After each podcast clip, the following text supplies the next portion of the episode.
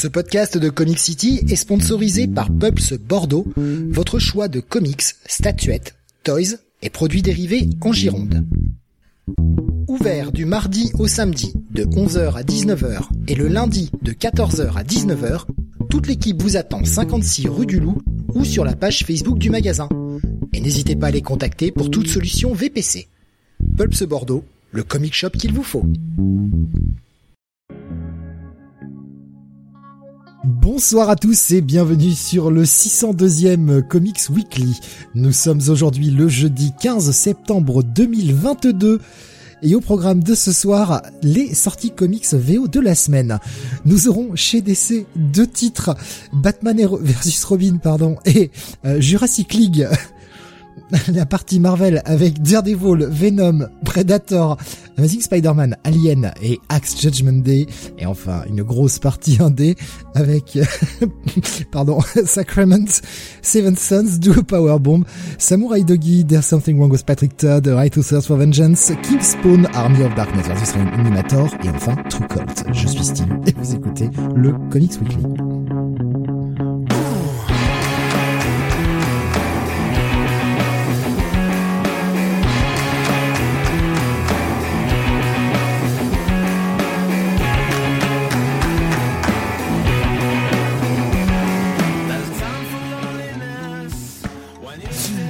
Et avec moi ce soir, pour vous parler des sorties de la semaine, Don Jonath. Salut à tous.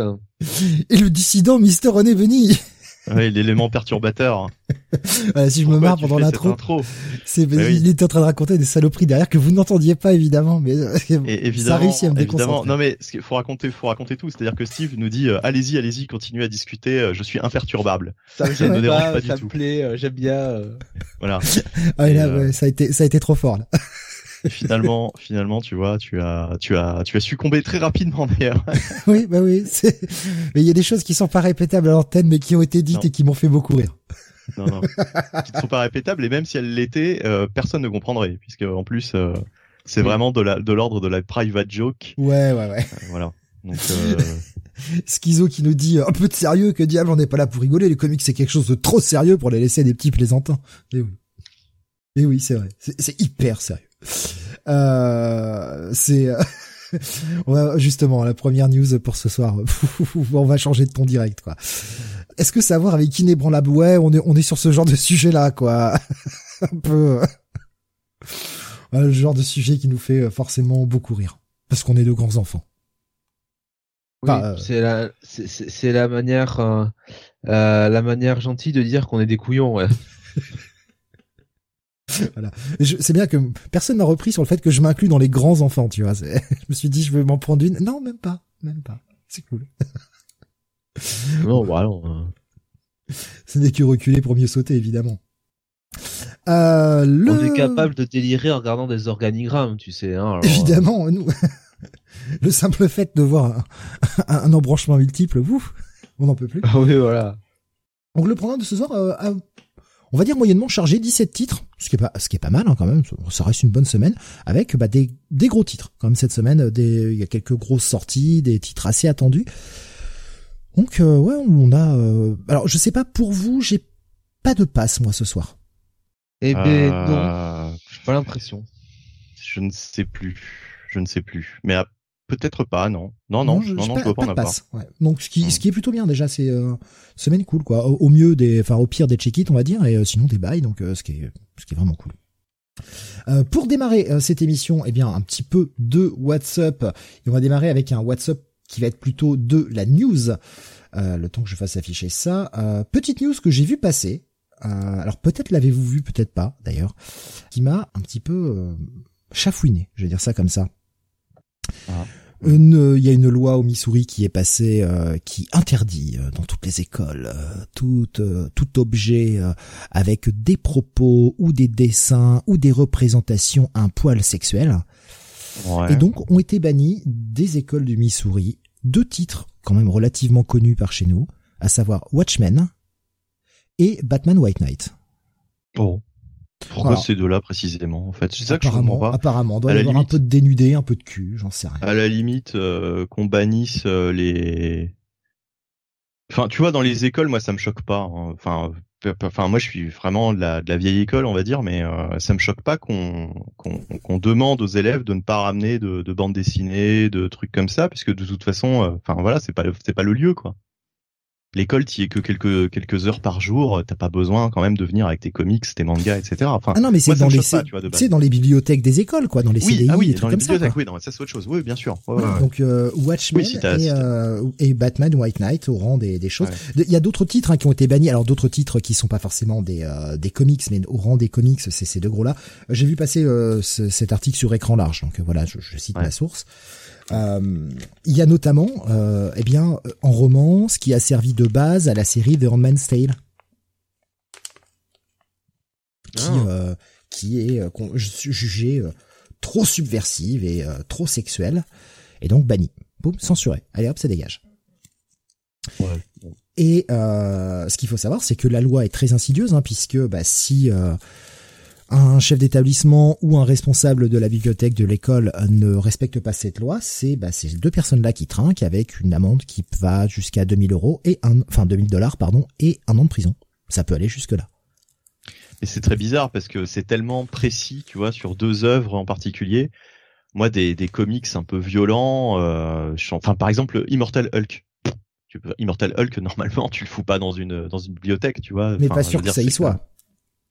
Ouais. Pas sûr non, mais je veux dire, euh, pourquoi, pourquoi c'est pas nommé? Enfin, tu vois ce que je veux dire? C'est pourquoi, bah, pourquoi précisément euh, C'est sûrement des comics qui ont été parce qu'apparemment les trucs ont été euh, analysés page par page par des, des espèces de commissions. Ils ont dû trouver ces deux titres-là dans une des écoles au Missouri. Et ils ont dit bah ces titres-là, pof, banni. Mais moi je trouve, je ça c'est grave quoi quand même. Enfin, putain, mais c'est quoi ce monde qui interdit des trucs quoi? On en, on en est rendu à interdire des trucs dans les écoles. Enfin, c'est grave, putain. Hmm. C'est grave, merde. Après, j'ai envie de te dire, s'ils ont euh, ne serait-ce que quelques comics malgré tout dans les dans leur bibliothèque d'école, ils, ils, sont chanceux parce que euh, moi je pense qu'il n'y en avait pas un seul de. Non mais aujourd'hui euh, aujourd'hui c'est différent. On va dans n'importe quelle bibliothèque, t'as des comics, t'as des mangas, t'as tout ça. Quoi. Ouais d'accord. Hmm. Bah ça a bien changé quand même parce que c'est vrai que jusqu'aux années 2000. un, un titre comme Watchmen, ça fait quand même vraiment partie de la culture comics et de la culture pop en général. Et ça reste quand même une putain d'œuvre majeure, quoi. Nico. Chris, Nico Chris qui dit A righteous thirst for vengeance au CDI, ça passe. Alors bon, euh, vous, ça vous fera pas forcément marrer. Enfin, ceux qui ne l'ont pas lu, ça va pas forcément les faire marrer, mais c'est juste hyper violent et hyper. Euh, c'est, c'est, c'est, euh, à côté de Watchmen, Watchmen, c'est une promenade de santé, quoi. Enfin, voilà. Niveau niveau graphique. je, suis assez d'accord sur le fait qu'il faut quand même avoir une certaine limite. C'est sûr que tu vas pas laisser des hentai disponibles à, à des enfants mineurs, ce genre de truc-là. Évidemment, ça, ça, je suis entièrement d'accord. Mais enfin, Watchmen, vraiment, il euh, y a autant de cul que ça dans Watchmen? Non, puis enfin la société est déjà tellement plus violente que ce que t'as dans Watchmen. bah, je pense que c'est pas pour euh, c'est pas pour le cul qui, qui, qui, qui supprime Watchmen, c'est pour la connerie du truc, c'est pour éviter d'abrutir les, les les étudiants. Je les comprends un peu quand même. Hein. Pour lire des comics, ouais, c'est le danger quoi. En fait, si ça tombe, c'était les deux seuls comics, tu sais, qu'il y avait dans cette euh, médiathèque. Du coup, c'est pour euh, éliminer totalement les tout ce qui est comics. J'ai l'impression qu'on vit vraiment dans un monde bizarre là de plus en plus. Quoi. Ça devient de plus en plus grave. aux États-Unis, ça me choque pas. Hein, par contre, c'est c'est pas euh, c'est pas totalement aberrant quoi. Non, mais c'est de pire en pire quoi. Enfin bon, bref. Voilà, donc j'ai. Tant que les gamins lisent la Bible, ça me va. Hein. J'ai vu passer ça. Ils avaient pas fait ça pour Maus, nous dit Alexandre. Si. Ah si si, Maus avait été euh, avait été viré aussi, ouais. Maus avait été censuré. Bon, ça c'est bizarre, oui. Enfin, ça c'est. Je vois pas le. Je vois pas le Ouais, mais non, mais enfin, vas-y quoi. C'est très bien. Pays de la liberté, comme ils disent, hein, évidemment. On a vu. Euh, passons sur un truc un peu plus joyeux. Voilà, j'ai pas, j'ai vu cet article, j'avais envie de le partager avec vous parce que bah, ça nous touche un peu plus évidemment puisque c'est quand même notre rayon. Euh, Jonathan, tu vas nous parler, eh bien, euh, d'un petit truc que tu as vu, euh, évidemment, ces derniers jours, parce que tu l'attendais euh, fébrilement avec beaucoup d'impatience, la suite de Cobra Kai. Et oui, que j'attendais dès que la saison 4 euh, c'est fini. Et alors paradoxalement, plus euh, la saison euh, approchait et plus j'oubliais qu'elle sortait. Donc je me suis même aperçu en fait, genre le jour même, ah c'est la sortie de Cobra Kai saison 5 sur Netflix. Et, euh, et donc voilà, donc j'ai tout regardé euh, tranquillement là euh, ce week-end dernier. J'ai fini à peu près lundi. Et bah encore une bonne une bonne fournée d'épisodes. Hein. C'est toujours c'est toujours dans le le ton le ton de Cobra Kai. Hein, ce, ce, ce cette série un peu un peu délicieusement régressive avec via le personnage de, Johnny Lawrence l'occasion pour les auteurs de mettre des cartouches euh, au, politiquement correct euh, et autres euh, euh censure intellectuelle. Donc ça, ça fait toujours plaisir. Et puis il y a toujours quand même euh, chez Cobra Kai ce côté un peu shonen, euh, très catchesque hein, quelque part avec ses storylines un petit peu ses rivalités euh, qui sont qui sont sanctionnées d'un match, hein, voilà, une bagarre. Et, euh, et en tant qu'amateur de catch, amateur de shonen, ça, ça fait plaisir, c'est quand même bien construit. Euh, les auteurs arrivent toujours en plus à entretenir les storylines sur le sur long terme, hein, et en particulier pour la saison 6 qui sera là, je pense la dernière saison. Et euh, non, c'était euh, c'était très bien. Il y a eu des euh, des nouveaux personnages qui sont arrivés. Euh, alors on pouvait se dire qu'arriver à la saison 5 c'était un petit peu trop tard. mais finalement, c'était des bons ajouts, c'était des très bonnes idées. Euh, ils ont bien exploré euh, la mythologie euh, de, bah, j'ai envie de dire maintenant de, de Cobra Kai hein, et plus simplement de de Karate Kid. évidemment, bon, c'est quand même toujours un plaisir de suivre Johnny Lawrence, toujours excellemment interprété par William Zabka. vraiment un, excellent protagoniste. Et en plus, ce que j'ai apprécié sur cette saison, c'est que bon euh, le côté un peu teen drama que pouvait avoir le show avec euh, les ados euh, qui étaient en rivalité qui qui avaient des romances des choses comme ça. Ça a été un petit peu mis on va dire de côté. Et là on a plus vraiment les adultes en en avant. Et c'est souvent c'est souvent dans ces situations là que que le que je, je préfère Cobra Kai que Cobra Kai est à est, est à son meilleur. Et non, non, euh, très très bonne, euh, très très bonne saison euh, encore. J'ai eu peut-être un petit peu peur sur les le premier et le deuxième épisode. je savais pas trop où je voulais aller, mais en fait non, c'est c'est bien construit. Et, puis j'apprécie aussi que alors il y avait toute une storyline autour de de Miguel hein, qui avait besoin un petit peu de de faire un voyage initiatique, on va le dire comme ça. Et ce que j'ai apprécié, c'est que ils perdent pas trop de temps avec ce genre de choses. Euh, ils gardent quand même cette idée de euh, de pas trop étirer les arcs euh, sur euh, sur une saison. voilà, c'est dynamique quoi. Ça va assez vite et et ça c'est appréciable. Donc non non très très bonne saison encore à Kai. Kael qui demande est-ce qu'on peut voir la série sans avoir vu les films? Eh ben écoute, euh, je pense que oui, euh, très franchement, parce que alors c'est sûr que ça serait mieux quand même de voir le premier euh, Karate Kid, qui du reste est, plutôt un bon film. Hein. Franchement, c'est premier Karate Kid et est très est très réussi. Hein. ce serait mieux de le voir d'abord. Maintenant, je pense que bon, enfin, on a tous atteint un certain âge. Je pense qu'en voyant le premier épisode et en suivant un petit peu le le comment dire le, le personnage de Johnny sur le premier épisode, on comprend bien euh, ce qui s'est passé dans sa vie et euh, euh, ce qui s'est passé dans les événements de, de Karate Kid. Donc est-ce que tu as besoin de est-ce que tu as besoin de de de, de, la, de voir les films pour pour pour comprendre la série? Je pense pas nécessairement quoi honnêtement la série en plus quand il y a des personnages comme ça de la franchise qui sont sont réintroduits, on va on va le dire comme ça, la franchise Karate Kid, ils, vont toujours sortir en plus euh, vite fait euh, des flashbacks des films quoi. Euh, des passages des films pour faire comprendre ah ce personnage il a telle relation avec tel personnage quoi. Donc bon.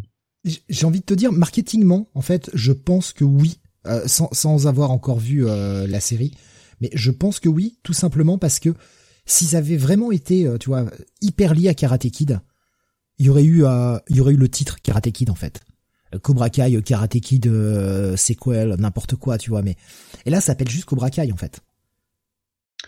Bah, euh, c'est Cobra Kai parce que tu suis le, personnage de, Johnny Lawrence, quoi. C'est son histoire à lui. Donc. Euh, mais le fait de ne pas faire mention de, de Karate Kid dans le titre, je pense que c'est aussi pour attirer peut-être un public qui n'aurait pas vu les films au départ, pour montrer que c'est pas nécessaire. Quoi ça aurait pu s'appeler Karate Kid Legacy, une connerie comme ça, en fait. Oui, voilà, c'est ça. Oui, mais le Karate Kid, c'est euh, c'est Daniel Larousseau, c'est c'est pas Johnny Lawrence. Ça aurait pas ça aurait pas fait de sens d'appeler ça Karate Kid si ton protagoniste c'est Johnny Lawrence. Enfin, vous voyez ce que je veux dire, quoi. Hum. Euh, une question subsidiaire quand même. J'ai pas appelé un film James Bond euh, si on suit le personnage de Q, quoi. Oui. En français, ça serait pas mal, le Q de James Bond. Ouais. Euh, sur cette vanne, sur La cette réaction, vanne, question subsidiaire pour toi, Jonath. Euh, justement, si par hasard on n'apprécie pas particulièrement les films euh, Karate Kid, est-ce que on peut par, par contre euh, apprécier cette série Ah oui. en fait, finalement? Ah oui, mais mais moi des premiers films, moi j'aime beaucoup le premier, hein, qui est bien fait. Le deuxième déjà, euh, bon, euh, bof. Le troisième, alors là, c'est c'est grand n'importe quoi. Euh, et, euh, et Miss Karate Kid et euh, le remake de, de, de avec le fils de Will Smith, là, Jackie Chan, au secours, quoi. Enfin, voilà.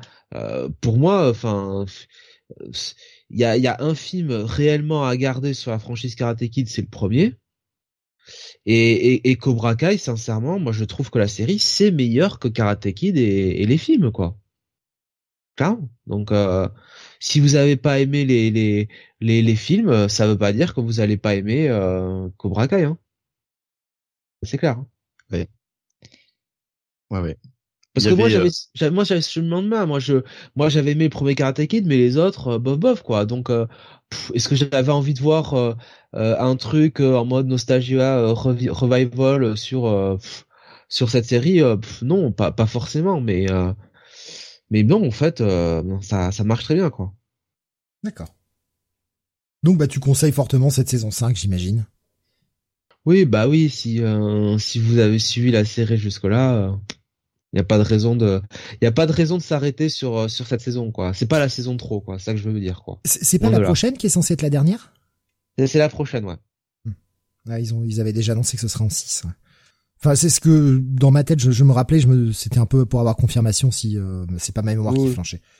Non non, puis je pense que de toute façon eux-mêmes savent qu'ils peuvent pas étirer le concept euh, éternellement quoi. Et il vaut mieux s'arrêter euh, sur une bonne note que voilà, finir en queue de poisson comme notre série quoi. Eh bien, on va passer au review de la semaine maintenant, et on démarre avec ben, une des grosses sorties de cette semaine qui était attendue. Euh, Bunny, tu vas euh, démarrer les reviews avec la sortie de Batman vs Robin. Oui, euh, absolument. Mon seul, euh, ma seule lecture d'essai en fait de la de la semaine. Euh, Batman versus Robin. Alors euh, un titre, euh, ma foi, que j'attendais avec une certaine appréhension parce que le titre est assez putassier. voilà, je je me disais qu'à ce niveau-là de la de l'histoire en fait globale de Batman, est-ce qu'on avait vraiment besoin encore d'une énième confrontation, enfin d'une confrontation en tout cas, pas forcément énième, mais une confrontation entre Batman et Robin, sachant que ce Robin est euh, Damian bien sûr. Euh, voilà, j'étais pas spécialement convaincu. Alors je ne sais pas pourquoi, je m'attendais à Joshua Williamson sur le titre, alors que c'est Mark Wade. Je je sais pas pourquoi. Dans ma tête, euh, c'était Williamson qui peut-être parce que Williamson euh, écrivait Robin euh, et a placé quand même pas mal d'intrigues qui amènent à ce Batman versus Robin. Euh, donc je pensais retrouver Williamson sur le titre. Non, c'est Mark Wade au scénario. Ben oui, parce Et- que bah, ça, ça avait été annoncé, et puis de toute façon, Williamson a quitté le titre Robin, ça y est, puisqu'il a fait son dernier Ouais. épisode de la dernière fois, la série. D'accord. s'en est. D'accord. Justement, alors, il aurait pu conclure euh, par ce dernier acte en quelque sorte. Mais euh, en tout cas, bon voilà, c'est Mark euh, et Mahmoud Asrar au dessin avec une colorisation de devinez qui, Jordi Belair. On s'y attendait pas du tout. Euh, donc euh, on commence euh, avec un Bruce qui déambule dans le manoir Wayne. Et alors c'est assez bizarre. Euh, je sais pas si vous avez eu la même interrogation que moi. Euh, Bruce qui déambule dans le manoir Wayne, dans le manoir Wayne, euh, qui euh, ne sait pas trop pourquoi il est là. euh, quelque chose l'a attiré vers le manoir ce soir-là parce qu'il avait, nous dit-il, quitté le manoir Wayne depuis un certain temps. Et Mhm. là, il y revient, euh, voilà, un petit peu de manière, euh, de manière exceptionnelle. Euh, c'est pas du tout raccord avec ce qu'on lit dans, dans le Batman, par exemple, puisqu'il est, il est toujours dans son manoir. Ah non, Donc, euh, non, non, le manoir est, en, est en décrépitude, il est Eh retourné oui. au manoir pour aller chercher des alors documents dans la Batcave. Mais c'est ah, d'accord. Il vit Ah, toujours en plein centre-ville. euh, D'accord, donc euh, en fait ouais, d'accord, donc il avait laissé le manoir à un moment donné totalement à l'abandon. Ok, bah j'avais oublié, euh, j'avais oublié alors du coup cette. euh, cette On n'a pas eu le run de Mariko Tamaki là, qu'est-ce qui se passe? Bah, écoute, euh, c'est pas ce qui me, ce que j'avais retenu le plus de son run, hein, personnellement le. T'as pas- Mais t'as- oui, t'as- oui, bah non, mais euh, je, hein. Hmm. Bon bah alors, ok, ok. Donc, Il est euh, plus milliardaire, il est millionnaire maintenant. hein. ah c'est vrai qu'en plus il a perdu sa fortune à un moment donné. Mais oui, bah oui, bah oui. Voilà. Bon, bref, revoyez euh, le, enfin relisez le run de, de James Tanyon, hein, Joker's Il War. peut plus vivre que dans un 500 mètres carrés maintenant. Hmm. Le pauvre. C'est vrai, j'avais oublié. Non, mais c'est horrible, vous vous Euh, rendez pas compte à quel point c'est difficile. hein. Ah, le changement, euh, le changement doit être, euh, doit être effectivement Pardon. difficile. Voilà. Voilà. Ouais. Et ben justement, justement, euh, en parlant de changement, il y a quelqu'un qui vient sonner à la porte. Alors je vais, je vais pas révéler qui c'est, ce serait un peu dommage. Euh, mais voilà, c'est c'est un invité, un invité surprise qui qui rend visite à Bruce ce soir-là, tout particulièrement. Donc c'est pour ça que c'est très intrigant. Et je ne m'attendais pas du tout à voir ce personnage. Ah, mais pareil. Euh, surtout à ce moment-là. Donc je me suis dit euh, what the fuck? Euh, et, justement, les, premières pages de ce récit, euh, bah, ça commençait très très bien puisqu'il y avait cette surprise et euh, le dialogue, le dialogue entre Bruce et cette ce personnage mystère qui, qui est vachement intéressant. C'est hyper intrigant. Et puis malheureusement, ça va basculer euh, au moment de l'arrivée de Bruce dans, dans sa Batcave, hein, puisqu'il va avec ce, ce- cette personne dans la Batcave. Et là, euh, il fait face à Damian, un Damian visiblement très remonté. Alors, euh, il y a eu les derniers événements euh, dans euh, divers comics, hein, notamment, j'imagine, dans son titre, euh, et puis aussi euh, la euh, comment ça s'appelait euh, le, le truc avec Deathstroke là. La Shadow War. Euh, La Shadow Shadow War. War. Voilà, exactement. Euh, tous ces événements qui font que Damian a euh, des petits comptes à régler avec Bruce, mais là c'est vraiment un Damian euh, trop remonté, on va dire, et limite euh, limite cliché. Alors il est avec deux deux, deux autres personnages euh, de l'univers DC que je peux nommer, hein, euh, en l'occurrence euh, deux euh, deux magiciens, euh, enfin deux magiciens, deux deux personnages liés à la magie. Donc il y a euh, alors il les nomme euh, Hunter, Team Hunter, je crois qu'il s'appelle. Team Hunter, c'est ça, et Jack Team- Kim. Et voilà. Euh, Team Hunter que dont, dont je me souviens très bien puisqu'il y avait tout un arc dans Justice League Dark de Jeff Lemire à l'époque des New 52 où euh, Team Hunter effectivement héritait un petit peu de tous les pouvoirs magiques de l'univers euh, DC. Enfin, c'était un petit peu devenu l'é- l'équivalent du Doctor Strange euh, dans, dans cet univers DC. Oui, t'allais dire Le, Steve le personnage, en fait, de, de principal de, de Books of Magic, de chez Vertigo. Ouais, c'est ça, ouais, ouais, exactement, ouais, ouais. Euh, je l'ai jamais lu, donc euh, je te, je te dis oui, mais euh, en fait, je, je j'ai jamais lu, euh, j'ai jamais lu ces titres, mais euh, mais certainement, de toute façon, ça devait être rappelé euh, dans dans ces épisodes de Justice League Dark. Et Jakim, alors Jakim, euh, bah c'est celui qui a une espèce de génie en lui, euh, qui qui qui ressemble à Alors, c'est bien précisé, c'est pas en lui. Le, le génie, il est dans son stylo, pas dans une lampe. oui. Je trouve, ça voilà. je trouve ce détail tellement con, mais ça me fait rire. Ouais, ouais. Et, euh, et la, la phrase pour le faire sortir, c'est so cool, apparemment, pour faire sortir le génie. Euh, bon, enfin voilà, c'est, c'est, enfin, de toute façon, c'est deux personnages qui ne sortent pas de nulle part, mais qui sont, qui font partie un petit peu de du lore d'essai euh, des personnages euh, liés à la magie. Mark Wade, Euh, mesdames et messieurs, Mark Wade. Voilà. Euh, donc, euh, donc voilà. Donc, euh, bon, jusque là, c'est un peu, euh, c'est, c'est, c'est logique de les retrouver là. Et euh, moi, ce qui m'a un petit peu dérangé, c'est vraiment les, les répliques de Tim, de Tim, de Damian, pardon. Les répliques de Damian euh, vis-à-vis de Bruce, euh, qui sont, euh, enfin, qui sont hyper clichés, quoi, en fait, qui, qui, qui, qui, qui sont euh, over the top. Bah oui, mais c'est Euh, normal. Ouais, mais enfin voilà, Bah ouais. on sent qu'il y a une explication derrière, mais bon, euh, enfin voilà. Mais c'est un peu dommage en fait. Moi, c'est ma déception de ce comic book, c'est-à-dire qu'on comprend très vite qu'il y aura un- un- une une astuce à la Shadowland et que c'est pas euh, finalement euh, l'évolution de Damian, c'est le personnage qui est manipulé et on se doute bien Ah, qu'à la fin tout rentrera dans l'ordre. C'est, enfin, je veux dire, on n'a même pas besoin d'attendre. Je veux dire, c'est dit dès la fin du comic. Et Mais on oui, sait même sûr. qui manipule tout ça. Enfin, on, va pas attendre je- les réponses. On va pas attendre les réponses à la fin du crossover. Et ça, c'est cool d'ailleurs. Ouais, ouais, ouais, ouais. Il, il le- du coup, tu tout, vois, le monde, se- tout le monde s'en doute. Et du coup, il va pas jouer avec ça. Euh, Mm. Trois heures, il, le, il te le Ouais. dévoile tout de suite parce que tu t'y attends. Et comme ça, on avance sur euh, l'histoire proper, quoi. Ouais, mais justement, euh, moi, c'est, enfin, tout l'aspect magique, bon, ça m'intéresse en général pas tellement. Et là, de savoir qu'en fait, euh, Damian est juste manipulé par des forces supérieures qui sont révélées sur la dernière page. Et alors moi, je, je savais pas qui étaient ces personnages. Moi, ça m'a, Bah, ça m'a vraiment euh, et, et en fait euh, j'ai appris Bunny. Bah, Bah quand oui. même. et en tu fait les as appris pourtant. ah non pas du tout Alors, il y Ah en non, a non. un des deux. Oui, l'autre, je crois pas. j'ai pas lu euh, la série de Mark Wade euh, T'as pas lu World's hein. Finest? Ah non pas du tout ah moi les, les séries de, alors les séries de duo c'est vraiment le T'avais lu World's Finest? Ah non non non c'est Jonathan qui les a lus bien. certainement non j'ai j'ai pas Ouais, lu Oui, World's je sais, Finest. je sais que Jonathan les a lus, mais J'ai lu, j'ai lu, je crois, le l'intro, tu sais, une espèce de de truc comme dans un Free Comic Book Day. C'était peut-être dans le Free Comic Book Day où il y avait, euh, enfin, je sais pas, il y avait une espèce de de non, oui, c'était un backup. Je crois que c'était un backup dans je sais plus quel titre qui introduisait World's Finest. Et juste en lisant ça, je me suis dit ouais non, en fait, je m'en fous, ça m'intéresse pas du tout. Et euh, non non, moi le principe Marvel Team Up, euh, Marvel Two in One, World's Finest, tous tous ces titres en fait de, de duo ne m'ont jamais intéressé. Euh, Batman et Robin, alors c'est un peu l'exception qui confirme la règle. J'avais plutôt bien aimé ce qu'avait fait Jeff Lobb à l'époque sur Batman et Robin. Euh, mais euh, généralement, euh, c'est pas des titres euh, qui m'intéressent euh, parce que euh, pff, généralement. Jeff Lobb, c'était Batman Superman. c'était Batman Superman. Ouais. Ouais, bah oui. Batman et Robin, c'était Morrison. Non, Batman et Robin, ouais, non, mais Batman et Robin, je considère pas comme un comme un titre euh, comme un titre de, de tandem à proprement parler quoi. Tiens Je donc. le, je le vois ah, je le vois plus comme un titre Batman dans lequel tu tu as Robin, mais c'est tout quoi. Enfin, je veux dire voilà. Mais c'est pas non, mais c'est pas deux super héros. Ah ouais, donc ouais, qui même ne les sont pas séries dans la Brave même and the série Bold qui et vont compagnie, s'associer. euh, c'est c'est pas ton truc, quoi.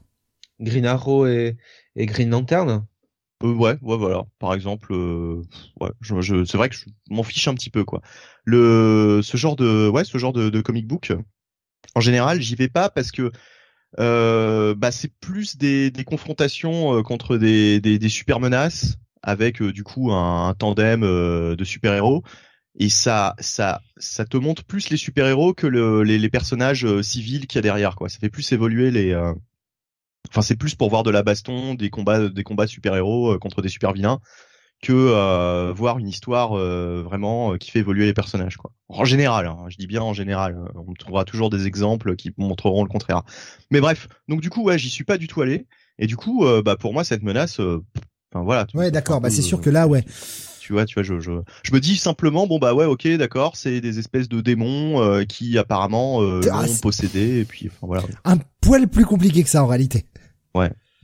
Non, mais Bunny, on va T'as pas lui t'as- demander t'as la raison pour, pour, pour celui qui est au centre, mais pour la personne à droite de l'image, sur la dernière page, euh, un peu plus compliqué que ça. Mark Wade a fait le café. Euh, le mec a totalement intégré son récit en prenant en compte tous les événements actuels. Et ça, c'est à saluer, putain. Vachement bien. Hum. Je te, je te ça laisse aller, Jonathan. On lui file un, on lui file un event avec Batman et toute la Bat Family là, et, et ça va, hein, il veut, on, on va pas lui tailler une pipe non plus quand même là, c'est bon quoi, le père Wade là, il peut être content quand même. Bah, Ouais, je sais pas. Enfin, c'est casse-gueule. hein. On a vu que les events euh, Batman, euh, c'était un peu casse-gueule, quoi. Il y a le dernier Shadow Juste- War qui est juste- cool, mais Ju- Juste un truc parce que je suis, j'ai directement jumpé jusqu'à la fin. Euh, Il y a quand même toute une partie, euh, en fait, que j'ai pas du tout adressée. Euh, c'est vrai qu'il n'y a pas que cette baston. hein. Il y a toute une partie ensuite enquête avec euh, Bruce. Justement, j'ai un peu préféré cette partie de Bruce qui va enquêter sur ce qui s'est passé avec Damian et qui va euh, d'ailleurs croiser la route d'un autre personnage DC euh, bien connu, donc des, des fans de l'univers magique de DC Comics, euh, qui est dans une, une posture assez assez euh, adoré. assez étrange. J'ai adoré le nom de l'objet qui le par- qui, qui paralyse ce personnage. Ouais, ouais. c'est bien Ça m'a ça m'a fait trop rire. Ça m'a fait trop ouais, rire. J'ai trouvé ça génial. Disons que ce personnage, comme elle le dit, n'est euh, ni mort ni vivant. Bunny euh, qui essaie de garder le personnage euh, masqué euh, tout en donnant tous les indices qu'il faut pour savoir qui c'est. Ah, bah fort, ouais, bah écoute. Il en est même fort, temps, tu vois, Bunny. en même temps, en même temps, c'est pas, c'est pas non plus un gros spoil. C'est pas Non. comme celui qui vient sonner à la porte de Non Bruce, mais quoi, tu vois. Bunny, non Bunny te justifie même pas. Je veux dire, le personnage, on sait qu'il est là-dedans euh, depuis le début, donc euh, voilà, y a pas de problème. Non mais après, de toute façon, euh, c'est euh, alors si euh, vous trouvez que le résumé de Bunny est un peu cryptique, c'est vraiment parce que. C'est un numéro éviter. où il y a énormément de bah, de gros twists, hein, en fait, de, de grosses révélations. Et euh, bon, euh, rien que celle du personnage qui rend visite à Bruce au début de l'épisode. Euh, Moi, c'est le plus gros coup de théâtre, quoi. C'est ce que j'ai préféré. Oui, Vraiment. Je... C'est la plus grosse surprise, quoi. Je m'étais gardé, alors peut-être que ça avait été annoncé, ça avait peut-être été spoilé euh, un peu à l'avance, Ah, je même- sais pas. J'ai pas l'impression. hein. Moi, en tout cas, je me suis bien gardé de, de toute euh, annonce. J'ai pas lu les sollicitations de Batman vs Robin. Je voulais découvrir, sachant que c'était écrit par Mark Wade et que j'y allais de façon un peu confiante. Et j'avoue que ça m'a mis une bonne claque, en fait. Je m'attendais pas à ça et j'ai été super content, en fait. Vraiment. Moi, j'ai, moi, j'ai un peu roulé des yeux quand même. Hein. Je me suis dit, oh, Ah non. putain. Ah non, mais non, Jonathan, au contraire. Oh, on n'arrête pas, on n'arrête pas de gueuler. on se dit putain. Donc c'est bien. Tant mieux. Oh. Bon, non, mais plus sérieusement, euh, c'est voilà, c'est dur de résumer ça euh, euh, sans sans vous trop vous dévoiler l'intrigue. Comme dit Steve, Mark Wade, c'est vraiment appréciable parce que il réutilise des éléments qu'il a introduits dans World's Finest. Donc déjà, ça récompense un peu le lecteur qui a lu World's Finest parce que c'est pas un titre qui aura euh, servi à rien. Oui. Et en plus de ça, Et c'était un truc dans le passé en plus qui donc n'avait, euh, en tout cas sur son premier arc, pas vraiment de conséquences avec le présent. Donc tu disais bah ouais mais c'est un truc dans le passé, à quoi ça sert en fait? Ben, la preuve que non, Voilà. la preuve qu'il s'en sert. Et puis, ce qui bien avec Mark Wade, c'est que euh, il utilise le boulot des copains aussi, c'est-à-dire que il va, il va taper dans la continuité des, des autres titres, euh, des autres titres d'ici, des autres titres Batman. Et, euh, et voilà quoi, il lit tout ça, il fait ça très bien, euh, il tient bien les personnages. Euh, pour le coup, on, on l'avait déjà vu un peu sur World's Finest, mais là je trouve que c'est encore plus, euh, encore plus flagrant. Il sait écrire Batman, en Ouais. tout cas euh, Bruce Wayne. Ça c'est quand même, euh, c'est quand même appréciable. Euh, après c'est vrai que son Damian est euh, un Damian très euh, mo- morrisonien, hein, très très arrogant, mais en même temps euh, il y a une explication logique à ça. Il sait Euh, écrire la personne qui vient sonner. Oui. Voilà. Et non, mais euh, franchement, euh, moi je suis, je suis, je suis- je crois que c'est ce que tu disais, Steve, hein, euh, où je me dis, je sais plus, quand on m'annonce un, un event euh, Batman versus Robin. euh, surtout, euh, bon, euh, quand on avait fait Shadow War, qui justement était censé un peu réunir euh, euh, bah, la famille hein, entre euh, Batman, euh, Talia et, et Damian, c'est vrai que là, partir sur un Batman versus Robin, je me dis, oula, où, où Bah, c'est qui part euh, Ouais, c'est ce qu'on avait, c'est la, la, la crainte qu'on avait annoncée à l'époque. Hein. On se disait putain, mais ils arrivent enfin à faire la paix, on arrive enfin à les réconcilier après euh, presque deux ans où ils s'étaient brouillés finalement, Batman et Damian. Euh, au moins un an, peut-être deux, hein, j'ai un doute. Mais enfin, ça faisait un moment qu'ils s'étaient brouillés, qu'ils se parlaient plus et qu'ils faisaient chacun euh, cavalier seul. Ils se, ils se rabibochent enfin, ils arrivent à faire un peu la paix et euh, tu te dis bah c'est cool le fils avec le père qui reviennent machin. Et derrière on nous annonce Batman versus Robin et on se disait putain mais c'est- merde quoi. Mais en fait, mais en fait, bon, Mais mais même euh, même même Talia hein, avait plus ou moins fait son face turn dans dans, dans Shadow Shadow War quoi. Donc Mhm. euh, bon euh, et là on sait qu'elle est dans le dans l'event hein, de toute façon. Bah, vous avez qu'à avoir la la, la coupe du, du numéro 1. Donc c'est euh, alors qu'on ne la voit pas dans cet épisode, on la voit juste dans un flashback, on nous expliquait qui est Damian au départ quoi. voilà. Ouais ouais. Ouais, qu'il a le plus grand raté de sa vie évidemment. Euh, donc euh, voilà, quand on quand on démarre comme ça, tu dis bon, il va où avec ça? Et euh, en fait, c'est assez bien justifié et euh, et ça promet quelque chose quand même euh, d'assez fun quoi. Ça promet un, un vrai event. Bah un petit peu euh, finalement, euh, j'ai j'ai envie de dire dans la lignée de Shadow War quoi. hein. Euh, en peut-être plus euh, super, je vais le dire comme ça. Euh, mais euh, mais honnêtement ouais j'ai j'ai j'ai beaucoup beaucoup aimé le premier numéro et puis en plus le dessin suit quand même parce qu'il y a une très bonne partie graphique donc euh, euh, là-dessus c'était euh, c'était euh, c'était un très bon début quoi j'ai trouvé Oui, non non mais franchement, je suis entièrement d'accord. J'ai trouvé ça hyper fun. J'étais pas convaincu convaincu euh, quand quand j'ai commencé la lecture. Comme je vous ai dit hein, tout à l'heure, j'y allais quand même relativement confiant parce que c'est Waid, etc. Mais les premières pages, le le côté euh, ah bah voilà c'est Batman, voilà je vous explique qui est Damian et tout. Les trois premières pages, je me suis dit oh c'est chiant. Enfin tain, non c'est bon quoi. Mais après ça fait le boulot pour introduire si quelqu'un voudrait se mettre avec l'event. Ça reste un passage obligé étant donné que chez DC il n'y a toujours pas de page de récap bien sûr. Mais passer les les les quatre cinq premières pages là, le moment où il y a cette personne qui sonne à la porte et que Bruce va ouvrir la porte du manoir et que t'as le reveal, tu fais oh bordel. Et alors là j'étais happé, j'ai pas lâché le comic. C'était euh, non, c'était super. Franchement, c'était super. À la rigueur, si, si je devais mettre un tout petit défaut, peut-être la scène de bagarre là dans la Batcave avec euh, Robin et ses deux acolytes, qui est peut-être un poil trop longue, prend peut-être un tout petit peu trop de place. Puisqu'on se doute bien que cette bagarre ne va ne va rien mener, ça va Ouais. mener à la fuite de Batman, donc elle prend peut-être un tout petit peu trop de place.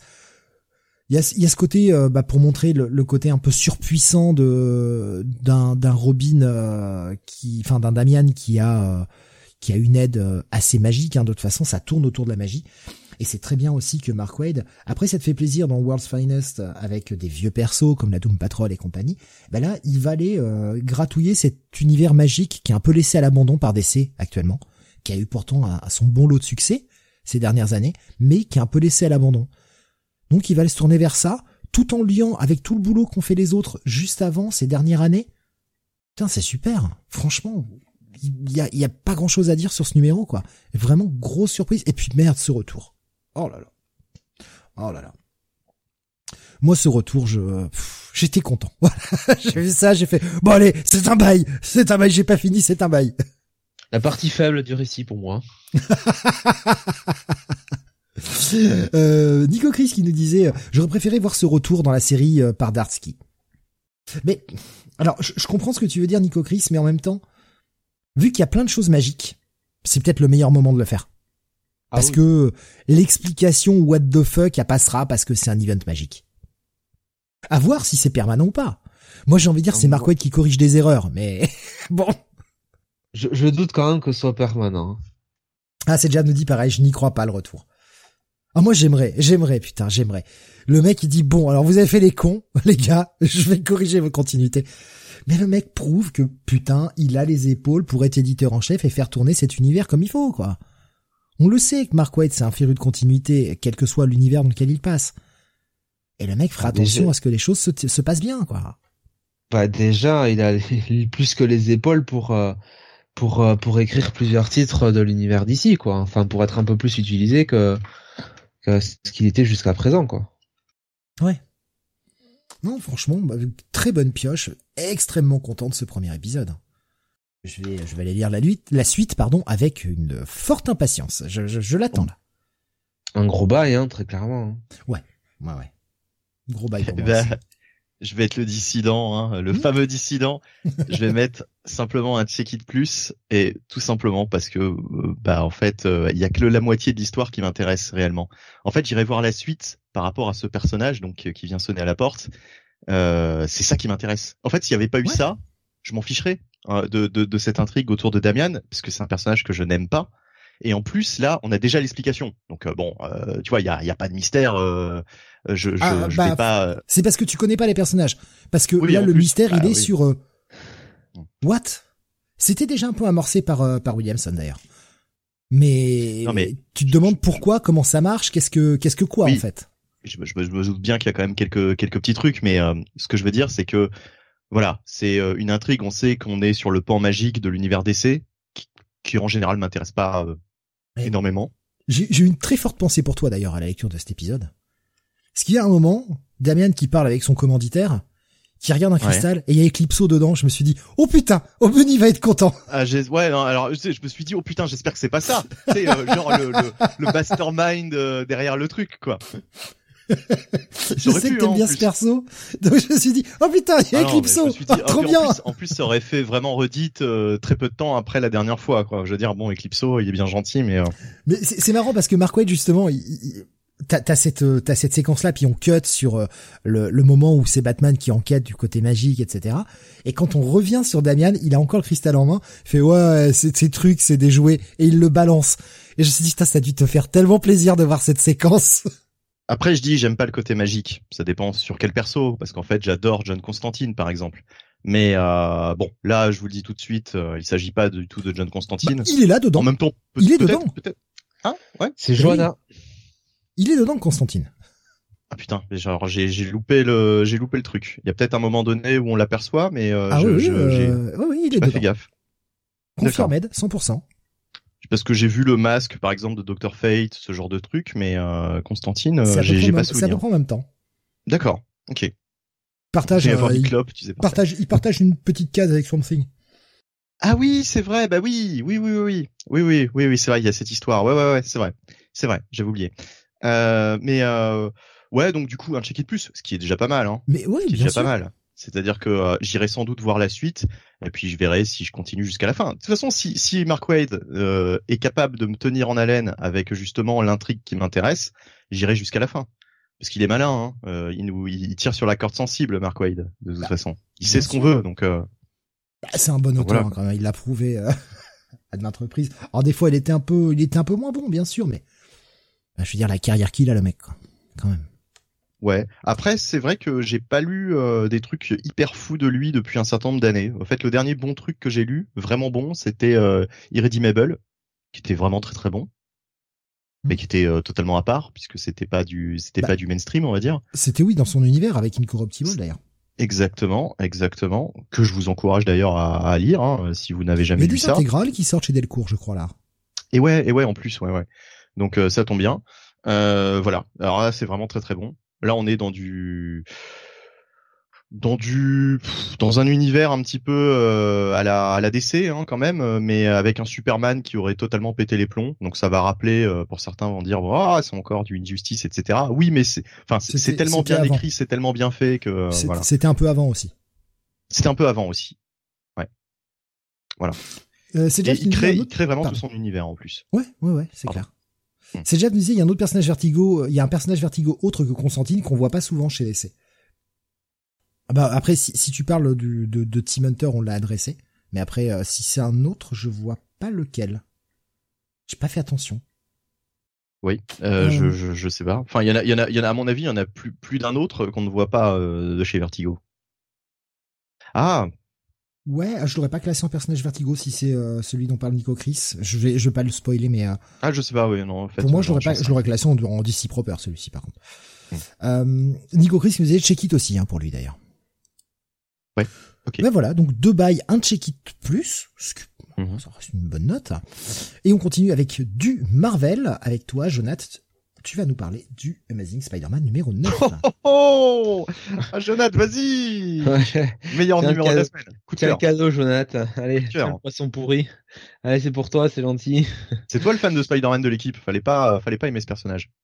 Non, non, il y a que Sam qui aime Spider-Man. Il y a que lui qui peut aimer ça. Notez le très très gros et très très beau macaron Hellfire Gala sur la cover. Ouais, ouais, mer- franchement, j'ai, je, je l'ai pas vu pourtant. J'ai pas, fi- j'étais pas fichu de le voir sur la, la couve et j'aurais bien aimé le voir finalement. Euh, donc, euh, oui, Amazing Spider-Man numéro 9 ou, euh, pff, ou 1009, ou j'en sais rien, on s'en fout. Euh, donc, euh, c'est toujours scénarisé par euh, Zeb Wells avec des dessins. Ce n'est que le 903, Jonathan, ce n'est que le 903. Ah, pardon, oui, je, je, me- je m'y perds, moi, avec leurs Amazing Fantasy, tout ça. Patrick Gleason est au dessin, Marcio Menis est à la colorisation. Et, euh, en ah, fait... Est au dessin alors qu'on a une cover Oui, de, Romita Junior. Ah. Exactement. En plus, on n'a même pas de Romita euh, cette fois-ci. C'est Ouais. le neuvième épisode. Romita euh, prend déjà une petite pause. Alors peut-être Ouais. juste pour cet épisode, vu que c'est un épisode tie-in. Mais euh, bon. Là, c'était plutôt euh, John Vomita Junior, hein, plutôt que Rapita Junior. Hein.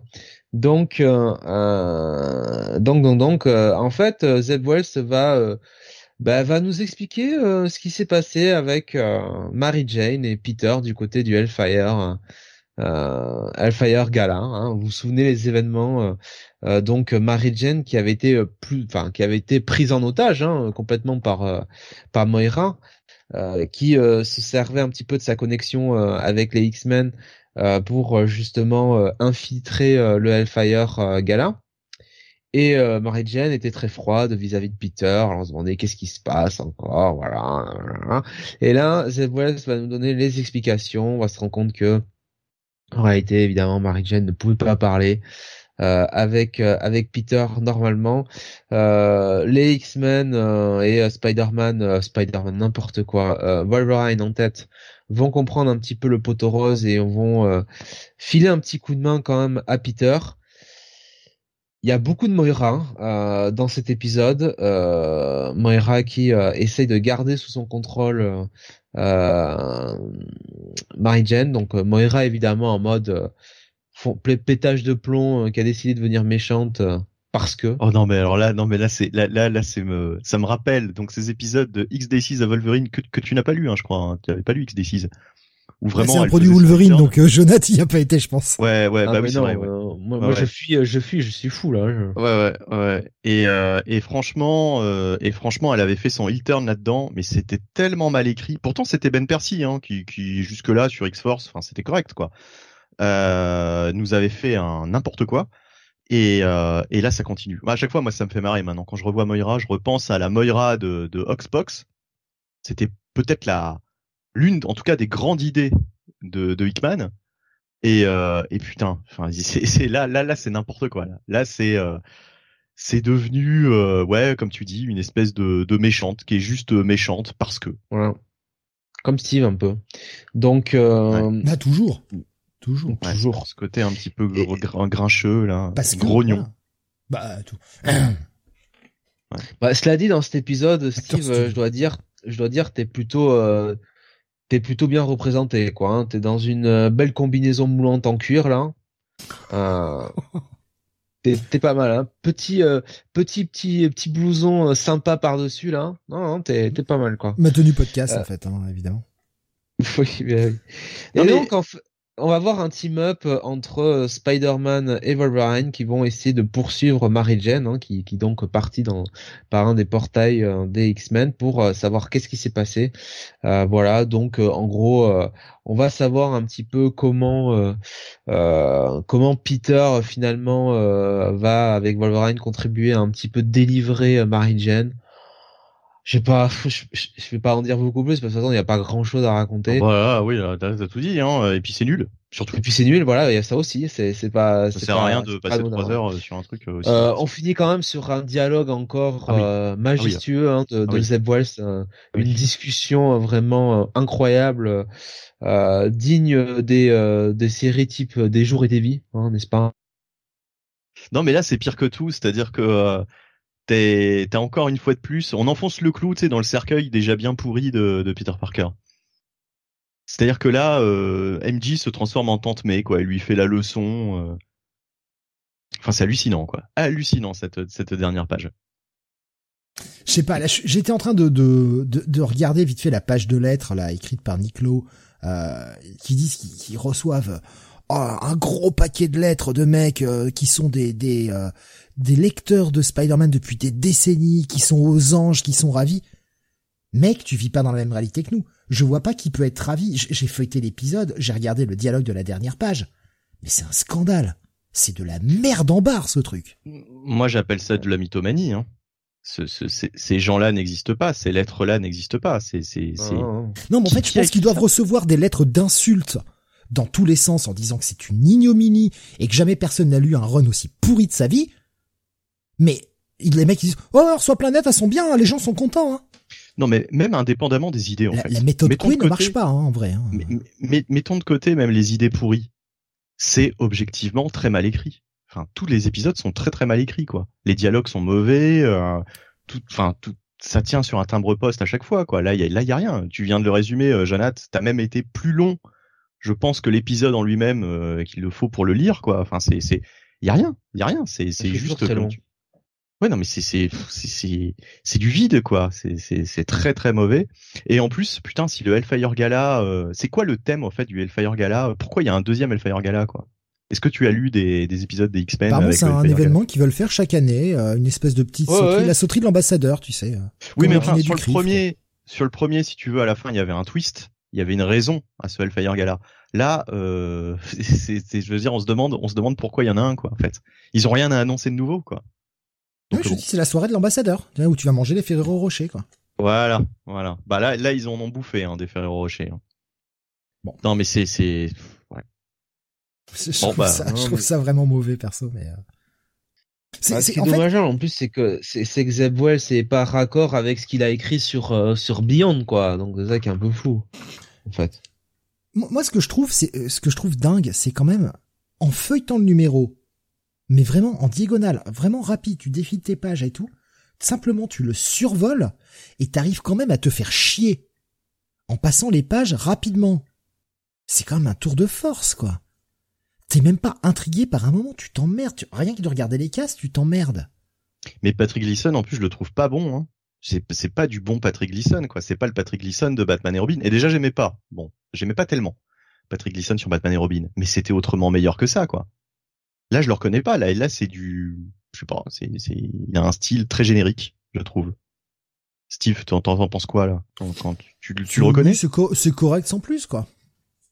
Non, mais tu l'aurais reconnu. mais- en fait, je l'ai feuilleté euh, rapidement, hein, comme je t'ai dit. Moi, je suis allé vraiment très vite. J'ai vraiment surtout Mm. lu les deux dernières pages là, parce que vous parlez Parce que Patrick Gleason, quand même, euh, je sais pas. Enfin, il était connu pour nous faire des gros, des gros plans sur les têtes, etc. Euh, là, il y a même plus ça, quoi. Enfin, il y a même plus, euh, il y a même plus ce qui faisait la particularité de, de Gleason, quoi. Je trouve déjà les fonds très, très, très, très vides. Mais vraiment, c'est, c'est, c'est le vide abyssal dans les fonds, quoi. On dirait Ça, un déjà, moi, comic. je trouve ça gênant, perso. Ouais, on dirait un comic book des années 90. Vraiment. Et en plus, cette colorisation, ce style de colorisation me fait furieusement penser à du mauvais Greg Land. Hmm. Ah, du Greg Land, donc. Ah bah, la Greg Land, on l'avait vu la, euh, la semaine dernière ou il y a deux semaines sur un titre, c'était correct, hein, franchement. C'était moins, euh, moins tracing que d'habitude, quoi. Et euh, là, ça me fait penser à du mauvais Greg Land. Et ouais, bof, quoi. Euh, il s'ancre lui-même, nous demande Nico Chris. J'ai pas fait gaffe. J'ai pas fait gaffe dans les crédits si c'est lui qui s'ancre ou pas. Euh, il est, oui, il s'ancre lui-même, ouais. Ouais, effectivement. Je sais pas, je- non, franchement, visuellement, je, j'apprécie pas. Déjà parce que ses fonds sont ultra vides. Et je, c'est pas, ça peut marcher sur certains moments, tu vois, pour mettre une emphase sur le, juste sur le personnage, jouer avec ses émotions, etc. Mais là, en fait, c'est constamment vide. Il y a rien à voir. Ouais, la colorisation, c'est Marcio Méniz. Ouais, mais ouais, mais je, j'aime pas du tout, franchement. Mm. Glisson au début de sa carrière, c'était un sous Doug Monkey pour moi, nous disait euh. Là, au fait, j'ai l'impression qu'il a essayé de faire du. euh, euh, ah merde, comment s'appelait l'artiste de, de Superior là? Enfin, le, de- le truc de Millard là. Euh, Lenny Francis Yu. Voilà. J'ai l'impression qu'il a voulu faire du Lenny Francis Yu sur certaines pages, notamment sur les premières pages. Ouais, je, ouais, visuellement, je trouve pas ça extrêmement beau, en fait. Extrêmement joli. Non, non. Bref, bon, on va pas rester euh, trois heures sur un truc aussi médiocre. Euh, du coup, Jonath, Ah, c'est- verdict. Ouais, bah passe aussi. Hein. Voilà, voilà, c'est vraiment très très Ah mauvais. bah finalement, vous aviez un pass cette semaine. oui, bah oui, bah oui, bah tu vois, on l'avait même oublié tellement, euh, tellement c'était, euh, tellement Ouais, c'était alors je, je vais mettre un, je vais mettre un check it moins finalement. Ah, histoire de. Non, moi je vais rester Voilà. sur mon pass. hein. Franchement. Euh, mais j'irai quand même lire le, le numéro 10. Hein. ah, tu aimes t'infliger de la souffrance. Ah bah surtout vu vu ce vu ce cette preview là, Ouais.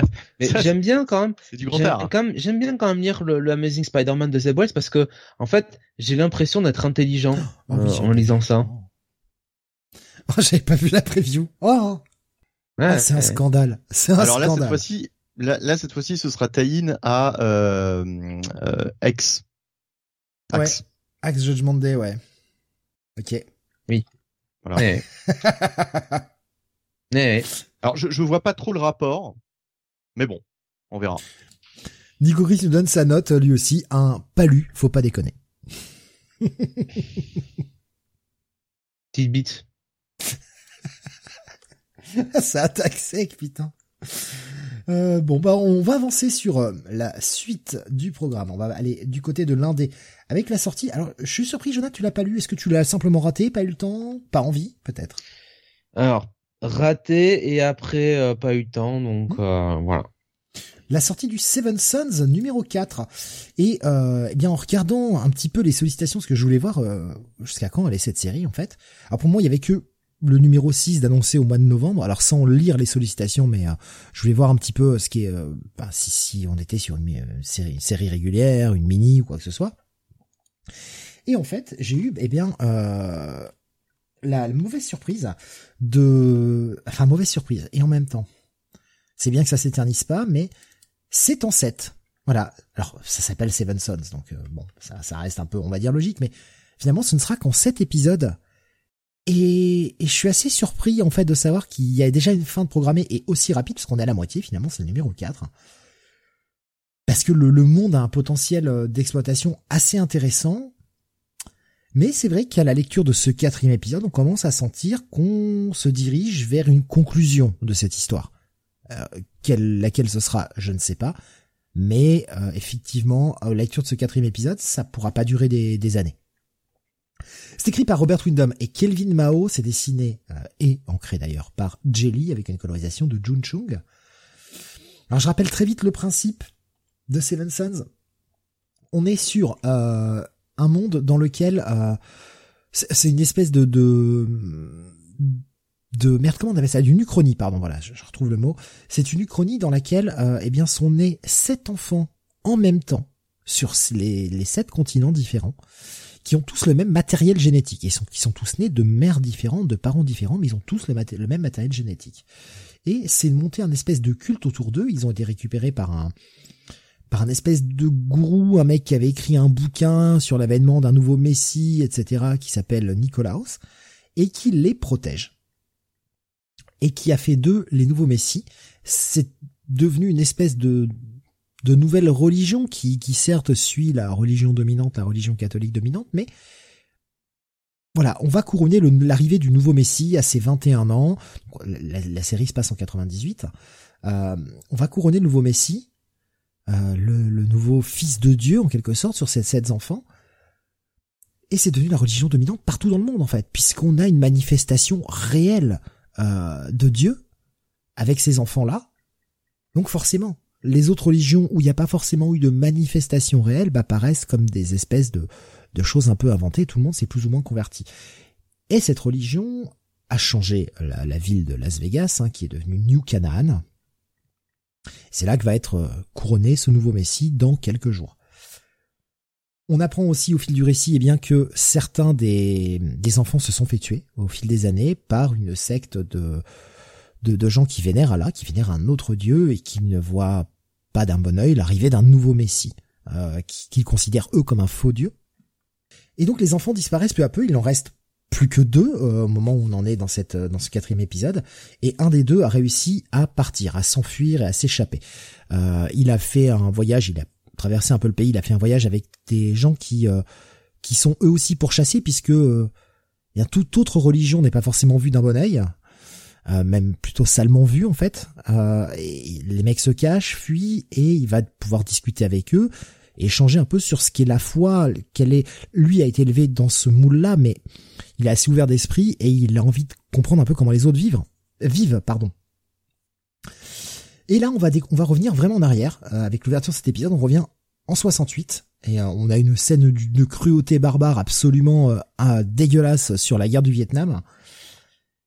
Et eh bien notre notre bon Delph, qui est donc le personnage que l'on suit, qui s'est échappé, va euh, enquêter puisqu'il a enquêté, il a réussi à trouver euh, le véritable nom de Nicolaus, qui est un pseudonyme sur les, les, noms que les son nom de plume. Il a enquêté là-dessus et il a trouvé beaucoup d'infos et il va découvrir là où a été euh, imprimé le bouquin parce qu'il n'arrive pas à trouver toutes les infos qu'il veut. Et là, il va apprendre le mystère derrière sa naissance et on a un gros gros twist, une grosse révélation sur qui sont ses enfants, pourquoi ils sont nés et la révélation qu'on attendait. C'est pas c'est pas tant une surprise que ça, mais maintenant on a les véritables réponses. Bien évidemment, euh, Nicolaos est un bel enculé qui a juste bien manipulé tout le monde. Ça, on, enchaîne énormément de, moments de grosses actions, puis d'avancer sur euh, sur le le récit en lui-même, sur le sur l'histoire. Et je comprends qu'on se dirige du coup peu à peu vers la fin de cette histoire. Déjà, il ne reste plus que deux enfants dont un qui va être couronné Messie et l'autre qui va servir pas grand, à pas grand chose, qui est celui que l'on suit qui s'est échappé. Mais ben voilà, péripétie sur la fin, il va tomber sur un peu plus fort que lui et va se retrouver en sale posture. Je peux pas en dévoiler trop. Je trouve le titre toujours très efficace, très très sympa. Euh, je comprends mieux pourquoi la série va s'arrêter en 7 en fait. Après la lecture de cet épisode, le mystère a bien avancé, on a on a vraiment découvert plein de trucs. Je trouve ça passionnant. Franchement, c'est bien écrit. Euh, je... Après, le style de Jelly, pour certains, ça peut être poussoir. Mais euh, moi j'aime beaucoup en fait son style et euh, il y a des il y a des belles pages, des belles planches, des belles compositions. Non vraiment pour moi c'est un bon bail cette série. J'aime beaucoup Seven Sons. Je continue d'aimer et je t'encouragerai donc forcément Jonathan à rattraper ton retard sur cet épisode parce que c'est vraiment l'épisode des réponses. Ok. Ok. Euh, tiens Nico Chris il nous partage une petite news. On va avoir un Batman Spawn. Oh. Oui, et c'est pas c'est pas une news qui date d'aujourd'hui, mais mais néanmoins la couverture doit être doit être toute récente. La révélation de la couverture, c'est le troisième, je crois, Batman Spawn d'ailleurs qu'on a depuis le depuis l'apparition de Spawn. et pour pour l'anecdote, on avait eu un Batman Spawn et un Spawn Batman en fait. Voilà, c'est ça. Et pour l'anecdote, si vous avez euh, toujours leur, euh, leur première rencontre chez Semic, eh ben regardez-la parce que ça n'a jamais été euh, réimprimé en français et c'est totalement introuvable. Après, peut-être qu'avec euh, ce nouveau crossover, ils en profiteront pour euh, réimprimer les anciens, nous faire un TPB. Euh, on sait jamais. Et oui, mais oui, d'accord. Mais par contre, en France, comment faire? Puisque Urban d'un côté, Delcourt de l'autre, faudrait que les deux maisons d'édition se, se mettent un peu d'accord. On pourrait peut-être avoir une publication conjointe. Reste à voir. Là, vu que c'est un Batman Spawn, il est possible qu'il y ait peut-être un peu plus de capitaux chez DC. Je sais pas du tout comment ça se comment ça se goupille en fait vis-à-vis des droits, etc. Je j'en sais rien. Ce serait intéressant d'ailleurs de, de, de, connaître un petit peu les rouages de, de tout ça, quoi. Qu'elle nous disait, Jelly, ça passe en cover, mais dans une histoire complète, je ne peux pas. Je, je, je comprends tout à fait, parce que c'est vrai qu'il a un style qui est parfois assez statique. Les visages des persos ont un style très particulier. Moi, j'aime beaucoup, mais après, je, je comprends qu'on soit pas du tout euh, adepte de son style, vraiment. Moi, je suis pas spécialement adepte. Je me rappelle de la série, alors je crois que c'était Superman Batman. Il y a ah quelques non, Superman Batman il y a quelques années. Euh, Dark Tower, j'ai jamais lu, mais je sais que c'était lui, mais euh, j'ai jamais lu. Euh, non, ouais, dans Superman Batman, il avait fait quelques arcs. mais ouais, graphiquement, je suis pas, je suis pas spécialement fan. Ça fait très onirique, quoi. En fait, on a l'impression un petit peu d'être tout le temps dans un rêve. Mais c'est un mec qui a, vraiment évolué hein, dans son trait, hein, parce que regardez ce qu'il faisait dans les années 90, regardez sa série Namor notamment les dessins qu'il faisait, moi j'adorais ce qu'il faisait, c'est un côté sombre, bien sale, bien bien anguleux, j'aimais beaucoup, et le mec a vachement vachement évolué, ouais. Euh, Alexandre qui nous dit sur YouTube Capullo au dessin pour Batman Spawn. Ouais. Ça c'est cool, ça fait, euh, enfin c'est vraiment la, un, un, artiste euh, qui aura marqué à la fois le titre Batman et à la fois le titre Spawn, donc c'est vraiment l'artiste rêvé pour ce crossover. Ouais, ouais. Et rappelez-vous, hein, euh, pour ceux qui, qui lisent Spawn, euh, la fameuse cicatrice qu'avait Spawn euh, à un moment donné avec le lacet là qu'il mettait pour pour retenir sur sa, face. Voilà, c'était c'était dû à un batarang qui se prenait dans la face à la toute fin de leur première rencontre. Ouais. Et et McFarlane qui qui justement avait gardé ce côté continuité quoi. Ouais, alors ça c'était super cool. Hein. Franchement. C'est bien ouais de, de, faire un crossover qui ne sert pas à rien. C'est ça, c'est cool en fait. C'est pas juste un bah, produit d'appel pour faire du fric, ça ne sert pas que à rien quoi. J'aime bien cette idée. Ça avait laissé une trace, ouais. Donc euh, voilà. Euh, bah voilà, donc un, bail pour Seven Sons. On va avancer sur euh, sur le, le, programme avec euh, un retour chez Marvel. La suite, on en parlait juste avant de Axe, c'est Axe Judgment Day numéro 4. Putain, on est déjà au 4, ça me Et ouais, mais il y en a il y en a parfois deux fois par mois des, des Judgment Day en fait. Ouais, je mais j'ai pas. Enfin, ouais, on, aura le cinquième, je crois, dans deux semaines. Euh, ouais, donc du coup, Kieron Gillen est au scénario, Valerio Chitti est au dessin et Marte Grazia est à la colorisation. Et c'est la quatrième partie effectivement de ce bah, ce gros event. Hein. c'est un petit peu l'event du moment. Avengers, X-Men, Eternals, Judgment Day. Euh, donc euh, il va falloir que je récap un petit peu ce qui s'est passé jusque là, parce que moi c'est un événement justement qui me voilà qui, qui, qui, me transportait pas particulièrement et forcé de, de, de dire d'admettre que ce numéro 4 euh, fait bien avancer les choses. Voilà, il se passe énormément de choses dans ce numéro 4. Donc on en était où? Souvenez-vous, les Avengers euh, ont depuis un certain temps élu domicile dans un corps euh, inanimé de, de Céleste. Bon, si vous lisez les, les, les Avengers de Jason Aaron, vous savez de quoi je parle. Euh, et euh, eh bien, euh, ce, ce, Céleste a été réanimé justement à l'occasion de, de, cet, de cet événement.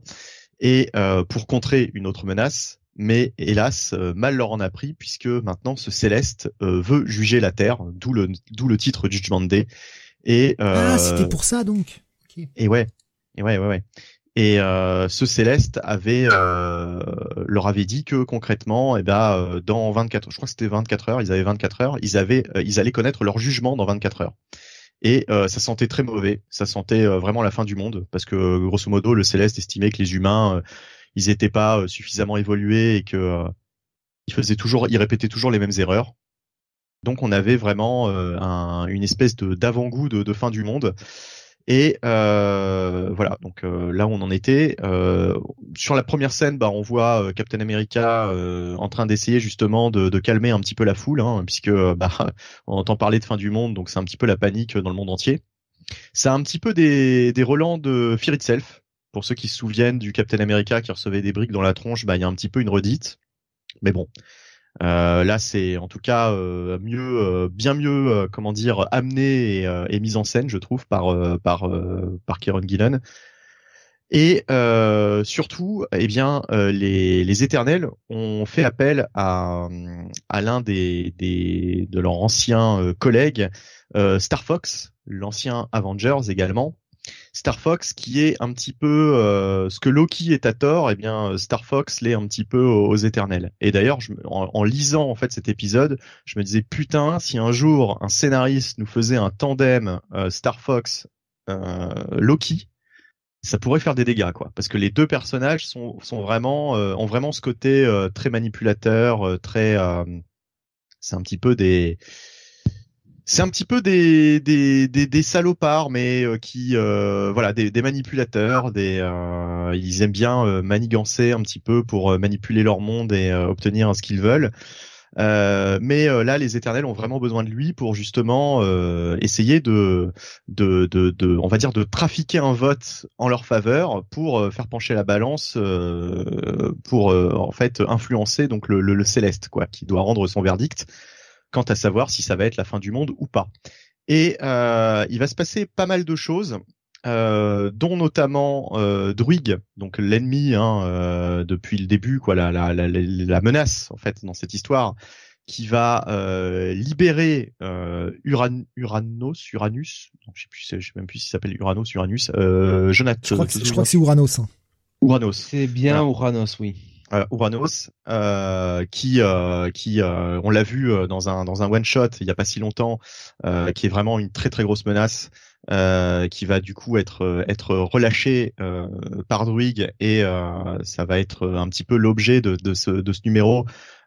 Comment comment le contrer euh, donc euh, voilà, il va, se passer pas mal de choses, pas mal de rebondissements, beaucoup de personnages Marvel. Euh, on a du X-Men évidemment aussi, hein, toujours, avec notamment Magneto qui va jouer un grand rôle dans, ce, qui, se passe. enfin voilà, pas, pas mal, pas mal de choses, beaucoup d'actions, beaucoup de rebondissements et finalement une fin vraiment haletante puisque euh, une fin euh, pas forcément euh, aussi prévisible, étant donné ce qui se passe dans cet épisode. Et quand tu vois la fin de cet épisode, tu te dis oulala, oulala, où va-t-on après ça? Il me, il me tarde vraiment d'aller lire le numéro 5 parce que la fin est, on va dire, assez surprenante. Euh, Jonath, donc qu'as-tu pensé de ce numéro 4 Oui, très bon épisode. Et effectivement, c'est vrai que euh, c'est difficile de voir euh, enfin la fin arriver quoi. On s'attend pas du tout à ça. Ouais. Et euh, et ça ne rend enfin je dirais la, la, la suite de, de cet event que que plus intéressant. oui, c'est c'est globalement bien écrit hein, par par Kieron Gillen. J'apprécie d'avoir toujours cette espèce de de, de dieu éternel, euh, enfin de Dieu céleste, pardon, euh, euh, en comment dire, en narrateur qui juge tout le monde. Hein D'ailleurs, ça permet à Karen Gillen d'être d'être assez drôle parce qu'il y en a juste parce qu'ils ont une sale gueule, ils passent pas. Voilà, c'est formidable. Ouais, c'est-à-dire qu'on a l'impression que Kieron Gillen se permet de, de commenter. Il y a un commentaire méta sur certains personnages Marvel en fait, au passage. Non, toi t'es pas invité. Voilà. Ah, toi tu passes pas. Voilà. Ah, toi, non, ça va, toi, c'est bon, c'est c'est bon. Alors que le mec a juste fermé un frigo, tu sais. Oui, oui, c'est ça. non, il y a, quelques pages effectivement. Alors peut-être un peu longues ces pages. Tu vois, au bout d'un moment, je me disais bon, il y en a combien comme ça, quoi, en fait? Ce, passage, le, passage dont tu parles, j'ai trouvé ça peut-être un peu long. Ah, Plus Jonath. Oui, je me disais euh, soit c'est moi, ah. soit c'est lui. Non, non, plus Jonath. Euh. Bon, alors, euh, bah que, que que que dire, que dire de connexion. Plus, que là vraiment on était dans la, la connexion qui ne reste pas forte en ce moment. on était dans la vie de Jonathan, donc du coup je ne peux pas, je peux pas me prononcer pour lui, mais euh, Alors qu'est-ce qu'on fait? Est-ce qu'on l'attend? je, je, lui envoie un petit message en même temps. Ouais. Parce que euh, moi j'ai vraiment tout dit, hein, ce que j'avais à dire sur cet épisode, c'est vraiment un très bon, euh, un très quelques, bon épisode. quelques réactions sur ouais. le chat en même bah, temps. Si ouais. C'est Jeff qui nous dit dans le même genre de personnage dont tu parlais tout à l'heure, il y a aussi Maximus chez les Inhumains. C'est vrai qu'un putain de trio Star Fox, Maximus et Loki, ouais. ouf, ouf, oh ce serait moche. Enfin moche pour le pour l'univers Marvel quoi, ça ça ferait mal, je pense.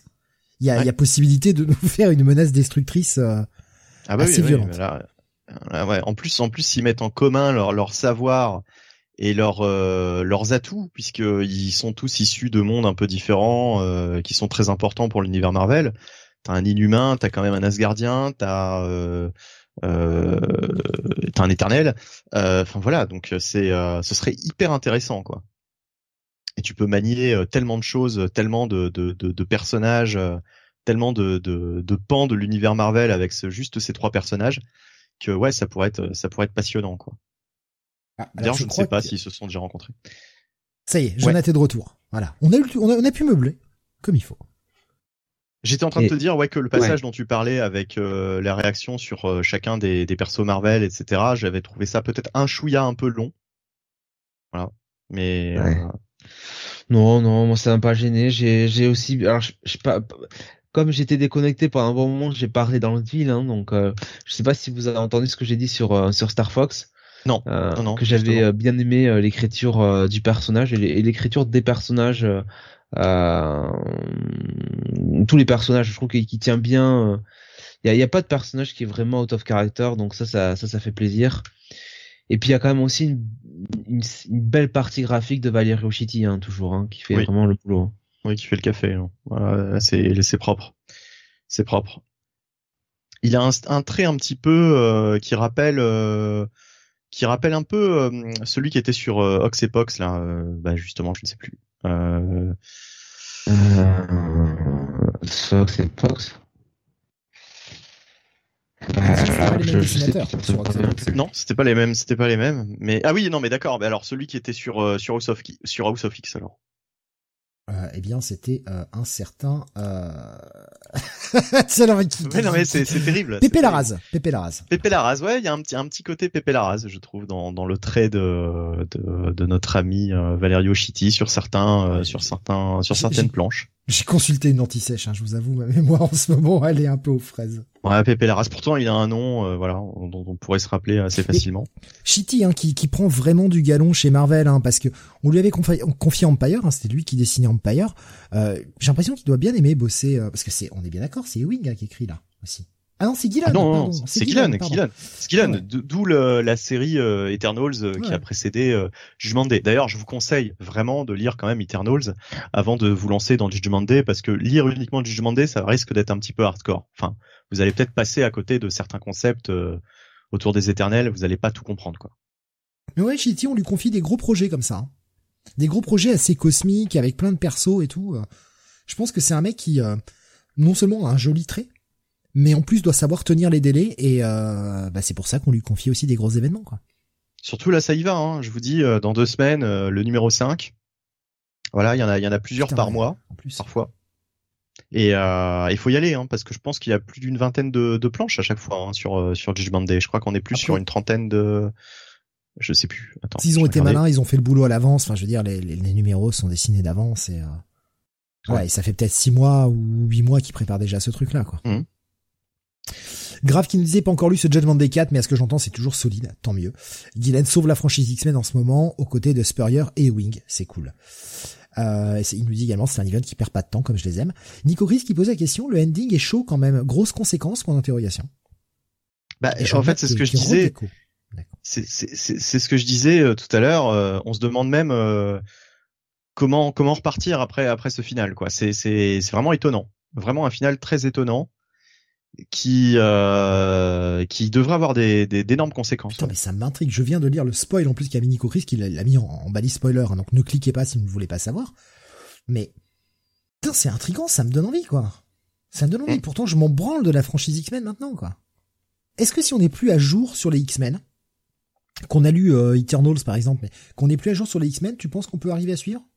Oui, oui, ouais. oui, totalement. Parce que moi, je suis pas à jour sur les X-Men euh, actuels, hein, euh, très clairement je veux dire, le dernier truc que j'ai vraiment suivi, c'était Inferno et un X Days of Wolverine. Et, qui est bien plus que moi ou là où je suis allé. Hein. Oui, non, non, mais enfin bon, enfin, je veux dire, ça n'a aucun rapport en fait avec avec ces, avec ce qui se passe vraiment chez les X-Men.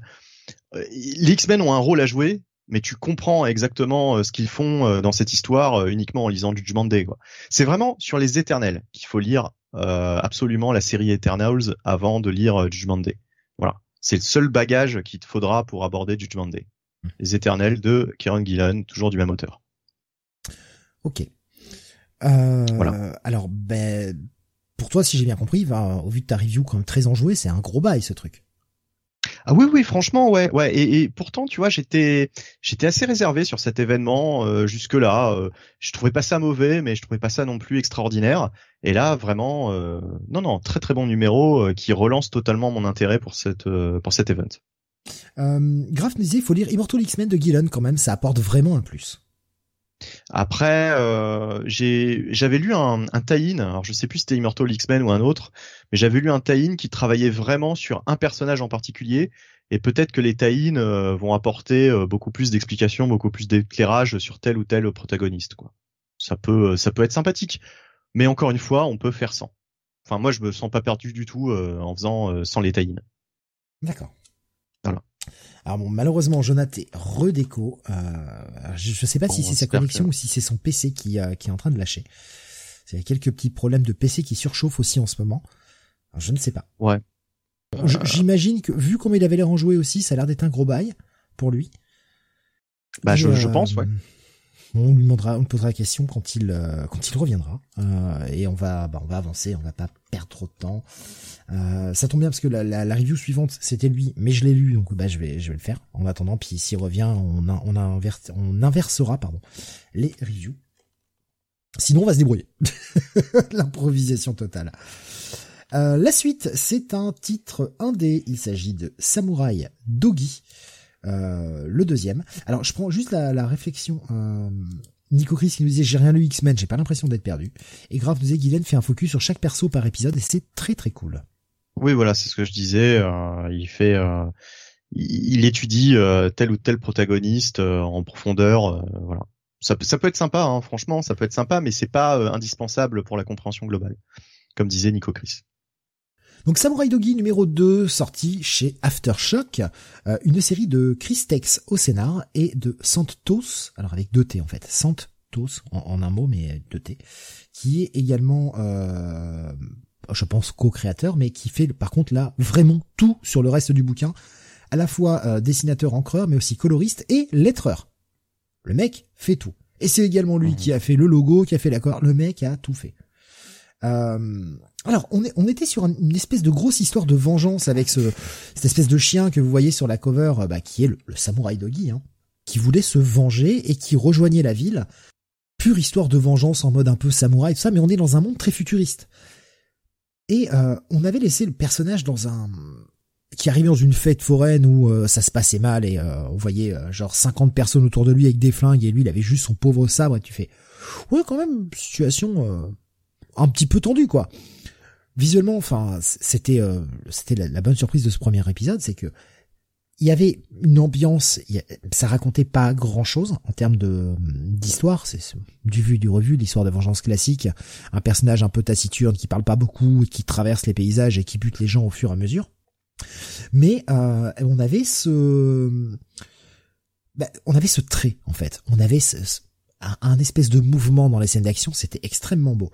Et donc on, on, a ce cliffhanger où le mec est entouré par 50 gars, tu te dis putain ça va ça va bastonner dans tous les sens. Et là bah, le le titre part dans une direction totalement différente, on va découvrir un nouveau personnage qui est un mec qui zone un peu, euh, passe son temps euh, dans des bars, à picoler, euh, s'arrête à bouffer à des stands, à des stands de bouffe, un peu comme on a au Japon, un peu partout, hein, tu sais, des stands de street food quoi. Mhm. Et euh, se retrouve lui aussi dans cette fête foraine, cette, devant cette espèce de grande roue, et on va le comprendre puisqu'on a un focus vraiment que sur ce personnage, qui est en fait un, une espèce de de de, front, putain comment on appelle ça de en français, euh, une devanture, enfin tu sais un truc pour pour euh, qui fait illusion quoi. Tu sais euh, les, les, les, espèces de, de casinos clandestins par exemple où t'as genre une laverie et puis à l'arrière en fait t'as un casino clandestin quoi. Euh, c'est une façade. façade. voilà façade. Merci c'est ça. C'est une façade pour en fait un gros trafic de drogue quoi. Bon on découvre tout ça on découvre ces personnages on est centré sur ce mec là qui est derrière lequel t'as pas forcément envie de te ranger quoi. C'est un peu la petite frappe euh, qui est dans les bons coups qui passe son temps à shooter à picoler à boire. Tu te demandes ce qu'il branle. Et on va reprendre enfin sur l'arrivée du samouraï Dogi et on va voir un peu enfin cette baston. Et ce qui fait qu'on a un personnage qui, en fait, on nous introduit dans ce deuxième épisode que ce nouveau personnage qui je trouve est pas ultra charismatique. Visuellement, le personnage rend bien, mais je le trouve pas ultra charismatique. Et on revient sur les trois dernières pages sur Samurai Dogi qui se fait entourer au moment où il arrive devant cette fête foraine. J'étais un peu déçu par ce deuxième épisode. Je sais pas ce que t'en as pensé, Jonathan, maintenant que tu es de retour. Oui. Euh, on bah, inversera la review euh, tu feras la review Predator du coup pour inverser. Ouais, oui, oui. Oui. Bah, tu me laisses le meilleur titre à review. Désolé. Euh, donc, euh... ouais, je suis un peu comme toi. Euh, le premier numéro était euh, était super. Franchement, c'était c'était un gros bail. Et là, je trouve ça un peu risqué de la part de Christex de bah de se détourner un peu de du plot général du, du, du, personnage principal de Samurai Dogi et d'aller sur un personnage euh, un, un, autre personnage. Alors la technique me, me gêne pas moi ça me gêne pas que on fasse ce genre de, de procédé narratif là avec un autre personnage qui va intervenir dans la scène que tu as vu dans l'épisode précédent euh, et qu'on va te euh, qu'on va plus développer sur cet épisode là qu'on va plus te présenter pour que tu puisses plus euh, t'attacher à lui. Le problème c'est qu'en fait y a, bah, si, si, ça prenait pas euh, les 90% du numéro, ce serait cool, quoi. Mais surtout qu'en fait, ça prend 90% pour en fait pas grand chose, quoi. C'est-à-dire mmh. qu'on comprend pas trop. Euh...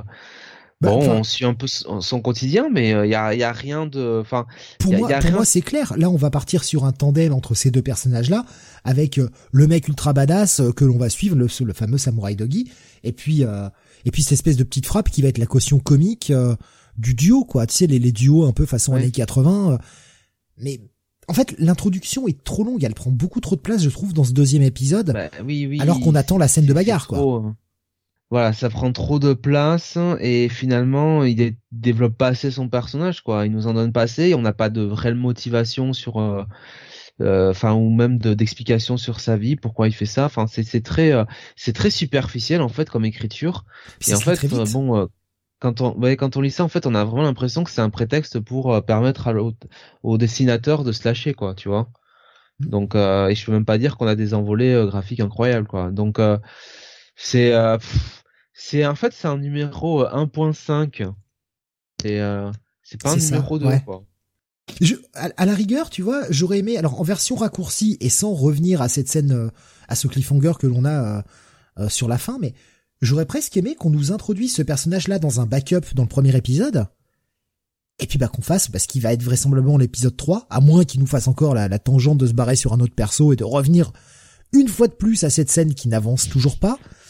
Là par contre ce serait comme du sacré foutage de gueule, franchement. Mais ouais, moi dire le troll quand même. Hein. c'est vrai que là, ça serait quand même kiloté, mais et après tout, peut-être que la démarche se respecte à ce, à, ce point de, de culot là, ça peut peut-être se respecter. Mais j'aurais aimé qu'il nous, qu'il nous présente ce personnage dans un backup. On pouvait très bien faire ça un backup en 5-6 pages dans le premier épisode, donc faire un épisode un peu plus fat et euh, un backup de 5-6 pages pour nous présenter ce truc là et où on, retombait sur la dernière scène où il voit cette séquence avec le samouraï dogi qui se retrouve parce qu'on a exactement la même planche que euh, quasiment qu'à la fin du premier épisode où il se retrouve entouré d'une dizaine de flingues et que t'as 50 mecs autour, quoi. Puis t'arrêtais là et tu faisais ton deuxième épisode, euh, t'enchaînais sur la suite, quoi. Un poil déçu. Ouais, un poil déçu. Pas mauvais, mais un poil déçu quand même. C'est, j'en attendais bien plus, je pense. Ouais, moi aussi, euh, je suis vraiment resté sur ma fin ce numéro. Pour moi, c'est un check-it. Mais pareil, ça va être qu'un petit check-it pour cet épisode-là. Euh, c'est dommage, le premier était un bail, mais euh, là c'est un petit check-it quoi. Euh, Grave, il nous avait pas encore commencé Samurai Dogi, mais j'y viendrai. Et il nous disait donc un numéro sur un faire-valoir, c'est ça? Bah ouais, c'est totalement ça. Alexa qui disait autant aller voir Samurai Pizza Cat. Mais oui, c'était bien Samurai Pizza Cat. C'était bien. Ouais, c'était le resto le plus branché dans le quartier. Hein. C'était trop cool, putain. Euh, et ben, alors, du coup, Jonathan, on va en profiter. Je vais en profiter pour te demander ta note sur le axe. Je demandais, on, on a estimé que Ah. c'était un bail vu comment tu en parlais. Oui. Ouais, ouais, tout à fait, tout à fait, c'est un bail. C'est histoire de confirmer euh, pour être bien sûr. Et du coup, je te passe la parole pour le Predator. Je me l'étais pris parce que je savais qu'il était un peu moins bon, mais j'ai voulu te laisser Samurai Doggy, qui, qui certes n'est pas incroyable, mais que j'ai trouvé un peu meilleur que le Predator. Mais bon, voilà. Euh, désolé, du coup. C'est à toi, le Predator numéro 2. Scénarisé par euh, Ed Brisson. Euh, là, c'est très vite dit quand même. Euh, dessin de Kev Walker, Si. colorisation de Franck Darmatin. Si, si, il y a du scénar. euh, Si, si. Il y a des bulles de texte, donc il y a Oui. du scénar, quoi. Il y a des pages dans le bouquin, donc il y a forcément du scénar. Euh, donc on retrouve euh, le personnage de, euh, ben, j'ai plus son nom d'ailleurs, euh, Theta, donc Theta, ouais, c'est ça, exactement. Theta. Theta, ouais. Euh, le personnage de Theta, donc, qui était cette jeune orpheline qui avait perdu ses parents, tuée par par un prédateur. Et donc, euh, elle s'est lancée depuis dans une quête vengeresque pour trouver le prédateur qui a tué ses parents. C'est vrai qu'il y a à peu près euh, simplement une dizaine de prédateurs hein, dans l'univers. hein. Non, il n'y en a pas plus que ça, donc c'est très facile de le trouver. Mais enfin, pourquoi pas. Ah, on ne sait Et pas donc, combien euh, ils sont sur leur planète, après tout. Oui, après tout, ils sont peut-être que 5. Voilà. non, mais... Vu qu'il y en a un qui meurt par film au moins, ça il en reste plus beaucoup. Hein. Tu noteras d'ailleurs, on notera, oui. franchement, j'ai j'ai trouvé ça un peu rigolo, que euh, on a la page de crédit euh, qui nous fait, euh, vous savez, avec le, le résumé puisqu'on est chez Marvel, et on nous parle des Prédateurs. On avait le même hein, d'ailleurs, je crois, dans l'épisode numéro 1. On nous fait 1987, 1997, 2010, 2018. Ah, on parle pas de près. C'est con, ils ont un film à vendre pourtant en ce moment, mais ils nous parlent pas de près. Bon. Voilà, je voulais juste glisser ce petit, Ouais. ce petit fact.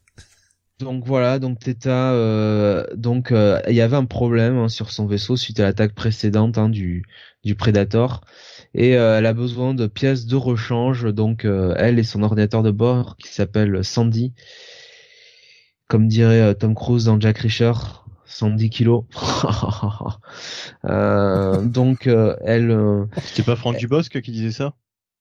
Bon, Aussi, peut-être aussi. Ouais, Aussi, ouais. ouais. Ouais, mais je préfère quand c'est Tom Cruise qui le dit. Euh, donc voilà, euh, elle, euh, elle se, elle atterrit sur une planète euh, du doux nom de Tusket, euh, qui, euh, où elle va donc, euh, qu'elle va donc explorer. Donc on est un peu sur une sur une planète à la haute hein, dans, dans Star Wars, donc vraiment euh, euh, une planète ben, enneigée, hein, c'est l'air glaciaire. D'ailleurs, bon, on va pas se mentir, mais la manière dont elle s'habille pour pour sortir de son vaisseau, bon, fait quand même assez penser au, au costume de, de Luke Skywalker, donc au début d'Empire contre-attaque. Et euh, donc euh, elle va, euh, elle va. Il y a un petit côté The Thing aussi qui est John Carpenter. Ouais, je préfère parler des bons films. Et donc euh, elle décide de. Putain. euh, Alors attends, attends. Star Wars est meilleur que The Thing. Euh, J'ai parlé de l'Empire contre-attaque. Hein. Alors Ouais, si mais même, ce mais film c'est même, meilleur que mais même. contre-attaque, euh, Mais même, alors là, Jonathan, ose, me, ose me dire que ce film c'est meilleur que l'Empire la contre-attaque. hein. réputation, la réputation Oh, The Thing, c'est excellent. The Ouais, euh, allez. Carpenter, c'est l'un des meilleurs Carpenter et euh, euh, franchement, l'Empire contre-attaque, contre-attaque, euh, euh, c'est je sais pas quoi. Bon, on va pas arguer. De toute façon, vous avez tort. J'ai raison, comme c'est certain. Donc voilà, donc elle explore sa planète et elle cherche de la bouffe, elle cherche des pièces de rechange. Et là, bon, elle va, elle va tuer un pauvre. alors je dirais un pauvre, un pauvre buffle, voilà, qui traînait par là.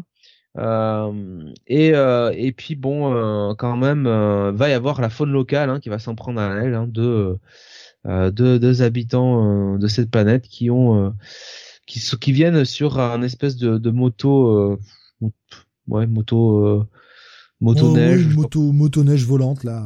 ouais motoneige volante bref bon on s'en fout c'est nul moto du futur, donc- quoi. Voilà. ouais du turfu ouais donc euh, donc voilà pff, Le les overbike, couillons. comme ils appellent ça. voilà overbike quoi donc les Ouais, deux couillons flotte, quoi. Les deux couillons, on se dirait que bon, euh, pour pour l'attaquer, il s'y prendrait mieux, quoi. Genre, il y en aurait un, tu vois, qui l'a madouré, puis l'autre qui arriverait par derrière comme une salope. Mais même pas, quoi. Il faut une entrée, euh, il faut une entrée gros balourd, quoi. Elle les voit arriver à 10 km.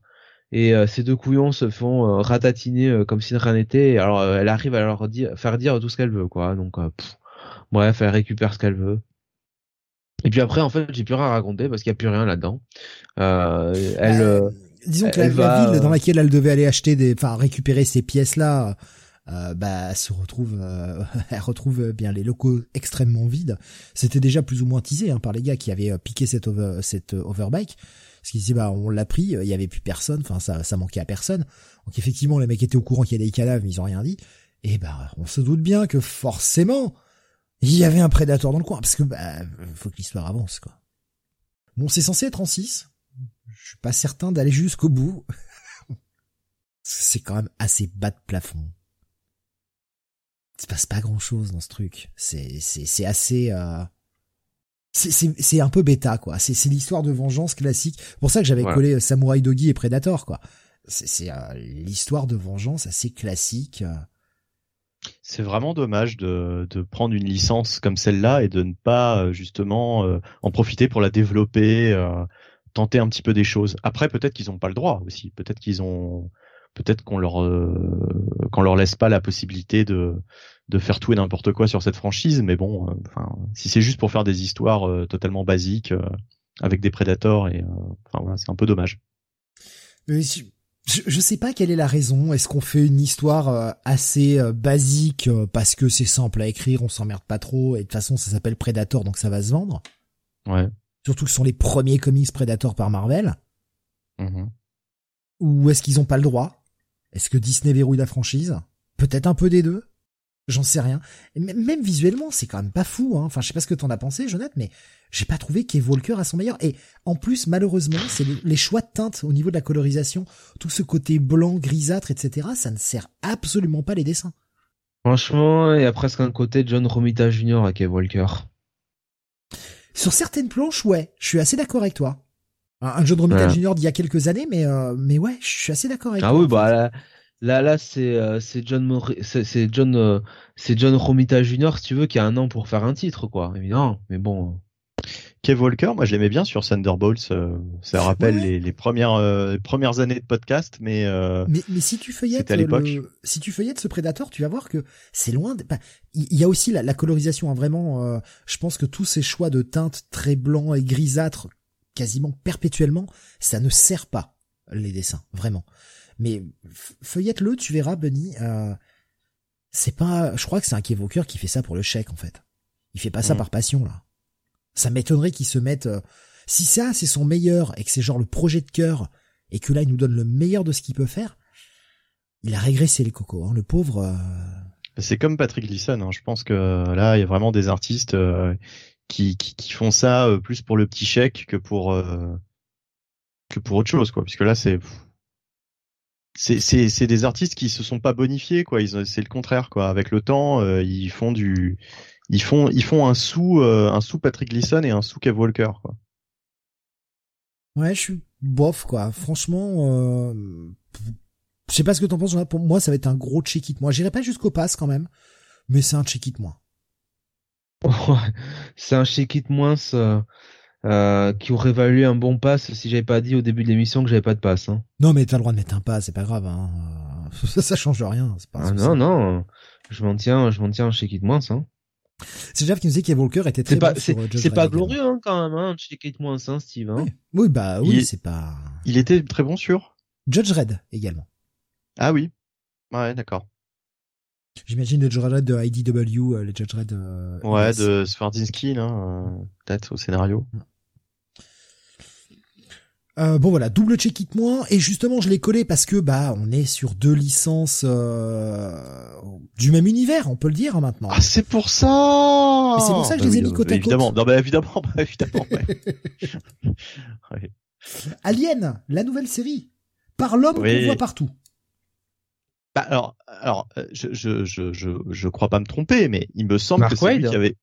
Non, Philippe Kennedy Johnson. Mais il me semble bien, d'ailleurs j'en suis sûr, sur la série précédente, c'était lui, oui. Qui, oui, qui, qui avait fait le volume précédent. J'avais lu juste lu le premier numéro et franchement, ça m'était tombé des mains. C'est, j'avais trouvé ça très mauvais. En plus, Donc est-ce que ouais, je me rappelle même plus graphiquement. Enfin moi, c'est surtout l'histoire. euh, J'avais l'impression vraiment de voir que des connards et à la limite qu'ils se fassent tous buter par des aliens. Bah ça me dérangeait pas du tout. C'était- un façon- Salvador Larocca qui était mais euh, parodie Ah oui, c'est vrai, Ouais, ouais. Enfin, franchement, c'était pas beau, quoi. Non, mais c'était c'était pas bon. Euh, alors je sais pas si ça s'est amélioré par la suite niveau scénar. Mais, Mais, quel est euh, l'intérêt? Excuse-moi, mais avant que tu commences la review, quel est l'intérêt?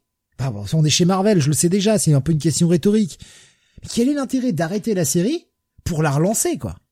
Par le même auteur, bordel de merde C'est ça que je comprends pas. Si encore t'avais filé la licence à quelqu'un d'autre, bon bah ça a pas marché avec Philippe Kennedy Johnson, ben, on va écrire une autre histoire, mais quel est le putain d'intérêt de nous faire encore un relaunch, encore un numéro 1 de merde, avec le même auteur on pouvait pas faire un 10. Non, non, non.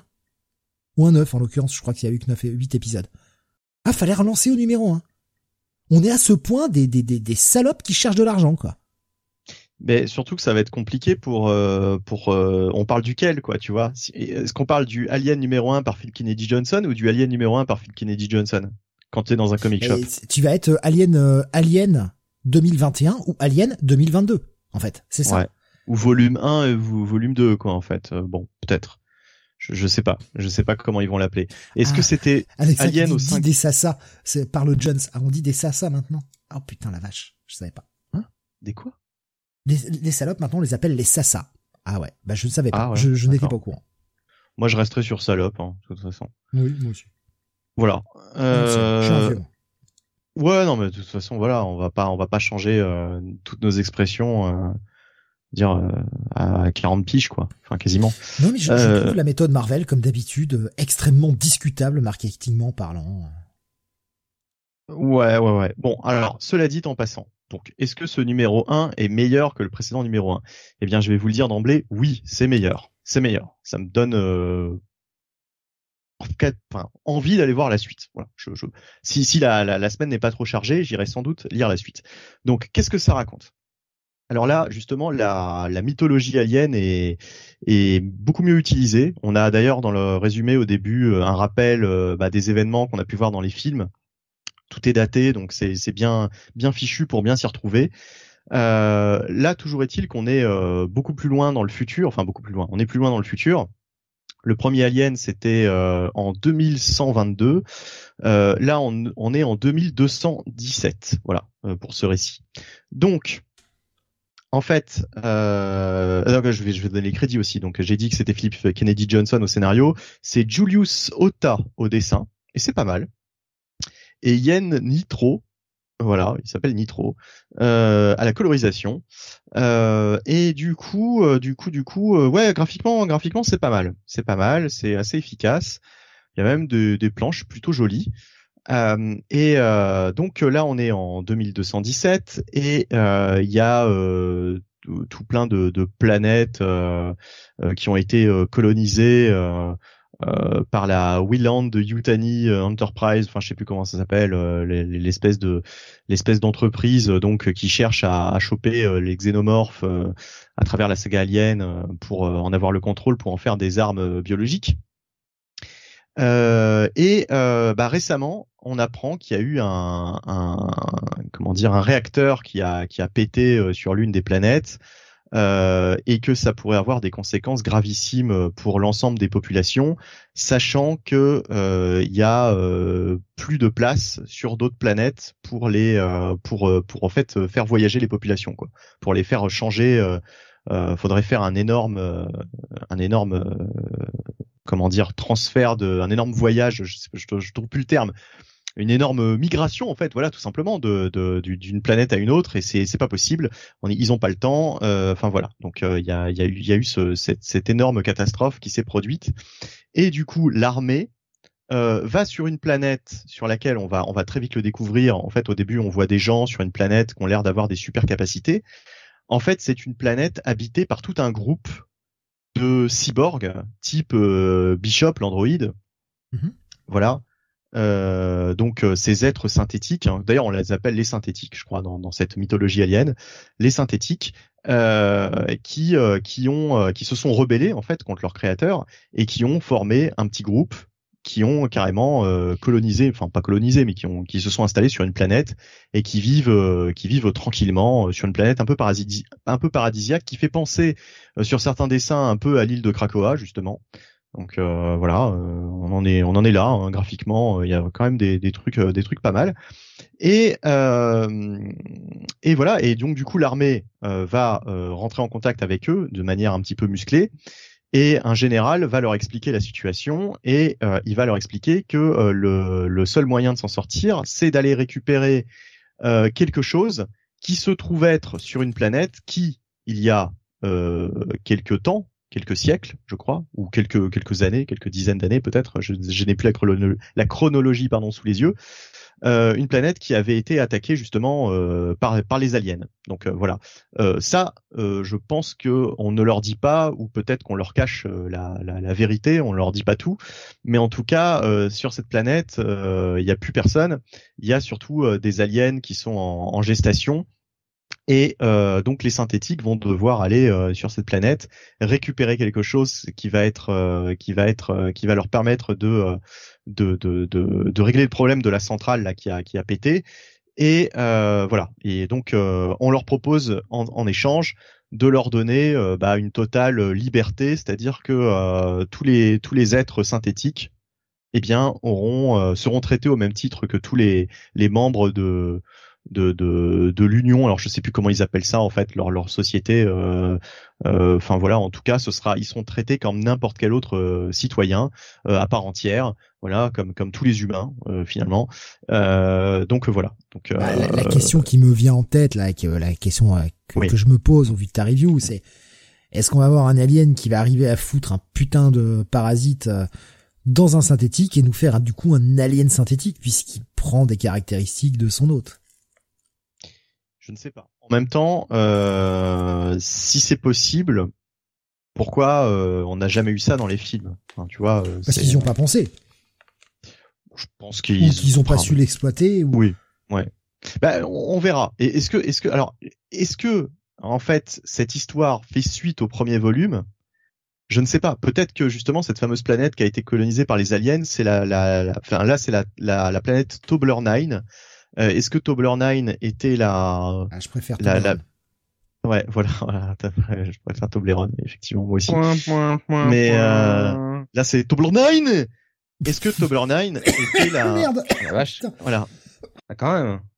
Voilà. Est-ce que est-ce que c'était la, la, la planète, euh, l'endroit du, du premier arc? Je ne sais plus. J'avoue que moi, ça m'avait tellement ça m'avait tellement déplu euh, le premier numéro que je n'ai aucun souvenir.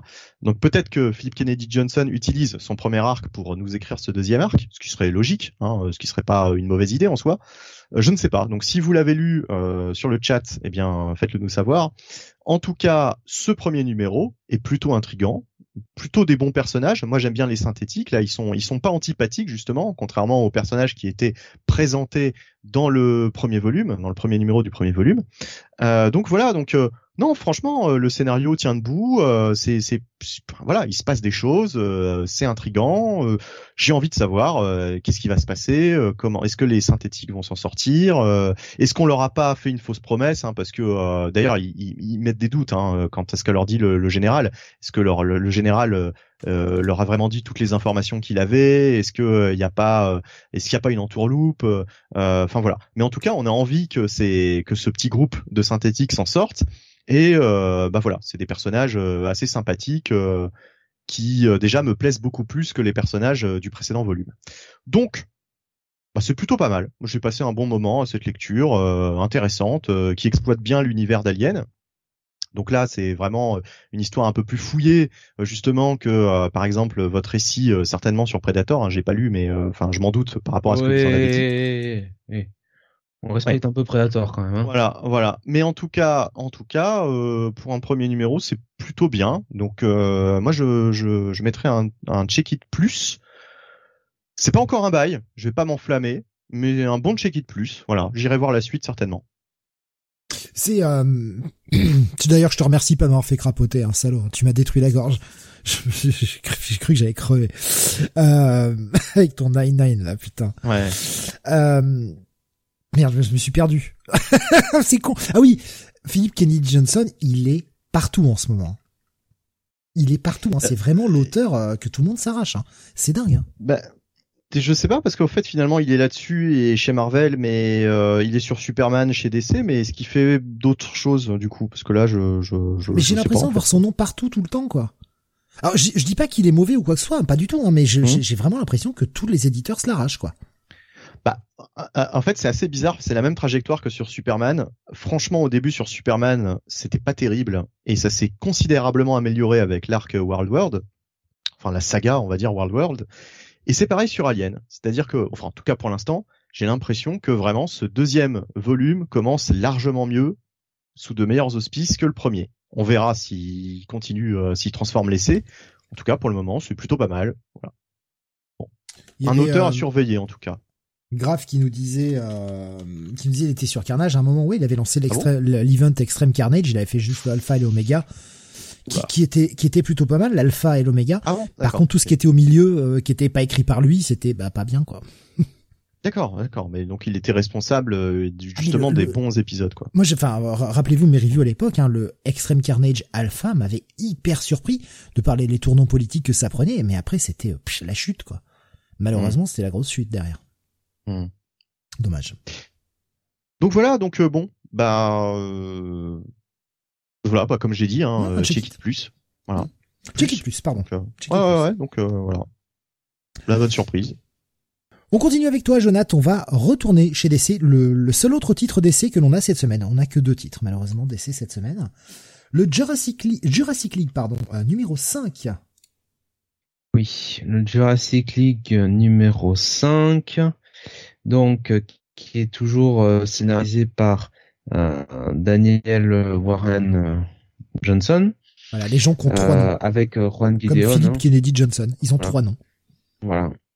Il y en a un qui est plus talentueux que l'autre euh, et accompagné de Juan Gideon. Donc, euh, ben voilà, on est un petit peu sur...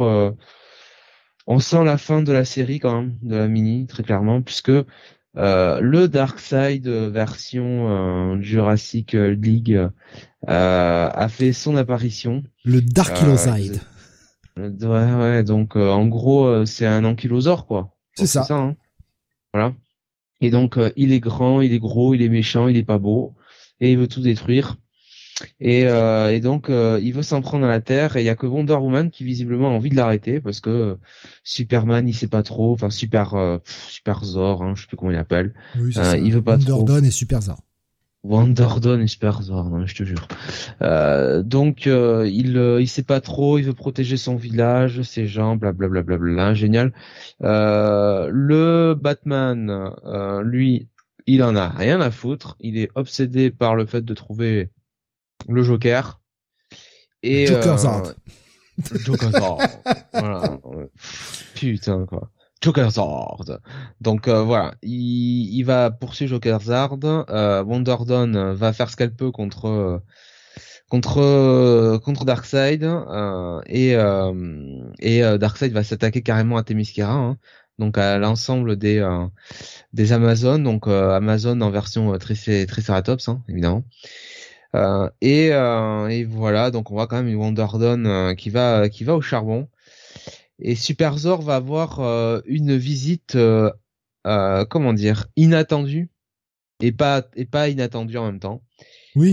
qui va lui faire peut-être changer d'opinion. Voilà. Donc bon, on va pas en dire beaucoup plus. On est vraiment sur euh, sur la finalité, sur euh, vraiment les, les super-héros de, de, cet univers préhistorique qui euh, vont se liguer contre Dark Illocide. Voilà. ça pète dans tous les sens, hein, c'est hyper dynamique. bon, ouais, c'est fun. voilà. C'est fun en fait. C'est juste un gros titre fun qui ne révolutionnera pas le genre, qui sera absolument pas un incontournable, mais je sais pas, à chaque à chaque fois, je trouve ça, euh, je trouve ça assez fun. Et il arrive quand même dans son écriture, euh, Warren Johnson, à nous à nous mettre un tout petit peu assez, de drama en fait, pour qu'on ait envie de s'intéresser à des personnages dont visuellement on s'en branle quoi, notamment le, Batman avec son acolyte là. Pouah, je m'en fous de ce tandem. Mais le, le, petit ah jeu là sur le fait que euh, Eh, est-ce que c'est euh, le gamin ou la gamine d'ailleurs, on n'arrive pas à savoir, qui qui commence à parler dinosaures ou est-ce que c'est le Batman qui commence à comprendre les humains et le fait qu'ils arrivent à communiquer peu à peu entre eux? Voilà, c'est des petits moments, on va dire émotion. Alors je mets d'énormes guillemets sur émotion, mais voilà, des, petits moments un peu plus. Euh, je creuse un peu les personnages auxquels on s'attend pas parce qu'on s'attend juste à un gros truc de, de bourrin où ça tabasse parce que c'est des dinosaures qui se tapent dessus et c'est toujours rigolo quoi. C'est très régressif, je trouve comme comique, mais c'est un comique que je prends énormément de plaisir à lire. Ça respecte bien le caractère euh, assez cliché des personnages, que ce soit Wonder Woman, Batman, euh, Superman ça, ça réinvente pas la roue, mais ce que ça fait, ça le fait bien. Voilà. Et puis les méchants sont méchants, et les gentils sont gentils. Ouais, voilà. Un comic fun. Voilà. Voilà. Donc euh, on peut parler, on peut passer aux notes, hein, très franchement. Oui, Écoute, euh, moi, je trouve, euh, je trouve une remontée quand même, hein, qu'il y a une remontée par rapport à l'épisode précédent. Donc pour moi, ce sera un bon petit bail. Ah ouais, t'iras au bail. Ah moi j'irai pas jusqu'au bail quand même. Je vais mettre un, bon check-it plus, tu vois, mais je vais pas aller au bail. Comme je dis, c'est c'est une lecture fun, mais absolument pas essentiel. C'est euh, c'est concon. Voilà, comme je dis, c'est très régressif. Mais c'est aussi pour ça que j'aime la série. Mais je je peux pas je peux pas conseiller aux gens de l'acheter. Euh, c'est pas pour moi un bail absolu. Je trouve que cette semaine il y a des choses qui sont bien plus importantes à acheter quoi. Euh, mais bon, bon, ok, un bail pour toi et un un check-it plus pour moi. Euh, je regarde les, euh, les, les, réponses hein, de, nos auditeurs en même temps. Jeff nous disait, dommage que ce soit pas écrit par Colin Trevorrow. Il est tellement bon avec les dinosaures. Non. Non. Chris qui nous, Nico Chris pardon qui nous dit même pas un Mégazord. Je pense que Jonathan aurait aurait mis un bail plus plus s'il y avait eu un Mégazord. Euh, je suis pas je suis pas faible à ce point-là non plus. Hein. euh, que le valet dinosaure à moustache de Batman. Ça aurait été chouette, ça. On sait jamais, il reste un épisode.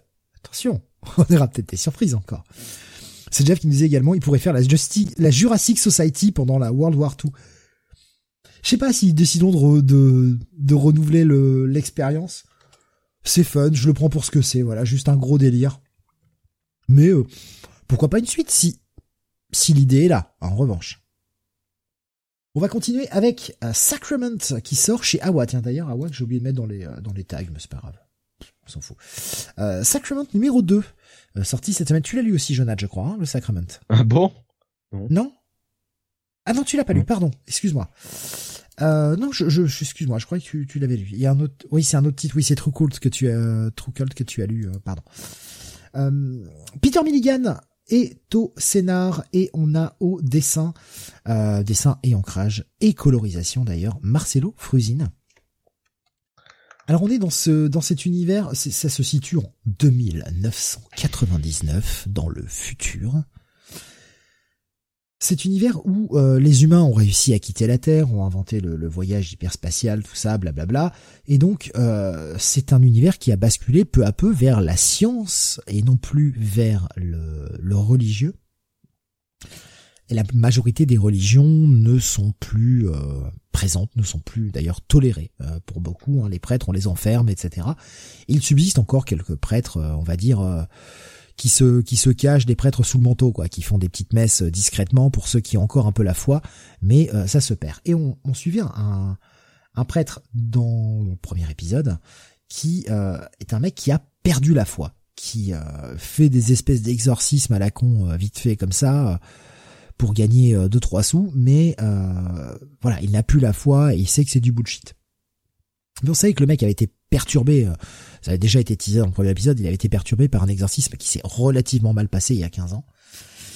Et on va découvrir dans ce deuxième épisode beaucoup pourquoi. Puisque sur une planète qui est vraiment science à fond, à fond, à fond, à fond, il y a des meurtres rituels qui se passent. Et notamment un gars qui est retrouvé euh, en lévitation à l'envers, les bras écartés, donc en, mode euh, croix à l'envers, quoi, en lévitation, avec des stigmates dans les mains, et euh, bah, ce que la science ne peut pas expliquer, c'est peut-être le religieux. Et euh, malgré que le chef de la sécurité de cette planète ne croit absolument pas au boniment de, l'Église, pour lui la science et sa religion, là, il doit bien avouer que euh, on est peut-être sur une possession démoniaque. Donc il a fait enlever ce prêtre. Il a réussi à l'arrêter, à le faire enlever. et bah, lui intime l'ordre de pratiquer un exorcisme. Mais le mec n'a plus la foi, donc comment pratiquer un exorcisme quand t'as plus la foi? Eh ben on va te faire, on va te forcer à revivre tes souvenirs et de voir pourquoi cet exorcisme qui t'a dégoûté, qui t'a fait perdre ta foi, a, si mal tourné en fait. Et tous ces souvenirs enfouis euh, vont remonter à la surface et avoir un lien assez fort avec le présent. J'aime bien l'idée de l'univers, franchement. Là, c'est un Peter Milligan que j'aime bien. Je suis pas toujours fan de ce qu'il écrit, mais j'aime bien. Visuellement, ça tient bien la route. C'est une histoire. Bah, on est sur un espèce de thriller et en même temps il y a un côté surnaturel euh, mais très futuriste. J'aime bien l'univers, c'est pas une lecture incontournable, mais je prends un bon plaisir à le lire. T'avais pas lu le 1, Jonathan, de, cette série? Si, j'ai lu le 1, ouais. Mais ouais, mais tu n'as pas lu le 2, c'est euh, pareil, manque de temps ou bof, finalement? Bah non, je savais pas que c'était... Euh... Je, je, je, je, me souvenais plus que c'était ça, en fait. D'accord, ok. Voilà donc un, deuxième épisode qui donne pas mal de réponses, qui fait aussi avancer le mystère. Il y a quelques twists que je ne vous révèle pas évidemment pour que vous euh, ayez quand même des découvertes euh, quand vous lirez le comics si vous avez envie de le lire.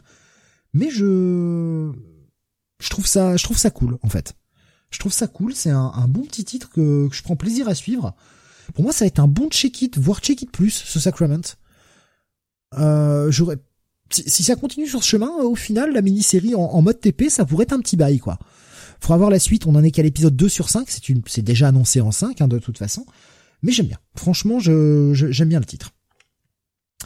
Alors, j'ai vu vos discussions sur Discord passer euh, aujourd'hui, j'ai vu ça d'un, j'ai suivi ça d'un œil. Bunny, tu vas nous parler, eh bien, de ce qui est le dernier épisode, apparemment, de Right to Thirst of Vengeance. Eh oui, grosse surprise parce que alors c'était peut-être marqué dans les sollicitations, mais je ne vais jamais lire les sollicitations. Euh, Righteous Thirst for Vengeance numéro 11 serait, enfin est apparemment le dernier donc de la série. Une série donc en 11 numéros euh, qu'il euh, bah, qu'il faudrait en fait sortir euh, sortir en, un groupe en un seul et même groupe AV hein. je pense euh, franchement ce serait la meilleure solution le truc c'est que je crois que ce sera en deux en deux volumes aux États-Unis et la question la grande question c'est savoir comment ils vont le sortir en France euh, voilà, je, je, moi je verrais bien vraiment un gros volume parce que ça se prend comme un comme une seule et même histoire en fait. Il y a jamais de bon moment pour euh, pour euh, pour arrêter pour arrêter pour couper le récit en deux quoi en fait dans cette dans cette histoire. Euh, et là le titre en fait cette soif de vengeance justement bah, prend tout son sens finalement avec le dernier épisode plus encore qu'avec les autres.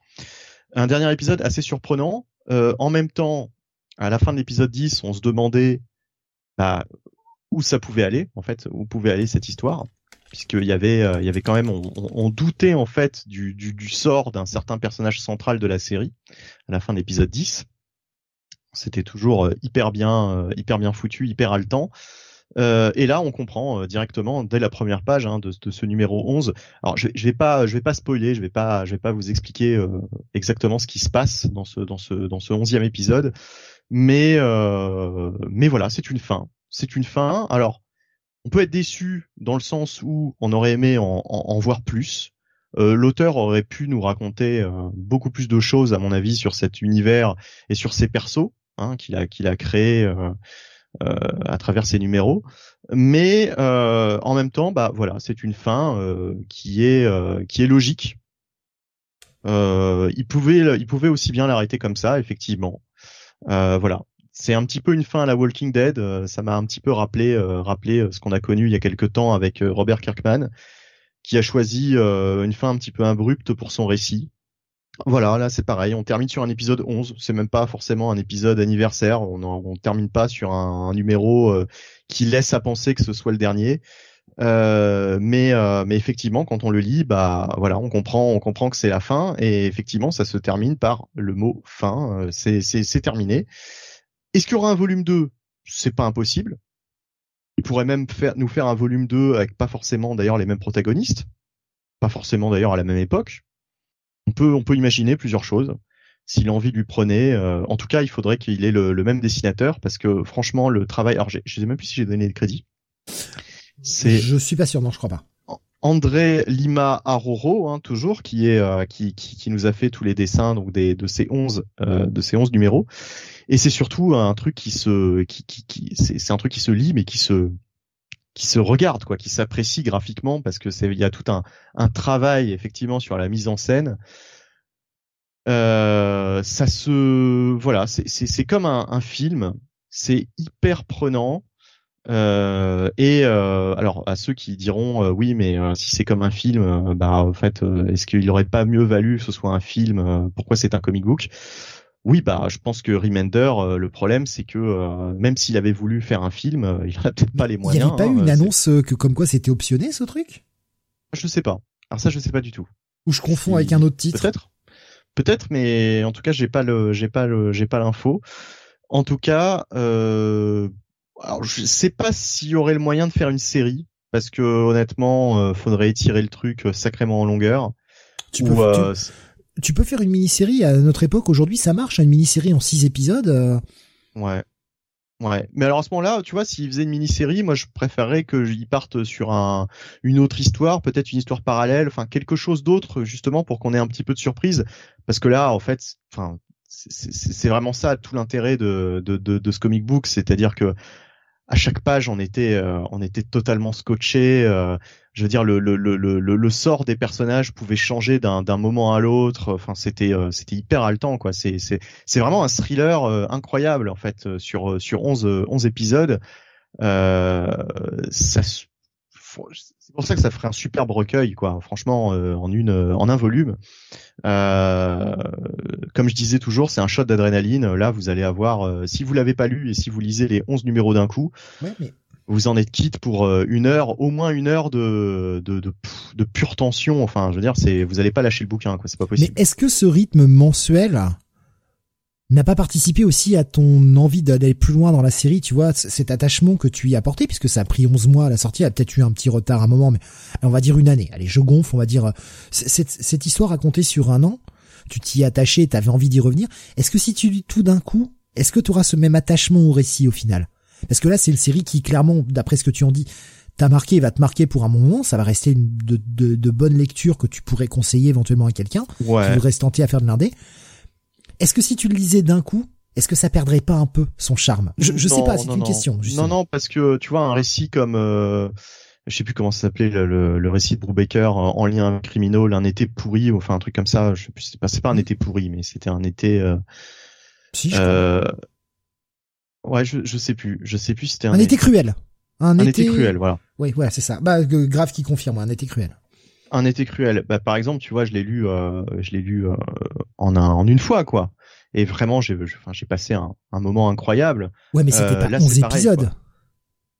ah, c'est, c'est quand même, euh, c'est quand même assez, euh, assez volumineux. Hein. Je sais pas combien il y avait d'épisodes, mais il y en avait peut-être, je sais pas. Enfin, vu, vu l'épaisseur du bouquin, il y avait peut-être 8 ou 9 épisodes dans ce truc-là. Je, je sais pas. Je, je, je, je sais plus.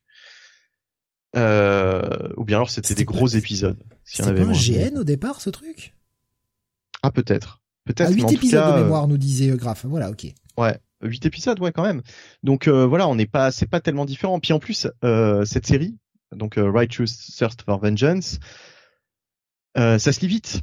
Ça se lit vite. En fait, si tu si tu ne prends pas tellement le temps plus que ça de d'apprécier tous les toutes les toutes les pages, tous les dessins, puisqu'il y a, il y a beaucoup de il n'y a pas beaucoup de texte finalement. Tu vois, c'est un récit euh, vraiment, c'est surtout la narration graphique euh, qui est hyper importante. Et euh, non, je pense que tu peux tu peux vraiment passer un super moment et tu peux ça, ça peut vraiment ça peut vraiment te marquer quoi, même si tu le lis en, en one shot. D'accord. C'était pour avoir ton appréciation vu que toi qui ouais, ouais, non mais totalement, totalement. Moi je, justement je, je trouve même, même peut-être que j'aurais encore plus apprécié euh, en lisant en lisant d'un bloc. D'accord. Nico Chris il nous dit hein, ça se lit très vite, j'ai lu les 10 en une heure. Mais moi qui en on en parlait récemment euh, de, de, cette série ensemble. Alors, je sais plus si c'est au sein d'une émission ou ou si on en parlait juste entre nous. Je disais putain, je vais peut-être essayer de profiter de mes vacances pour rattraper un peu et euh, être à jour sur cette série dont vous faites à chaque fois des bonnes reviews. Bah bon bah là du coup, je vais me je vais me taper la série complète quoi.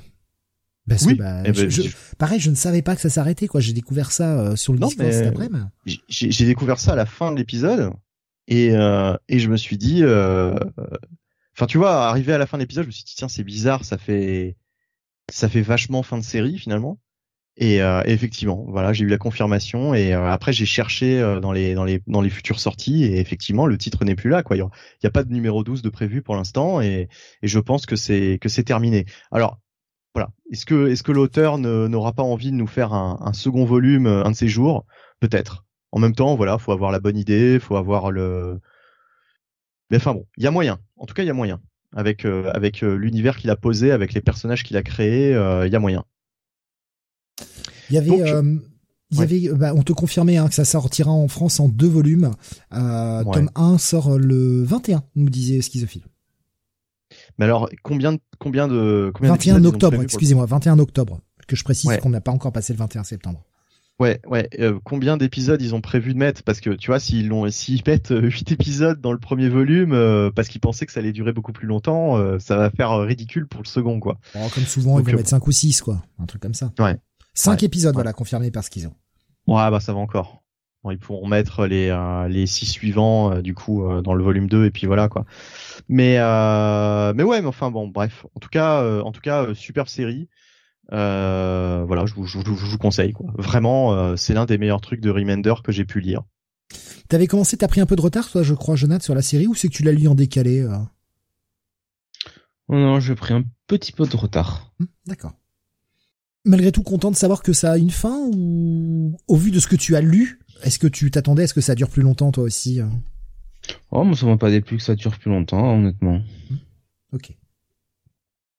Ouais, non, franchement, euh, voilà, c'est euh, vraiment l'un des coups de cœur, euh, l'un de mes coups de cœur cette année, quoi.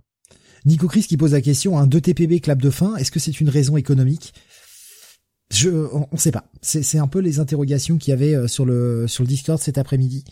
Euh, j'ai pas cherché de mon côté, je vous avoue, étant donné que j'ai pas lu la série, j'ai pas voulu non plus chercher trop d'infos parce que j'avais peur de trop me spoil, en fait. Comme je sais que c'est un truc que je veux lire, que je veux rattraper, je voulais éviter de trop me spoiler sur euh, sur l'ensemble. Mm.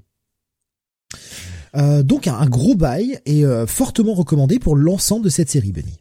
Voilà. Alors par contre, évidemment, pas pour un jeune public, hein, pas pour des jeunes lecteurs, mais quand je dis jeune, c'est vraiment même à partir de ouais même même 12 ans tu vois c'est encore trop c'est encore frais quoi oui c'est une série violente vraiment ah ouais ouais franchement ouais ouais, ouais. c'est c'est pas euh, c'est pas recommandé à un très très jeune public donc 15 euh, 16 ans voilà c'est c'est ça ça va quoi mais euh, alors bon Là, le premier truc qui me qui me vient à l'esprit, alors en termes de dégueulasserie peut-être pas, mais en termes de violence, est-ce qu'on est sur un niveau genre d'un d'un cross ou?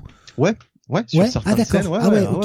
Ah ouais, ok. Ouais, ah ouais sur certaines scènes. Puis c'est pire parce que euh, dans Crost, c'est fait par des gens euh, possédés, machin, enfin qui ont, qui ont, qui ont, qui ont, qui ont une espèce de virus. Euh, enfin voilà, tu vois. Alors que non, alors que là, euh, justement, euh, c'est c'est juste des vrais salopards quoi. Enfin voilà, qui qui, qui, qui font qui commettent des des crimes dégueulasses et, euh, et c'est ouais franchement parfois c'est vraiment très très graphique.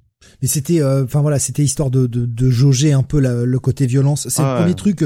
J'ai essayé de chercher un truc crade dans ma tête et c'est le premier truc qui m'est venu. Non non là, là franchement tout est montré quoi. Si enfin vraiment si t'as des t'as des personnages euh, par moment la bite à l'air enfin voilà tout tout est dessiné quoi. Ok. Dire tu, tu n'as pas de il y a aucune censure. C'est bien c'est bien qu'il y ait aussi des titres plus adultes à réserver à un certain public. Bon pourquoi pas hein. Moi, je, je suis pas contre, honnêtement. Mm. Euh, Alexin qui demandait sur l'échelle de Robocop et euh, Grave qui confirmait. Hein. moi, je dirais eh que c'est très ben, tendu à partir de 16 ans. Voilà. Le 8 m'a mis mal à l'aise de mémoire.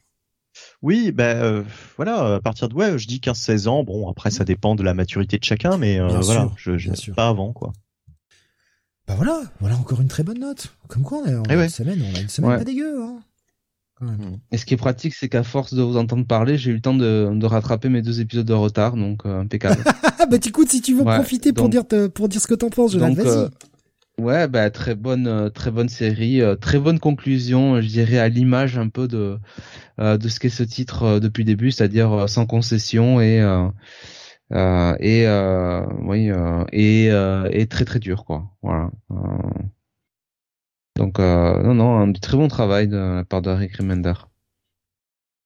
Après tout, c'est pas plus mal des fois aussi de faire des séries courtes qui euh, bah, qui ont une vraie fin et qu'on n'attend pas pendant des mois parce que la série est mise en hiatus et qu'ils n'ont pas le temps d'y revenir ou qu'ils n'ont pas les fonds pour continuer.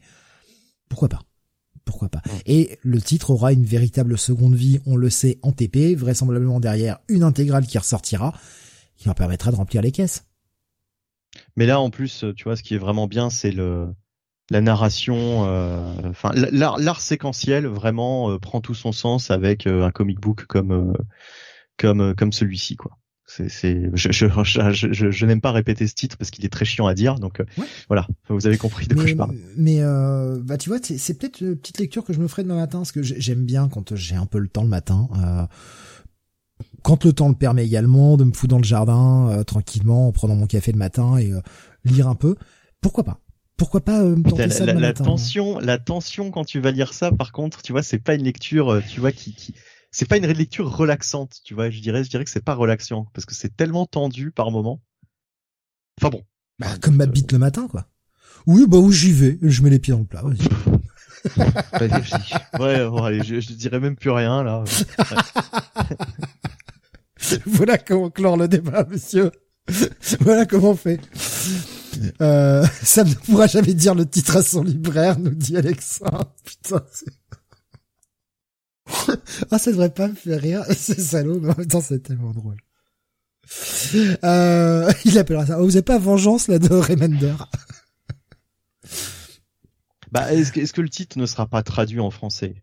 Je, je, ne sais pas. Je sais pas comment ils vont appeler. Bah, nos, nos, nos amis qui disent de la VF euh, pourront, euh, pourront nous le confirmer. Euh, si c'est traduit, nous dit Nico Chris. S'ils le traduisent, nous dit Graf. Ouais, bon, bah voilà. On aura le volume 2 avant euh, DC Infinite Universe en France, nous dit Nico Chris. Oui, bah ça, il y a des chances, ouais. Il y a des chances. Alors, comme j'aime bien essayer de lier certains titres, eh ben je me suis dit tiens, on va prendre les deux titres les plus chiants, on va les mettre côte à côte. Donc Right to Source of Vengeance, hein, et puis là derrière, on va enchaîner avec toi, Jonathan, avec There's Something Wrong with Patrick Todd. Voilà. Le titre chiant. Numéro 3 toujours euh, scénarisé par Ed Brisson avec des dessins de Gavin Guidry et une colorisation de Chris Hall à. Donc euh, Patrick Todd, c'est cet adolescent qui a des pouvoirs euh, psychiques et qui a décidé de bah, qui, lui permet des pouvoirs psychiques qui permet de prendre contrôle du cerveau des gens et leur faire faire ce qu'ils veulent et donc il se sert de gens pour euh, aller euh, braquer des banques et euh, faire en sorte que Patrick bah, puisse payer les frais d'hospitalisation de sa mère qui, selon toute vraisemblance, est atteinte de bah, d'Alzheimer. Et dans l'épisode précédent, on voyait que Patrick, ben, il y avait des avis de recherche le concernant et il semblerait que la personne qui le recherchait, c'était son père, dont on, on ne savait pas exactement où il était. Euh, et, euh, et, en fait, on va en savoir plus sur cet épisode, sur cette personne qui, en fait, n'est pas vraiment euh, le père de, de, Patrick et qui, par contre, a un compte à régler avec lui et sa famille, et spécialement sa mère. Euh, et il a l'air d'être bien préparé parce qu'il a des contre-mesures contre les, les pouvoirs psychiques de Patrick. il connaît tout de lui et ça va lancer Patrick dans une comment dire une enfin plutôt Patrick va va subir une course poursuite avec cette, personne-là euh, tout au long de l'épisode. Euh, donc euh, donc voilà. Et puis pendant ce temps, en parallèle, on a toujours cette enquête, cet inspecteur de police qui enquête sur Patrick, en tout cas sur ces différents braquages de banque et qui cherche une, une explication à ces gens qui euh, ont perdu la mémoire et ne savent pas pourquoi euh, ils se sont trouvés à tel ou tel endroit, qui ne se rappellent pas avoir euh, braqué des banques, même si ces gens-là irrémédiablement doivent quand même être mis en prison, puisque Patrick s'arrange toujours pour prendre des, gens peu recommandables. et de surtout de ne pas choisir d'innocents pour braquer des banques. Et cet enquêteur de police, bah en fait, on se rend compte que le pauvre, euh, bah, avec euh, cette enquête difficile, euh, il a pas beaucoup de nuit devant lui, il est très très fatigué. Et là, il va quand même avoir des bons tuyaux sur Patrick, il va pouvoir aller retrouver son identité, enquêter du côté de, de son lycée. donc voilà, les deux storylines sont menées tambour battant des deux côtés. on est toujours dans le flou euh, par rapport aux origines de Patrick et notamment où est son père. On ne sait pas ce qui lui est arrivé.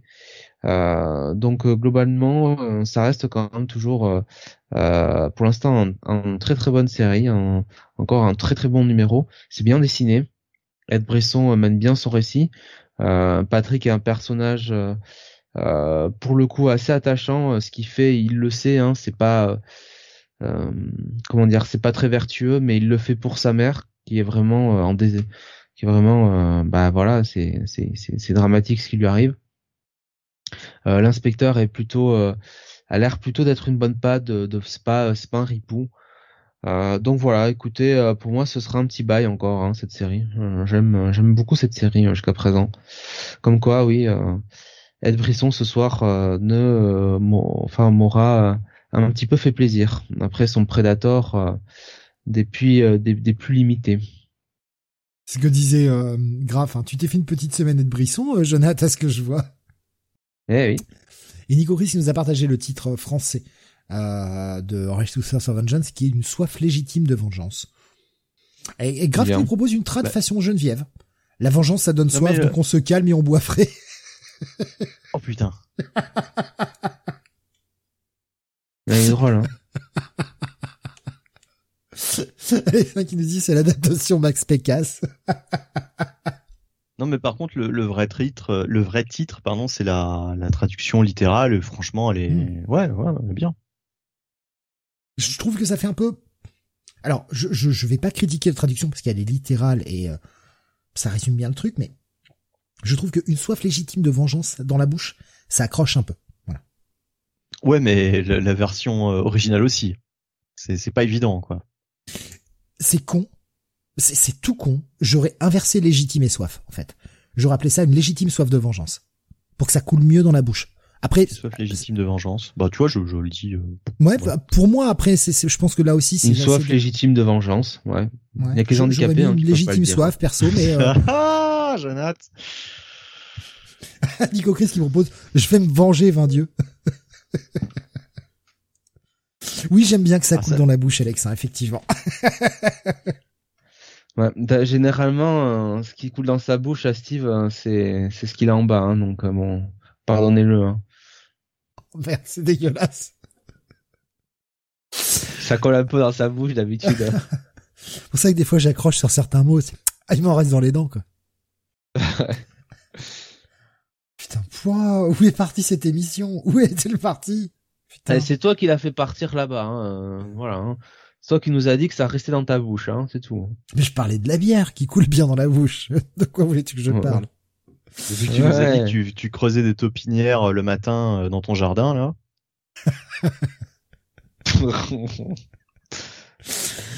Allez, on va continuer avec un titre euh, dont seul le nom est métal. True Cult. pardon, un, un bail, Jonathan, on est d'accord? Excuse-moi. Ouais, un bon petit bail, ouais. Pardon, J'allais pas trop vite en, en balance. Euh, n'importe quoi. En, besogne, en besogne. En besogne. que j'avais pas trop vite en balance. Ça Putain, c'est cette expression qui n'a rien à voir. Besogne ton porc, ça veut rien dire. c'est que j'ai vu Alexa qui dit quoi Steve est tellement petit qu'il se sauce ça balance ce soir. le dernier message d'Alexa c'est ça balance ce soir et du coup ça m'a fait bugger. Je suis désolé. Putain. Oh, je suis fatigué. Excusez-moi. J'ai besoin de repos là. Pour ça que j'ai des vacances justement. Oui, je, je, je, tu sais, je, je tourne le couteau, je répète bien que je suis en vacances pendant que les gens bossent, tu vois, ça me fait plaisir, moi. Tous ceux qui vont narguer cet été en mode moi j'ai des vacances alors que moi c'est la plus dure période de l'année, j'en profite. Voilà, j'en profite et je, je, je, me roule dans leurs larmes. True Cult, euh, donc écrit façon black metal évidemment avec des V hein, parce qu'on est des on est des vrais forcément. Hein, donc euh, ah c'est un titre. C'est un titre écrit par euh, Layana, Layana Kangas pardon et euh, coécrit et euh, dessiné. Alors putain, non pardon. Layana Kangas est l'artiste euh, au, dessin donc, euh, qui est également co-créatrice et c'est écrit et co-créé évidemment par Scott Brian Wilson. Ils ont inversé l'ordre. C'est d'habitude c'est vrai qu'on met souvent le, le scénariste en premier puis le dessinateur. Là ils ont inversé l'ordre et du coup ça m'a mal perturbé. Alors on avait parlé parce que Jonathan tu l'avais lu aussi et tu as lu ce numéro 2 également. De cette histoire assez assez bizarre où on suit un mec qui est un peu un espèce de de paumé, on va dire, un, un gars qui bosse dans un fast-food depuis des années, dont la vie euh, est extrêmement routinière. Et c'est c'est le gars un peu propre sur lui, un peu chiant en fait, un peu le, un peu le boulet des autres, grosso modo. Mais c'est un peu ta vie en fait, quoi. Oh putain, salaud. oh, la vache, cet enfoiré. Il arrête pas. Hein. Je sais pas ce, qui, ce que tu lui as fait, Steve, mais euh, il t'en veut. oh, putain. Oh, je prends cher là, putain. Donc Marty qui. Euh, oh, ça dit, il prend à toutes les émissions. Hein, c'est vrai. c'est vrai. Mais j'aime bien. Euh, donc Marty qui euh, qui est dans sa vie routinière, voilà, il bosse dans son fast-food, il adore son travail, il est, euh, il est à fond, etc. Jusqu'au jour où il décide, eh bien, il se dit, j'en ai marre un peu de cette vie. Je vais essayer de la pimenter. Et le mec profite de sa pause repas. Il a repéré les trucs depuis des semaines et tout. Il profite de sa pause repas et il va aller braquer les, tous les commerces du centre commercial qui est juste à côté de, de son burger. Finalement, euh, bah, son butin va pas être énorme puisque je crois que le mec s'en tire avec même pas 2000 balles en ayant braqué une dizaine de boutiques, mais il les braque en mode gentleman quoi. S'il vous plaît, filez-moi la caisse, voilà, euh, avec le flingue certes, mais euh, filez-moi la caisse, un flingue qu'il avait trouvé euh, dans un suite à un espèce de règlement de compte ou dans une poubelle, dans une poubelle du, du fast-food il y a quelques années qu'il avait toujours mis de côté, et voilà, ça, ça a déclenché cette envie-là. En même temps, alors c'est un peu, c'est un peu bizarre, mais voilà, ça a son importance. En même temps, on sait qu'une jeune fille doit venir passer un entretien d'embauche et euh, bah Marty va lui faire son entretien d'embauche après avoir fait ce braquage où il a planqué son butin et euh, il est en mode un peu adrénaline. Euh, ouais, c'est bon, je vais pouvoir changer de vie avec mes 2000 balles. Et cette fille, en fait, est comme lui.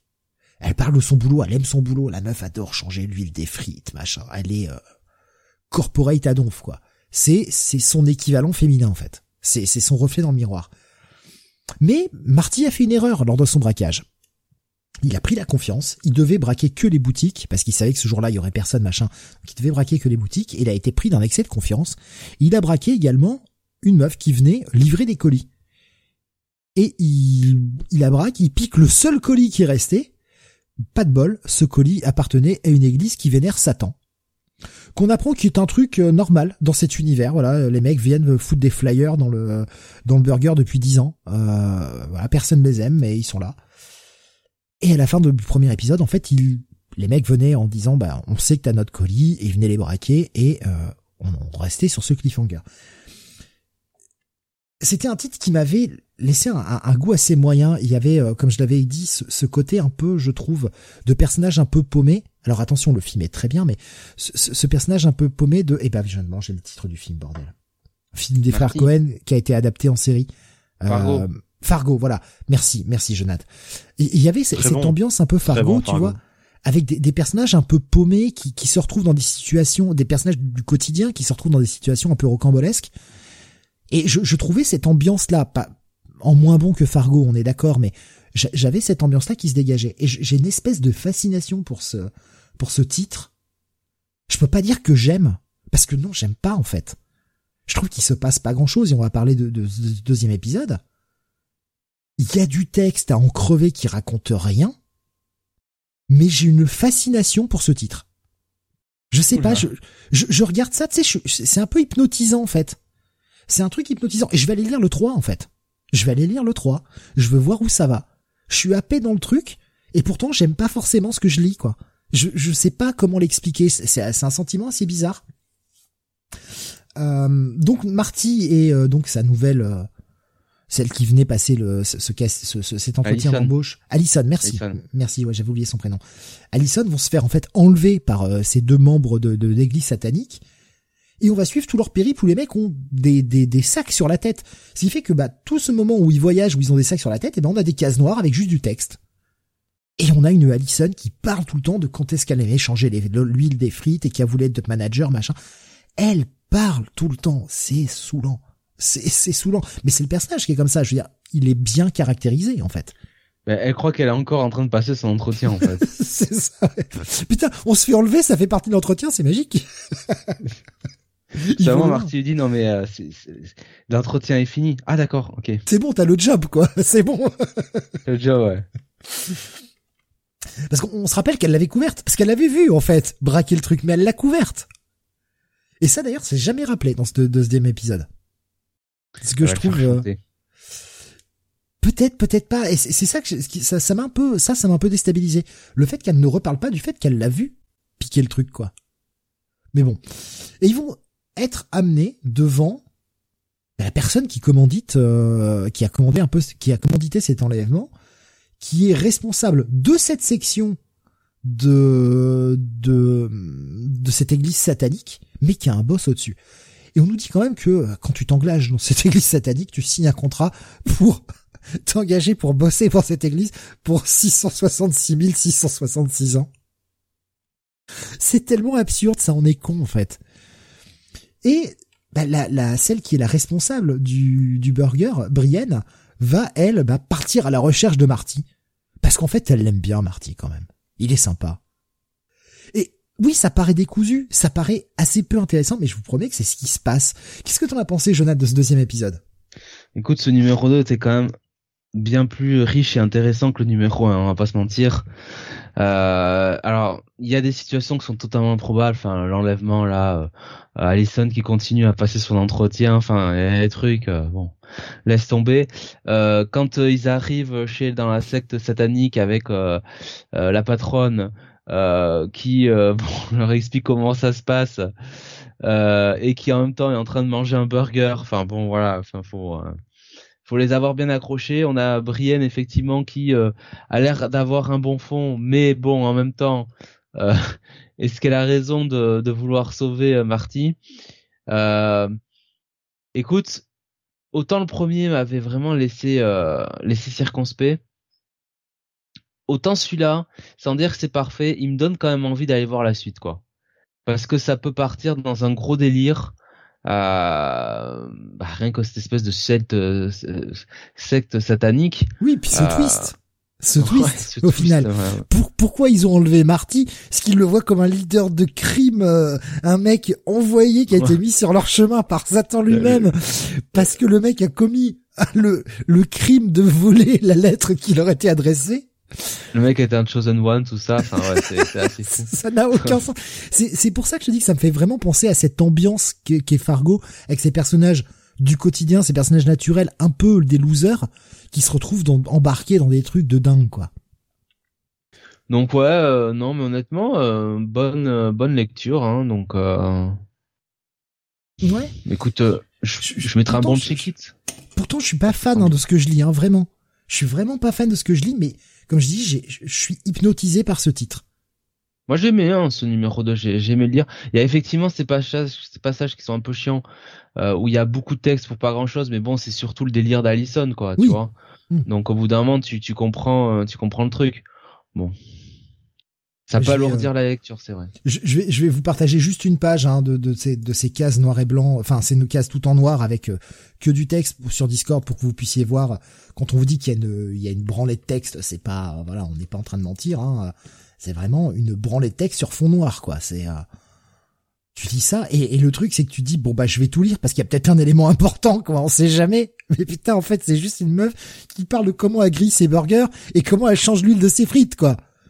Est-ce que tu utilises la méthode machin ou la méthode au coude ou je sais pas quoi? Mais, mais putain, il y a des méthodes pour changer l'huile des frites. Mais qu'est-ce que c'est que ce délire? Mais c'est c'est assez barjot, c'est assez décalé pour être euh, pour être assez fascinant en réalité. Je vais mettre un bon check-it moi à ce truc-là. Ah oui, moi aussi. Je c'est le côté what the fuck qui qui qui me qui me séduit en fait, qui me qui me parle quoi. Je sais pas, c'est Là, clairement, c'est pas du comique que vous avez vu ailleurs, ça. Grave qui nous demande si c'est du burn. C'est vrai que ça, on pourrait, on pourrait croire que c'est du burn, ouais, effectivement. Moi, ça me fait penser aussi à du McFarlane sur les premiers numéros de Spawn. Il y avait des pages comme ça où t'avais, ah euh, tu, tu, tu, tu, tu, enfin, t'avais des pages comme ça où t'entendais des bruits, tu savais pas trop ce qui se passait, t'avais des, euh t'avais des onomatopées dans tous les sens et puis en fait euh, tu voyais je crois que c'était Spawn ou, euh, ou peut-être le Violator je sais plus qui, qui butait des mecs euh, enfin bref. C'était assez barge ouais. Mais justement tu parles de Spawn. Très belle transition Mr. Nebody quel professionnel. Oui voilà voilà. Puisqu'on est, est sur King Spawn numéro 14 et oui, alors King Spawn numéro 14. Et décidément, Spawn, depuis qu'il est, qu'il est devenu le, le roi Spawn, hein, peut-on dire, euh, eh bien, comme tous les rois, tout le monde veut le, décapiter, tout le monde veut sa tête. Puisque autant je vous parlais donc dans la série Spawn, il y a toute cette équipe menée par Jim Donning, donc euh, un ex-Spawn, on va dire, euh, et euh, toute cette petite équipe qui veulent qui veulent en découdre avec Spawn. Euh, autant dans King Spawn, eh bien c'est pareil. On a une équipe de, protagonistes euh, donc alors attends, j'ai déjà donné les crédits. Euh, Shane Lewis au scénario, Todd McFarlane avec euh, quelques petits euh, dialogues additionnels, hein, script additionnel. Thomas Nashlik est, bah, est, au, dessin et à la colorisation. Steve, hein, tu, tu, le sais de toute façon, c'est toujours lui, c'est toujours le même depuis le début.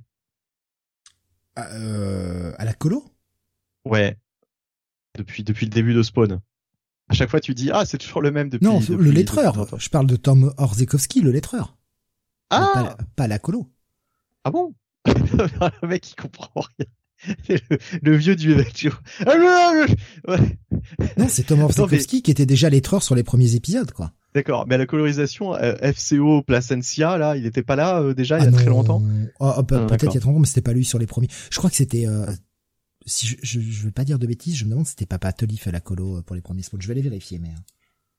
Bon, enfin, te, te, te fais pas chier non plus, mais euh, ça va me prendre 10 secondes, hein, tu sais. Euh, avec avec aussi euh, une des color flats. Alors, je sais pas comment traduire ça en, en français, des des aplats de couleurs. Des, aplats de couleurs, ouais. Bon, de de, de Sheila Saldana, Saldania, voilà. donc, Kingspawn. comme je disais, il y a toute une équipe de super vilains, peut-on dire, qui sont en train de, de, de se liguer contre contre Spawn. Euh, par rapport à bah, au fait que euh, c'est lui qui va qui va régner euh, sur le sur le, les enfers et que ça pourrait avoir des conséquences catastrophiques. En fait, euh, on prédit l'apocalypse, quoi. Enfin, c'est surtout le clown, donc un personnage bien connu, un Violator, qui qui, qui parle de, de ce que pourrait être la le, le, futur si jamais euh, Spawn euh, parvenait à ses fins. Et euh, là, on a surtout la, des explications sur le personnage de Raven, qui fait partie donc de cette équipe qui part à la chasse de Spawn. Euh, voilà, le Raven qui est qui est une créature sur laquelle on va s'attarder un peu plus sur cet épisode. Et euh, Spawn de son côté donc a tout aussi sa petite équipe. Euh, en fait, Spawn il est euh, allé voir Gaïa, hein, euh, qui, dirige le Green. Souvenez-vous, à un moment donné dans Spawn, on sait qu'il y a l'enfer, le paradis, mais il y a aussi le Green, cette espèce de, de troisième acteur euh, qui qui apparaît dans les numéros dans lesquels on s'était arrêté à l'époque. Steve, mmh, je sais 75, arrêté à peu près. Voilà, exactement euh, où il y a cette espèce de troisième euh, chose qui, qui, qui faisait son apparition.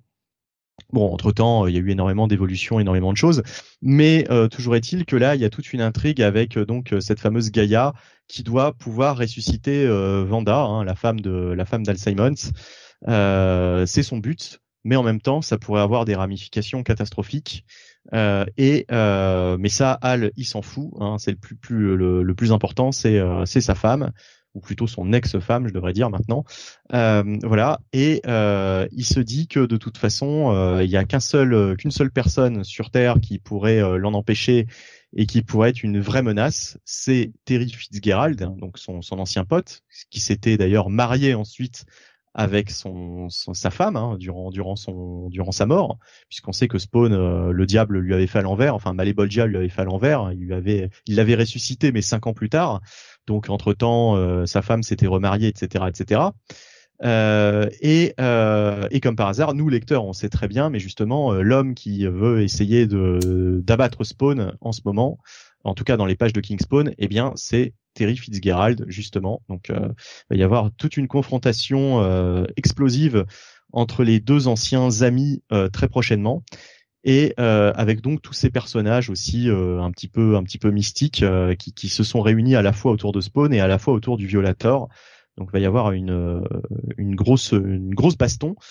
Voilà, donc comme dans le comme dans les pages de Spawn, c'est deux deux comment dire deux équipes différentes qui, qui veulent la tête de Spawn. À force, le pauvre il est il est attaqué sur tous les fronts. Et euh, voilà, c'est euh, c'est c'est le en, en, il est c'est le héros, mais c'est aussi l'antagoniste de son propre de sa propre série quoi. En fait voilà, c'est euh, c'est la grosse menace, c'est Spawn et euh, et finalement euh, quelqu'un comme Violator est peut-être est peut-être dans le vrai quoi quand il dit qu'il faut qu'il qu'il faut abattre Spawn. En tout cas voilà, bon épisode de King Spawn c'est pas le meilleur parce que quand même pas mal de, de blabla, euh, surtout autour de Raven, etc. Euh, bon, c'est un peu de la mise en place. Donc là, je vais juste mettre un check-it à cet épisode, voire aller un check-it plus, parce que ça reste, quand même bien plaisant comme lecture. Euh, donc voilà. Mais j'attends la suite. J'attends la suite avec impatience. voilà. Donc épisode, épisode sympa. comme d'habitude en ce moment avec les séries Spawn. Voilà. C'est cool. D'accord. Kingspawn qui je crois arrive bientôt en France hein. Qui est arrivé en France Qui est arrivé en euh, France déjà Je crois ces derniers jours, à moins que ça ait été retardé, mais il me semble que le premier volume, euh, oui, parce que Delcourt, euh, plutôt que de nous sortir tous les titres, comment dire, dans un seul et même volume, nous sort les titres séparés comme ça. Vous pouvez dire, ah d'accord. D'accord. Mais c'est vrai que là, avec toutes les, toutes les séries qu'il y a, ça aurait peut-être été l'occasion pour eux de relancer un, petit kiosque avec toutes les séries, ça aurait pu être pas mal. Mais c'est vrai que le modèle kiosque apparemment a quand même du plomb dans l'aile et bah ouais, c'est la crise quoi du, du kiosque en France, euh, même dans tous les, enfin tout, tout, tout, ce qui est kiosque quoi, tout ce qui est magazine, euh, c'est très très compliqué. C'est dommage parce qu'avec les quatre séries qu'il y a, putain, ça aurait fait un bon kiosque hein, franchement. Ah oui, oui, ça aurait été parfait. Là, franchement, le, le, format aurait été parfait. Puis ensuite, on aurait eu la, la, la sortie de chaque série euh, en TPB, euh, en librairie, quoi. Ça aurait été, ça aurait été très bien. Mais je pense que maintenant, euh, les éditeurs ne peuvent plus se permettre, sauf éventuellement Urban avec le Batman. Mais le Batman doit suffisamment vendre parce que c'est Batman. Quoi. Bah, Batman aussi. Enfin, faut dire qu'il fait, il fait 3000 pages tous les deux, tous les deux ou trois mois, je sais plus. Bah, t'as six épisodes de Batman et une mini-série en général derrière, donc. Ouais, ouais. C'est un putain de c'est un putain de bottin le machin à chaque fois. Quoi. Pour 12 euh, 12,90 je crois, euh, si je dis pas de conneries, si ça n'a pas augmenté, euh, mais en tout cas, euh, en tout cas, ça reste un, un super deal parce que euh, franchement, ouais, c'est un pavé, un pavé de lecture à chaque fois. Hein. C'est, c'est, moi je les prends toujours. j'en ai un petit peu de retard, mais je les prends toujours. Et d'ailleurs, faut que je prenne le, le dernier qui, je crois, contient la, la première partie de la de la série ouais. Deathstroke Inc. Ouais. Mm. Absolument, absolument. À ne pas ah, louper en plus. Spider-Man nous disait déjà qu'à mon avis Spawn doit pas vendre de ouf en VF, donc ressortir un kiosque c'est le flop assuré pour Delcourt. Je, suis assez d'accord avec toi Spider-Man, mais c'est vrai que j'aurais aimé, j'aurais, enfin, disons que c'est un pari que j'aurais pu trouver intéressant, mais je comprends qu'ils veulent pas se mettre en danger. Déjà que, soyons honnêtes, Delcourt ces derniers temps, je les vois pas sortir beaucoup de nouveaux projets en fait. Je trouve ça assez inquiétant. Alors par contre Spawn, j'ai l'impression qu'il y a une seconde, euh, une seconde jeunesse hein, pour la pour la série depuis l'épisode 300, etc. Euh, en France euh, comme au, comme outre-Atlantique j'ai l'impression que ça a bien repris.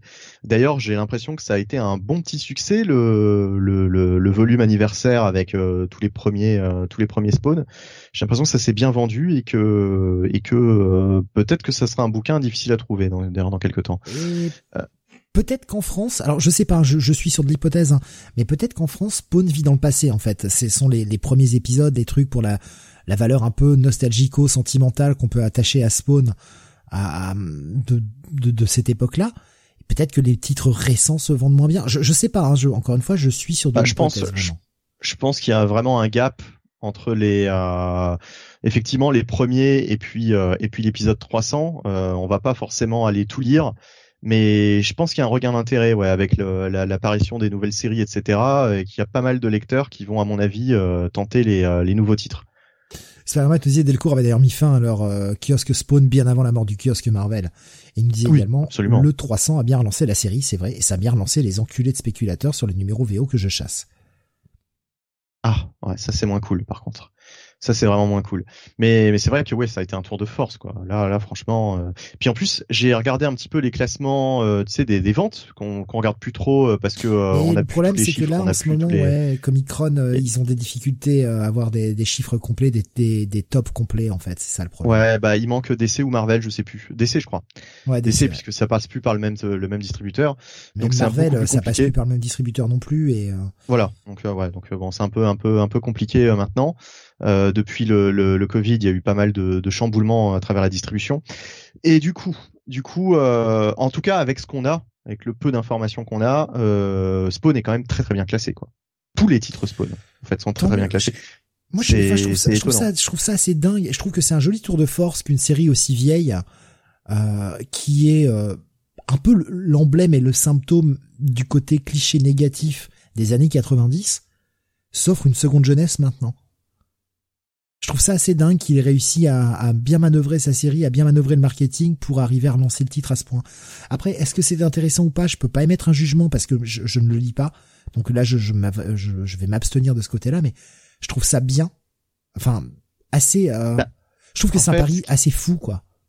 Il a enfin développé l'univers partagé de Spawn, ce qu'il aurait dû faire en fait, euh, même dès le dès le 100 ou le 200, quoi. C'est même étonnant qu'il ait attendu autant d'années euh, pour pour pour faire ce qu'on attendait tous. C'est-à-dire que on sait qu'il y a un medieval spawn, qu'il y a un gunslinger spawn, etc. Mais en fait, jusqu'à maintenant, il ne les avait pas rassemblés alors qu'il aurait pu faire un truc à la Spider-Verse depuis bien longtemps. Et c'est ce qu'il a fait enfin. Euh, on a vraiment un univers partagé avec du Haunt, euh, enfin tous les personnages finalement euh, créés par McFarlane dans cet univers se rencontrent, interagissent. c'est hyper intéressant de tous les exploiter en même temps. voilà, c'est ce qui l'étonnement que j'ai, c'est qu'il n'ait pas fait ça depuis depuis très longtemps pendant très longtemps la série VGT et puis effectivement ça n'intéressait plus grand monde et puis euh, voilà Spawn était devenu euh, une espèce de, récit un petit peu horrifique euh, c'est maintenant on est reparti sur du Spawn très mainstream ça c'est clair beaucoup plus proche de ce qu'il était dans les années 90 avec avec des, affrontements avec on te ressorte des personnages comme Cygor, Overkill, etc. Mais franchement, franchement voilà quoi, il y a quand même un scénario qui, qui, qui sert bien tout ça et et ça, ça pourrait être, demande, fait. ça pourrait être aussi, enfin, je veux dire, une, espèce de critique qu'on pourrait faire à la série, c'est que finalement, la série euh, fait une espèce de boucle et revient à tous ces personnages euh, qu'il a plus ou moins introduits relativement au début de sa série. 300 numéros plus tard, on est encore sur les mêmes antagonistes. Ouais, mais finalement, il arrive, à, par rapport au discours que tu en fais, il arrive à, à rendre tout, le tout intéressant, malgré que ce bah, soit un truc qui est 30 euh, ans, quoi. C'est-à-dire que euh, il les fait se, se, rencontrer, se confronter, et vraiment il utilise tous les pans de l'univers qu'il a qu'il a qu'il a placé à travers tous les toutes ces décennies quoi. En fait, euh, il, utilise tout ça pour faire un pour faire une espèce de de grande histoire qui qui qui qui qui fait toutes les connexions quoi en fait entre tous les tous les pans de son univers. Et euh, ben, je trouve ça fun quoi. C'est c'est je trouve ça très très bien justement. C'est euh, c'est ce qu'on voulait voir quoi. Ouais, vraiment euh, c'est ce qu'on voulait voir et euh, et voilà alors après, oui, euh, c'est pas euh, c'est pas euh, c'est pas du c'est pas du vertigo c'est pas c'est pas un comics prise de tête quoi. C'est pas un truc vraiment qui va te faire réfléchir particulièrement sur le sens de la vie hein. Mais euh, c'est pas non plus ce que j'attends de tous les et voilà exactement. Voilà il en faut des comics un peu plus fun en fait ouais ouais. C'est bien c'est du en fait en fait c'est c'est de l'indé mais j'ai envie de dire c'est un bon comics mainstream quoi. C'est du super héros Putain, par contre, j'étais en train de regarder euh, parce qu'on parlait de Spawn, donc de ces séries à la longévité incroyable, et je me disais, je me faisais la réflexion en même temps qu'on en parlait, je me disais mais putain, ça fait un moment que j'ai pas vu de Savage Dragon sortir. Mais Savage Dragon, c'est le chaos en ce moment. Hein. C'est le chaos. Je suis en train de regarder, le 258 est sorti 7 avril, le 259 le 2 juin. Alors 7 avril 2021, excusez-moi, j'ai pas précisé 2021. Le, le 259 le 2 juin 2021 le 260 le 1er septembre 2021. Jusque là, tu te dis bon, il y a quand même des écarts, mais ça reste encore euh, correct. Le 261 est sorti le 12 janvier 2022. Le 262 est sorti le 15 juin 2022. Et le 263 est prévu pour le 12 octobre. Ouais. Après, il a fait aussi euh, la mini-série Ant. Donc il a, fait quatre numéros de Ant. Il me semble que c'était euh, aussi Eric Larson.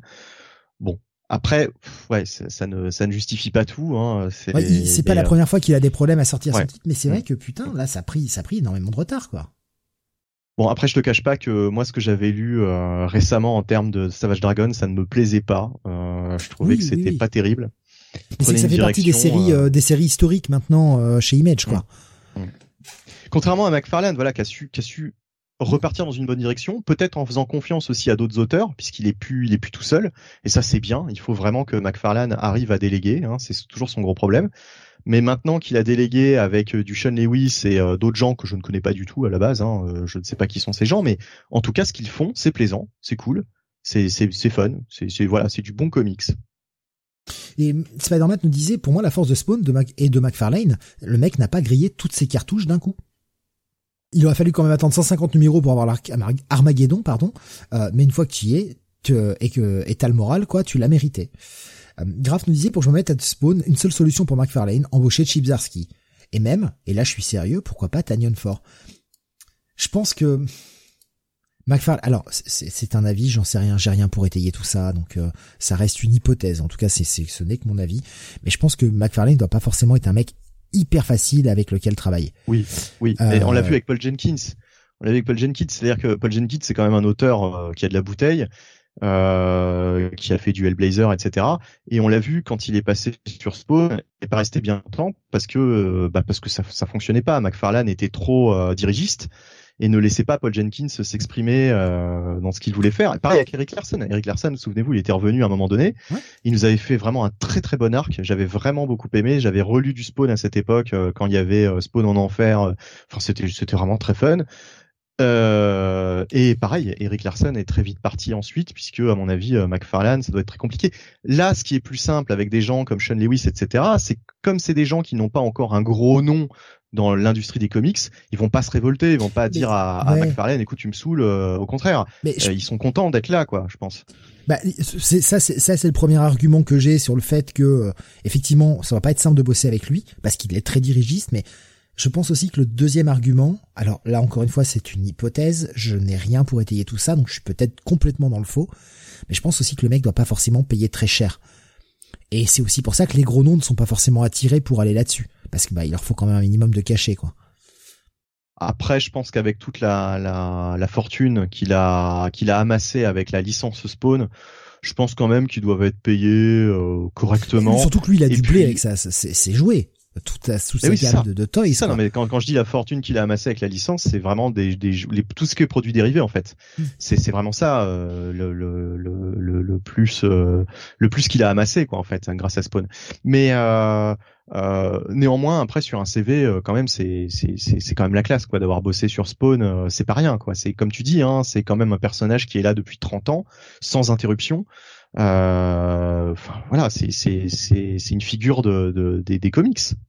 Puis en plus, on le retrouve dans dans des jeux vidéo, etc. Enfin, c'est c'est une figure quasiment aussi connue que Batman finalement, à force même si tu connais pas son histoire, même si tu bah, n'as jamais la preuve, ils vont avoir son, ils vont avoir le crossover.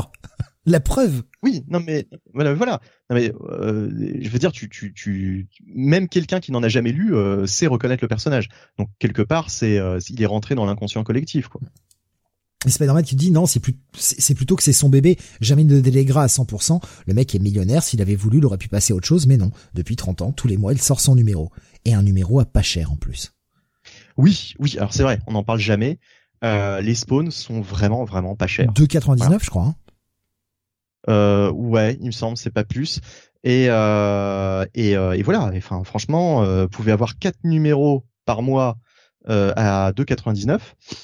Finalement, euh, vous vous lisez quatre quatre comics pour pour vraiment pas cher, quoi. En fait, voilà, c'est c'est c'est c'est imbattable, quoi. Je, je, suis en train de vérifier. Je voudrais pas dire de bêtises, mais je crois que je crois que c'est 2,99. Euh, ou est-ce que c'est 3,99 J'ai un doute maintenant. Mais euh, oui, c'est quand même moins cher que les comics que tu vas voir chez Marvel ou DC. Et, et, honnêtement, et honnêtement, je suis en train de de de d'avancer un petit peu, par exemple, dans les Dawn of X. Bon, la comparaison est un petit peu un petit peu bancale peut-être, mais euh, je lis plein d'épisodes qui n'ont pas à rougir en comparaison des épisodes que je lis sur Spawn, quoi. Je veux dire, c'est pas euh, c'est c'est tu sais on a toujours l'impression que c'est un peu un peu bas de gamme, un peu un peu con j'ai confirmé, c'est euh, bien 4,99. Voilà, euh, mais euh, en réalité, en réalité, voilà, c'est c'est c'est c'est des scénarios vraiment, c'est c'est du c'est du comics mainstream quoi. Voilà. Comme on l'aime, mmh. Avec ses personnages à super pouvoir, avec avec ses intrigues, avec son côté un peu sop. Enfin voilà, c'est c'est c'est c'est très bien quoi. C'est c'est tout ce qu'on demande. Et Spider-Man qui me dit, et là on approche du 350 mine de rien, effectivement. Ouais. Donc un si, euh, si je me rappelle bien ta note, un bon check-it plus pour celui-ci, pas forcément un bail. Oui, oui, un bon, check-it plus, ouais. Ouais, voilà, exactement. Finalement, le, le changement que m'avait suggéré Jonathan juste avant le début de cette émission, euh, en termes de, de titres, on a modifié deux titres, bah, il tient plutôt bien euh, avec bah, pour l'enchaînement de, de, de review, puisqu'on va parler de Venom. Voilà, personnage McFarlane, tout ça. Finalement, euh, Jonathan, bonne idée. Ouais. Donc. Euh... Oh putain, le mec en jouait à mort. Je crois qu'on l'a achevé. Hein. Je crois qu'on l'a achevé totalement. En fait, il était. Euh, non, il mais c'est vrai qu'on a un peu, on, on, a un peu la, la, manière de faire un tunnel sur trois quarts d'heure sur Spawn, sur un personnage. Franchement, ça fait 30 ans qu'il est démodé, mais enfin bon, écoutez, hein, le, le peuple, hein, le peuple a parlé. Euh, Venom numéro 10. Alors la question toujours quand on lit Venom, c'est est-ce que c'est Wing ou l'autre qui écrit ça? Euh, et, euh, et, là, en l'occurrence, c'est Wing, donc c'est appréciable. Branich est au dessin avec euh, une colorisation de Alex Sinclair. Alors bon, euh, j'ai réécouté en passant pour la énième fois la tondeuse des émissions précédentes où Steve me soutenait mordicus que ah quand même Branich, Jonathan au dessin. Non non non, là c'est c'est qui ne fait, ne fait pas grand chose. C'est moche et euh, je n'aime euh, je n'aime pas du tout. Et ce qui me gêne surtout c'est sur cet épisode-là, c'est un Brian Hitch plus inspiré que quand c'était les épisodes que centrés sur Dylan. Hein.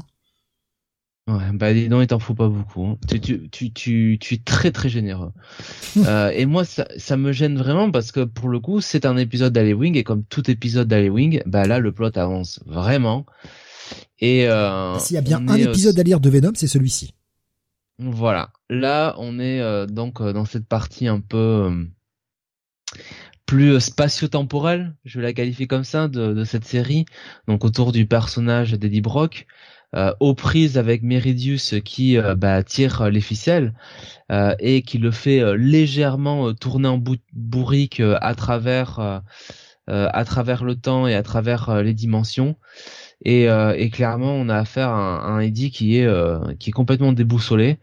Euh, on comprend que Meridius lui fait un espèce de pratiquement de, de, lavage de cerveau, quoi. Enfin, il le, il le torture, il le torture mentalement. Ça m'a fait penser un peu à cet épisode de, puisqu'on parlait de Stargate dans le, le futur past, cet épisode de Stargate où le, le colonel Olin, le, le colonel Jack O'Neill, euh, enfin. Il n'y a pas que moi qui ai des trucs dans la bouche donc. ouais, je sais pas ce que j'ai là. C'est, euh, ça prend beaucoup de place visiblement. et, et, le colonel Jack O'Neill, euh, qui en fait revivait, enfin plusieurs fois sa mort dans le même épisode. Je crois qu'il était merde, emprisonné par balle, il me semble. Ouais, un petit euh. côté euh, un jour sans fin, euh, ouais. mais mais en, mode le mec crève dans tous les sens possibles. Quoi. Ah, et on n'entend plus Jonathan d'un coup. Ah oui, moi ça m'a fait peur. Je, je pensais que c'est il te laissait parler. J'ai peur que ce soit moi qui ai une déco d'un coup, mais non. Ah, Jonathan? Il, il, le, il le fout au bord de la folie, quoi. Oui. Toi aussi, tu nous as foutu au bord de la folie. T'as eu une micro déco, t'as eu une micro déco, mais oui, effectivement, oui, il l'amène totalement au bord de la folie. Voilà. Enfin, il y a des. Euh... Le mec. Il y a, notamment. Oui, oui. Moi, moi, il y a notamment une page qui me, qui me, qui me, qui m'a mis sur le cul. Euh, alors pas pour le dessin de Brian Hitch parce que ça ferait, ça, ça, ça ferait trop d'honneur à, à, ce type-là, mais euh, pour la l'idée hein, de, de, de Halloween, c'est-à-dire qu'on a, euh, on a quand même Venom qui a fusionné avec un Meridius euh, ailé. le truc totalement improbable. Putain, attends, c'est sur quelle page ça? C'est vrai, moi aussi, je me souviens plus. Hein. Ben, euh, je sais pas. Enfin, à un moment. Euh, euh, ah. Il a, il a des. Oui, oui, oui. Il passe, il passe à travers en fait. Ouais, si tu veux, ouais. En fait, oui, il a, il a, il a, oui, t'as Meridius qui l'a chopé au, sein de son propre corps parce qu'il, il le fait voyager dans ce, dans ce garden là et il lui montre la spirale. Ouais. En fait, j'ai vraiment 12 000 trucs à dire sur ce putain d'épisode. Mais, euh, mais ouais, et après il le relâche, euh, effectivement, mais c'est qu'il le, il le maintient en lui. Euh. Alors j'ai 12 000 trucs à dire sans spoiler, évidemment. C'est, ouais. prie. Disons que c'est, c'est pas une garden party, hein. On va se le dire tout de suite. Ah bah, euh, alors si c'en est une, je veux pas être invité. Hein. Oh, pas mal, pas mal, Jonathan, pas mal. Je l'ai travaillé un petit peu quand même. Hein. Mmh. Mmh. J'attendais le bon moment pour la placer, hein, c'est-à-dire mmh. il y a à peu près euh, une seconde. Euh... Donc voilà. Bon, il y a, y a, on apprend un peu plus aussi sur l'identité de ces euh, ces autres membres du jardin hein, et notamment Bedlam, hein, le, le, le, gros machin rouge là, euh, qui s'en était pris à, à Dylan. Euh, donc ah, on a vu la, on a vu la révélation l'épisode dernier de toute façon. Tu peux y aller. Hein. Ah oui oui. Donc que que Bedlam et et une forme, bah une autre forme d'Eddie Brock quoi. Enfin que c'est. c'est Eddie Brock. C'est Eddie Brock, oui. Et on comprend pourquoi d'ailleurs dans cet épisode. C'est largement euh, expliqué en fait.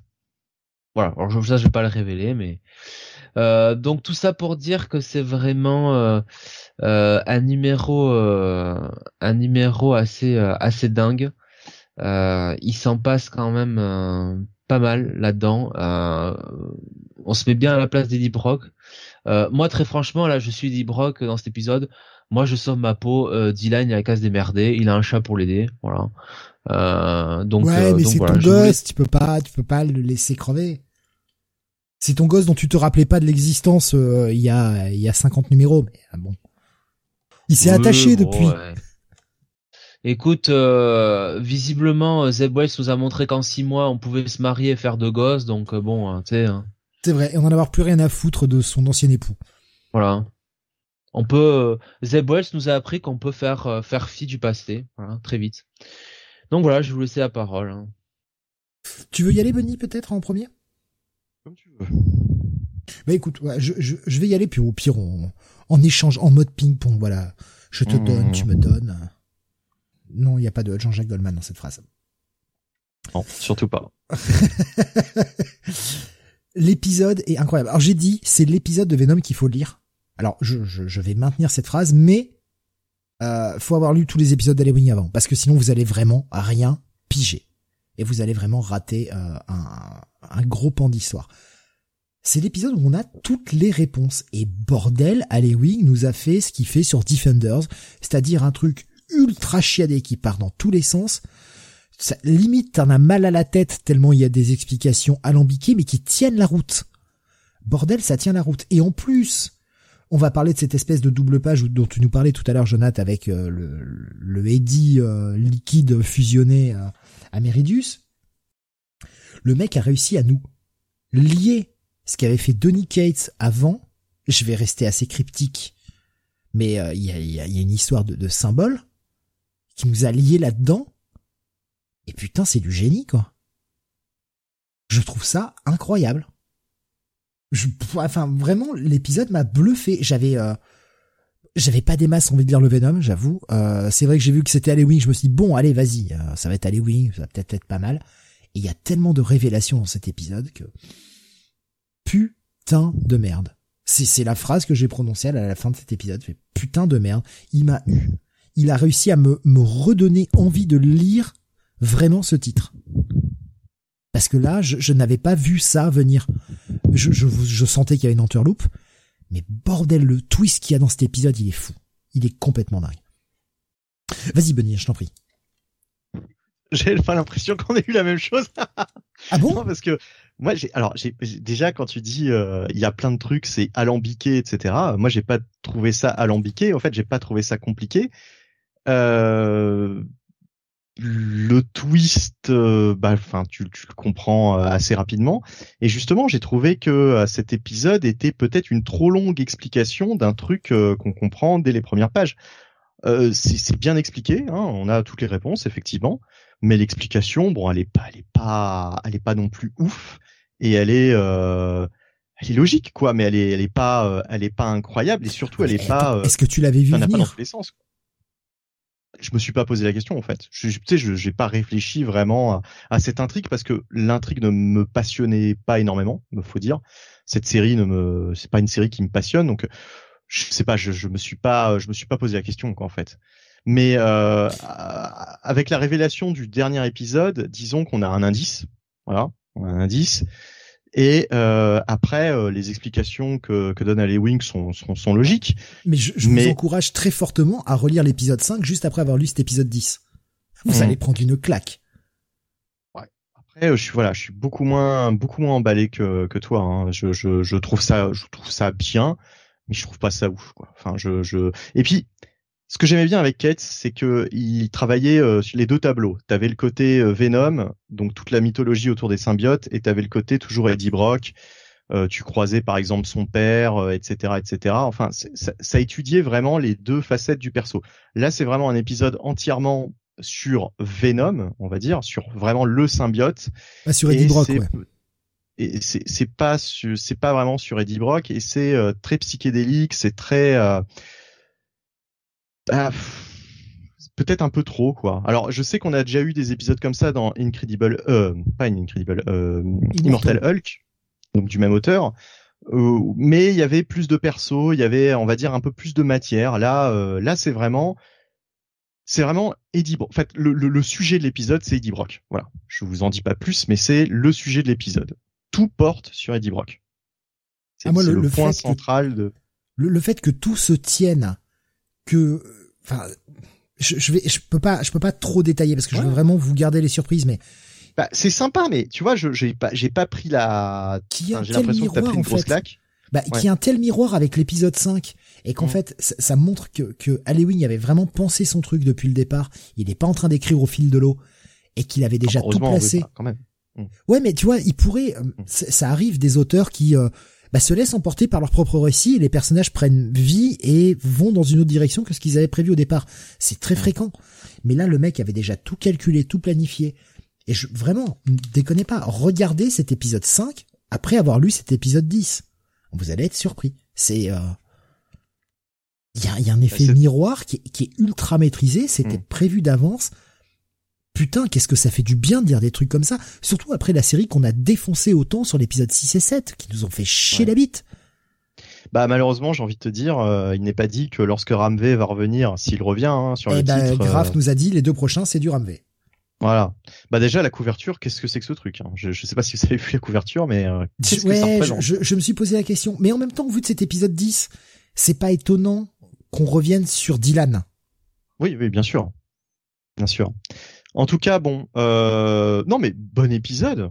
Enfin, j'ai pas, j'ai pas détesté, loin de là. Mais voilà, j'ai pas, j'ai pas eu la, la grosse claque euh, que, que t'as pris. Bon, bah, tant mieux, hein, écoute. Euh, si tu l'as autant, autant apprécié cet épisode. Ah ouais, ouais, vraiment. Allez, oui, il écrit pas au fil de l'eau, il ne sort pas les rames, lui. Allez, drop the mic, nous dit Graf. Ben, on, va passer aux notes, à moins que vous vouliez rajouter peut-être un, élément euh, en particulier. Non, bah, je pense que tu as tout dit. Euh. Un bail. Ouais, pareil, gros bail pour moi. Alors, un, petit bail. Je vais pas mettre un check-it plus parce qu'on a quand même toutes les explications qu'on attend depuis le début. Donc, euh, bon, hmm. je vais pas, je vais pas faire ma mijaurée, quoi. Donc, voilà, un petit bail.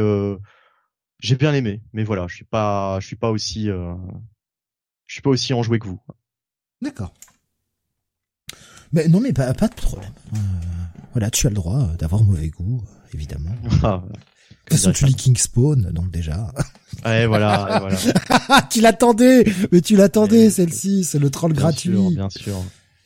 Euh, on va enchaîner, on, on, approche de la fin de l'émission, on enchaîne avec un titre Image, j'annonce, c'est mon coup de cœur de la semaine. Voilà, boum, c'est fait, direct. Do a Power Bomb numéro 4. Benny, pourquoi t'as pas lu ça? Bah, Parce que j'ai pas lu les autres. Mais, mais pourquoi? Parce que il, me faut un mot du médecin là, monsieur. Maintenant, hein. c'est pas possible. Hein. Tu peux pas passer à côté de ça. C'est pas parce que ça parle de catch déjà que ça va forcément m'intéresser. C'est c'est voilà quoi. C'est comme les gens qui me disent tiens il y a un film de super héros c'est pour toi. Bah non non non euh, non au secours quoi.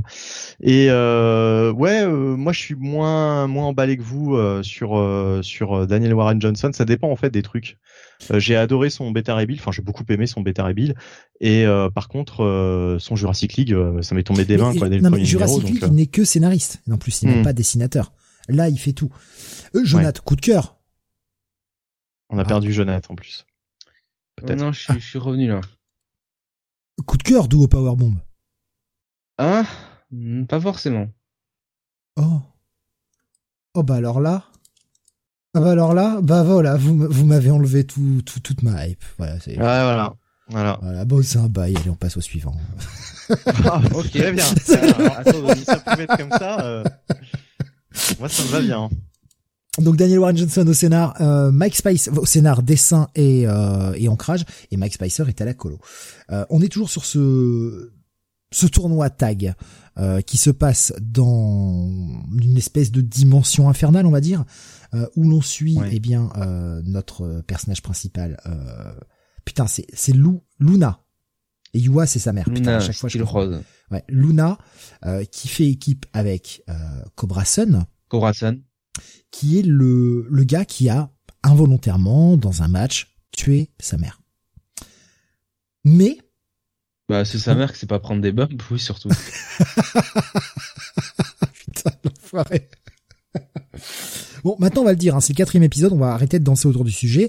On a tenu le secret pour l'épisode 2, pour l'épisode 3 encore, mais là maintenant il va falloir en parler, euh, parce que parce que merde, j'ai envie d'en parler. On a eu la révélation qu'eh bien Cobra Sun, c'est son papounet en fait. Et c'est son père qui l'empêche d'être, qui, qui évite qu'elle qu'elle catch depuis euh, la mort de sa mère, mais c'est son père. Mais elle, elle ne le sait pas que c'est son père. Et suite à leur victoire dans le premier tour, ils vont affronter la deuxième équipe dans cet épisode-là, qui est euh, une équipe de, mecs euh, chevaliers. Putain, je me rappelle même plus du nom de l'équipe. Oh mon dieu. Euh... Je sais plus. Oh, putain, je Euh, sais j'ai plus. J'ai plus le tableau en plus sous les, sous les yeux quoi. Ils, ils affrontent une équipe de C'est chevaliers. Lona, hein, c'est Lona Sinro. C'est Lona, ouais, hein, déjà. Pas Luna, c'est Lona effectivement. Euh, donc ils vont affronter cette équipe de chevaliers. Euh, mais avant cela, ils vont s'entraîner. Night, Night of Rhine. Ouais, merci. Ils vont devoir s'entraîner pour eh bien essayer de pratiquer des mouvements véritablement en équipe, puisque euh, Cobra Sun, il l'explique gentiment à, à Lona euh, avant qu'ils aient cette rivalité qui a fini par donc euh, bah, du coup la mort euh, de, de sa mère. Le mec a fait, euh, il était face, il a fait son heel turn. Mais avant, ils étaient en tandem. Et justement, lui demande, mais comment c'était de bosser avec ma mère Et donc, ils avaient des mouvements par équipe. c'était une véritable équipe. Et donc, ils vont bosser père et fille pour développer une série de, de mouvements véritablement en tandem. Mais le match avec les, les, les Knights va pas forcément bien se passer. On va avoir euh, la hit, la fameuse hit, hein, le, le hot tag. Mais c'est tous les poncifs du catch. Mais putain, c'est tellement bien mis en image, quoi. C'est, encore une fois, il nous fait une German souplex, du feu de Dieu, bordel. Cette German, elle est magnifique. Oh. On a le finish de FTR, surtout. Mais oui, mais oui, putain. Mais c'est tellement bien, quoi. C'est tellement bien. Et, euh, et, et le tournoi avance. Et on va découvrir, on avait vu qu'il y avait une autre équipe qui venait de la Terre. Ouais. Les Ouais. Pulopak, hein, qui est une équipe de catcheurs japonais. Et là, pas le twist Mais qui est sous le masque d'un des deux? Oh Putain, J'avais dit que je voyais cette équipe aller en finale. Hein. C'était génial. Non, franchement, le twist était génial. C'est, c'est le poncif du genre, c'est Bloodsport, putain. C'est Bloodsport, quoi. Ouais, ouais. Mais, mais j'ai adoré, tu vois. Le mec, il va au fond des références, il y va. Mais j'adore, j'adore. Putain, mais ce titre me tue, quoi. Et bordel, la dernière page, quoi. Ah ouais, ouais, dernière page. euh. Oh. bordel, c'est quand qui sort le 5 J'en peux plus Non mais vraiment, enfin, là je, je, je crie comme une petite fille, mais c'est mais bordel, qu'est-ce que ce truc me, me, me séduit, ça me... Chaque page est magnifique. Il y a, ce moment où t'as Lona, c'est tout con, hein, mais ce moment où Lona a fini son entraînement, là, t'as une espèce d'explosion derrière qui n'a aucun sens. Hein. Ça n'a aucun sens à ce moment-là d'avoir la méga explosion derrière. Limite, elle passe en mode Super Saiyan, quoi. Mais bordel, ça rend super bien à l'image. C'est juste trop bien. C'est vraiment juste trop bien. Et le- les mouvements, le mouvement im- impulsé dans toutes les pages, dans toutes les cases, toutes ces séquences de, de, de bagarre, c'est hyper dynamique, c'est hyper beau, en fait. Tu reconnais les prises, tu reconnais tout. Enfin, qu'est-ce que j'ai aimé cet épisode. Voilà. Encore, bah, c'est mon coup de cœur de la semaine, de toute façon. Voilà. Je te laisse y aller, Jonathan, sur, euh, peut-être ce qui t'a un peu, un peu plus déplu, éve- éventuellement, pour que, Ah ne non, pas en faire ton tout, coup de cœur juste qu'il y a un titre que j'ai euh, Ah. j'ai adoré aussi Le dans, dernier dans cette émission. le dernier? Bah ouais. Ouais, d'accord. Mais euh, mais non, mais c'est génial quoi ce qu'il fait Daniel Warren Johnson parce que enfin on le dit à chaque fois, mais on sent, on sent la passion quoi. On sent la passion du mec pour pour le catch, pour les comics, pour voilà pour ces divertissements là et et franchement il met tout quoi là-dedans. c'est le dessin est exceptionnel. Enfin, il y a des, enfin quand ils font les combos, les, les, les combos de tag team là, c'est c'est super bien ah, représenté. super. Le, le finish de, de, de FTR est, est, magnifique. La dernière page est extraordinaire. Franchement, la dernière page, elle est. Et pourtant, je suis pas un aficionado de ce genre de match. Ah mais là, mais là, putain, ça a tellement tout son sens, quoi. Ouais. Mais c'est surtout la pose, quoi. La pose oh du mec, quoi. Oh ouais. C'est mais bah, extraordinaire. Moi, franchement, quand je vois le, alors, le, le, le, le, look du mec, sa façon dont il est musclé, etc., pour moi, c'est Kenny Omega. Hein. Cobra Sun, c'est Kenny Omega. Je sais peut-être, peut-être, peut-être. Il me donne cette impression, tu vois, de la, façon dont il est buildé, qui n'est pas non plus ultra. Enfin, c'est pas le, c'est pas le gros non plus, quoi. Mais je, vois tellement Kenny Omega, quoi, en, termes de, musculature et de, de pose. Après, pour le masque, etc., effectivement, euh, non, mais. Euh... Moi, j'aurais plus vu Alberto Del Rio, mais bon, euh, Kenny oh, Omega, aussi. la référence qui pue. Non, mais franchement, euh, c'est euh, c'est excellent. Fin de l'année, Warren Johnson, au niveau du dessin, c'est c'est on le sait, c'est incroyable, mais il a aimé tout. Le scénario marche très bien. La relation entre entre Cobra Sun et Lona euh, est est, est excellente. Euh, il, il, continue à buder. Le, le, fait en plus qu'elle ne sache pas qu'il est son père, mais nous on le sait, tu vois, et on voit les réactions de, de Cobra Sun. Putain, c'est enfin, c'est hyper touchant, quoi. Ouais, ouais, ouais, non, non, Cobra Sun, là, on est en, on, on se met vraiment derrière lui. Euh, il le build, il le build très très bien et euh, et euh, on peut espérer qu'une qu'une happy end quoi hein, pour pour pour ce couple là quoi. ouais. Euh, ouais. Et puis c'est bien aussi, enfin c'est bien. C'est marrant parce que le le le maître le maître de, de séance un petit peu le Necron ouais. le Necron ouais. C'est marrant parce qu'il y a un moment où il dit oui, bon euh, c'est vrai qu'ils sont allés un petit peu fort hein, là-dessus mais bon euh, c'est pas c'est c'est c'est dans les règles hein, voilà ah ça fait du drama quoi. Ça fait du drama hein, c'est bon, bon pour la télé, bah écoute euh, on leur laisse un passe droit ça fait du drama. Quel enculé.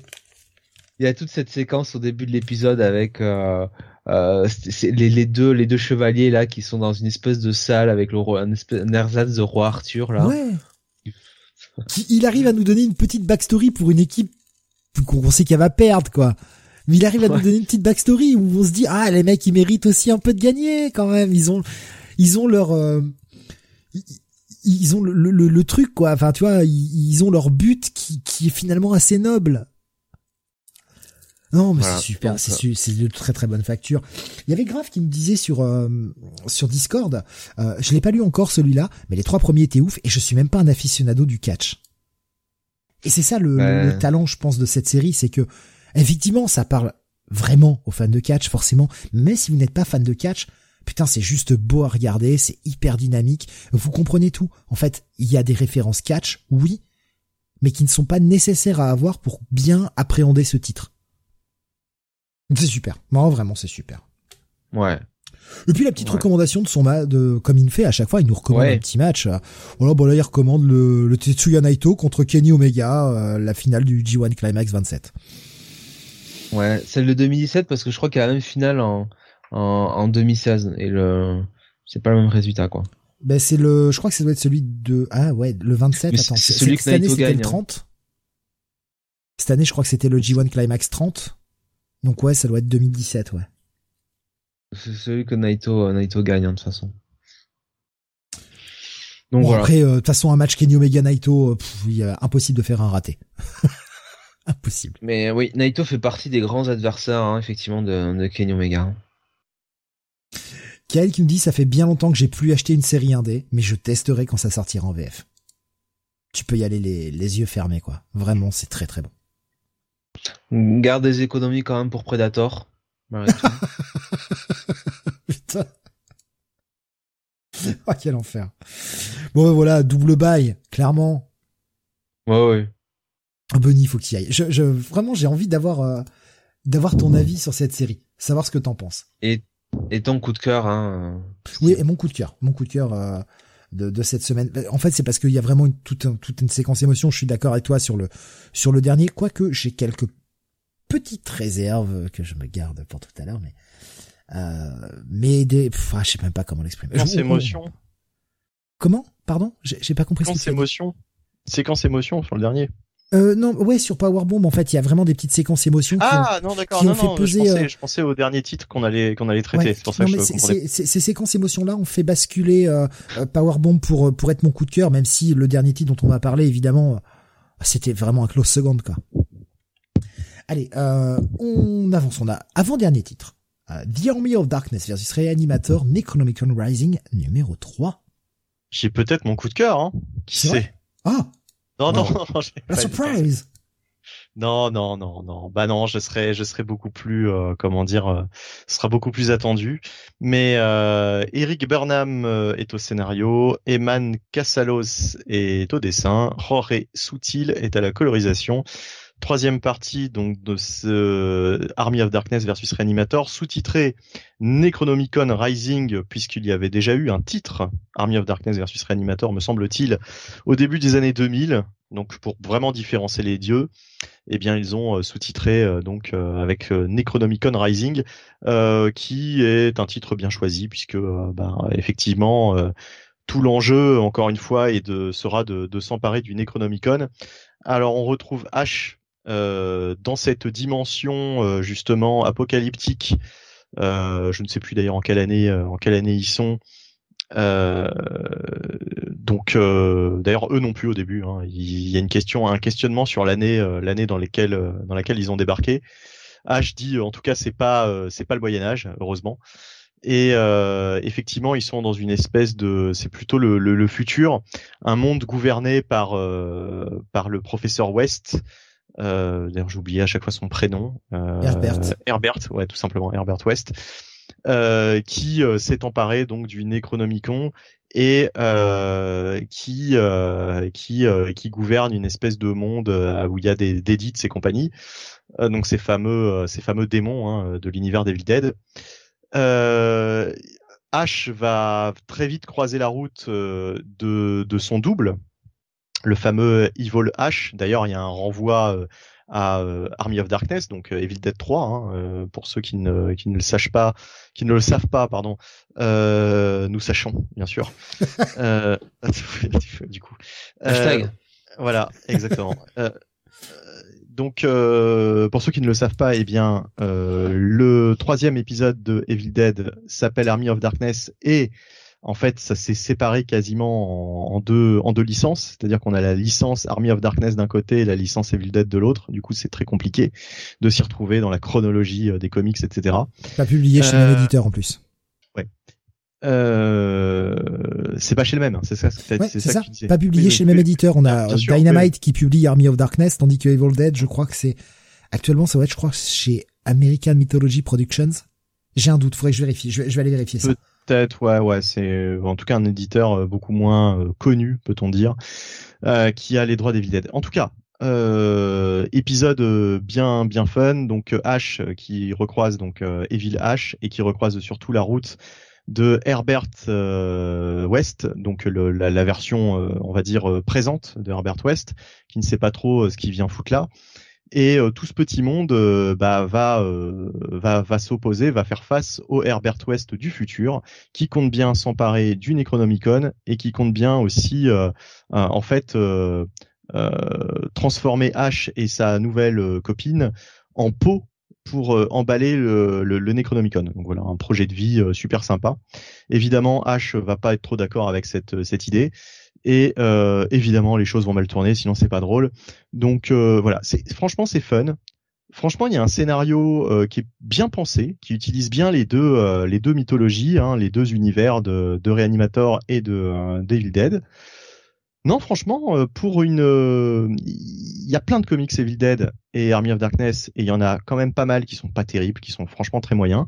Et celui-là il fait vraiment partie des, des meilleurs que j'ai pu lire. C'est fun. C'est vraiment une bonne lecture. euh, pour moi, pour l'instant, c'est un bail ce, cette série quoi. Ça fait plaisir de voir un, un crossover de cette qualité. Voilà, de, de cette richesse, ça exploite vraiment euh, bien les deux univers. Euh, c'est c'est plaisant à lire, il y a des rebondissements, il y a des bons twists, on a envie d'aller voir la suite. Que demander de plus? Et même et même graphiquement, c'est super sympa. Moi, je trouve le H très très réussi. Hein. Il, est vraiment euh, toutes ces mimiques, on les retrouve. C'est euh, euh, alors je sais plus, j'ai plus les crédits sous les yeux, mais en tout cas, le dessinateur s'en est super bien sorti. Les, euh, l'intérieur est même mieux pour une fois, je trouve, que les couvertures. Enfin, que certaines couvertures. C'est Eman Cassalos, ouais. Alors Eman Cassalos, je ne connais pas du tout, mais en tout cas, beau boulot, beau boulot. C'est franchement sympa. Alors, je, suis allé vérifier, hein, le, les comics Evil Dead ne sont pas chez American Mythology Productions, mais chez SGP, Space Goat Productions. Euh, ah oui, Space Goat, ouais. ils hmm. ont que la licence pour Evil Dead 2. Oui, exactement. Ce qui, ils sont sortis, euh, ces comics Evil Dead 2 sont sortis. Alors il y en a eu plusieurs. Hein. Euh, il y a eu des mini et puis euh, des one shot. C'est sorti chez Vestron en, en VF. Ouais. Hélas, euh, c'est pas terrible, terrible, et surtout c'est très cher pour ce que c'est.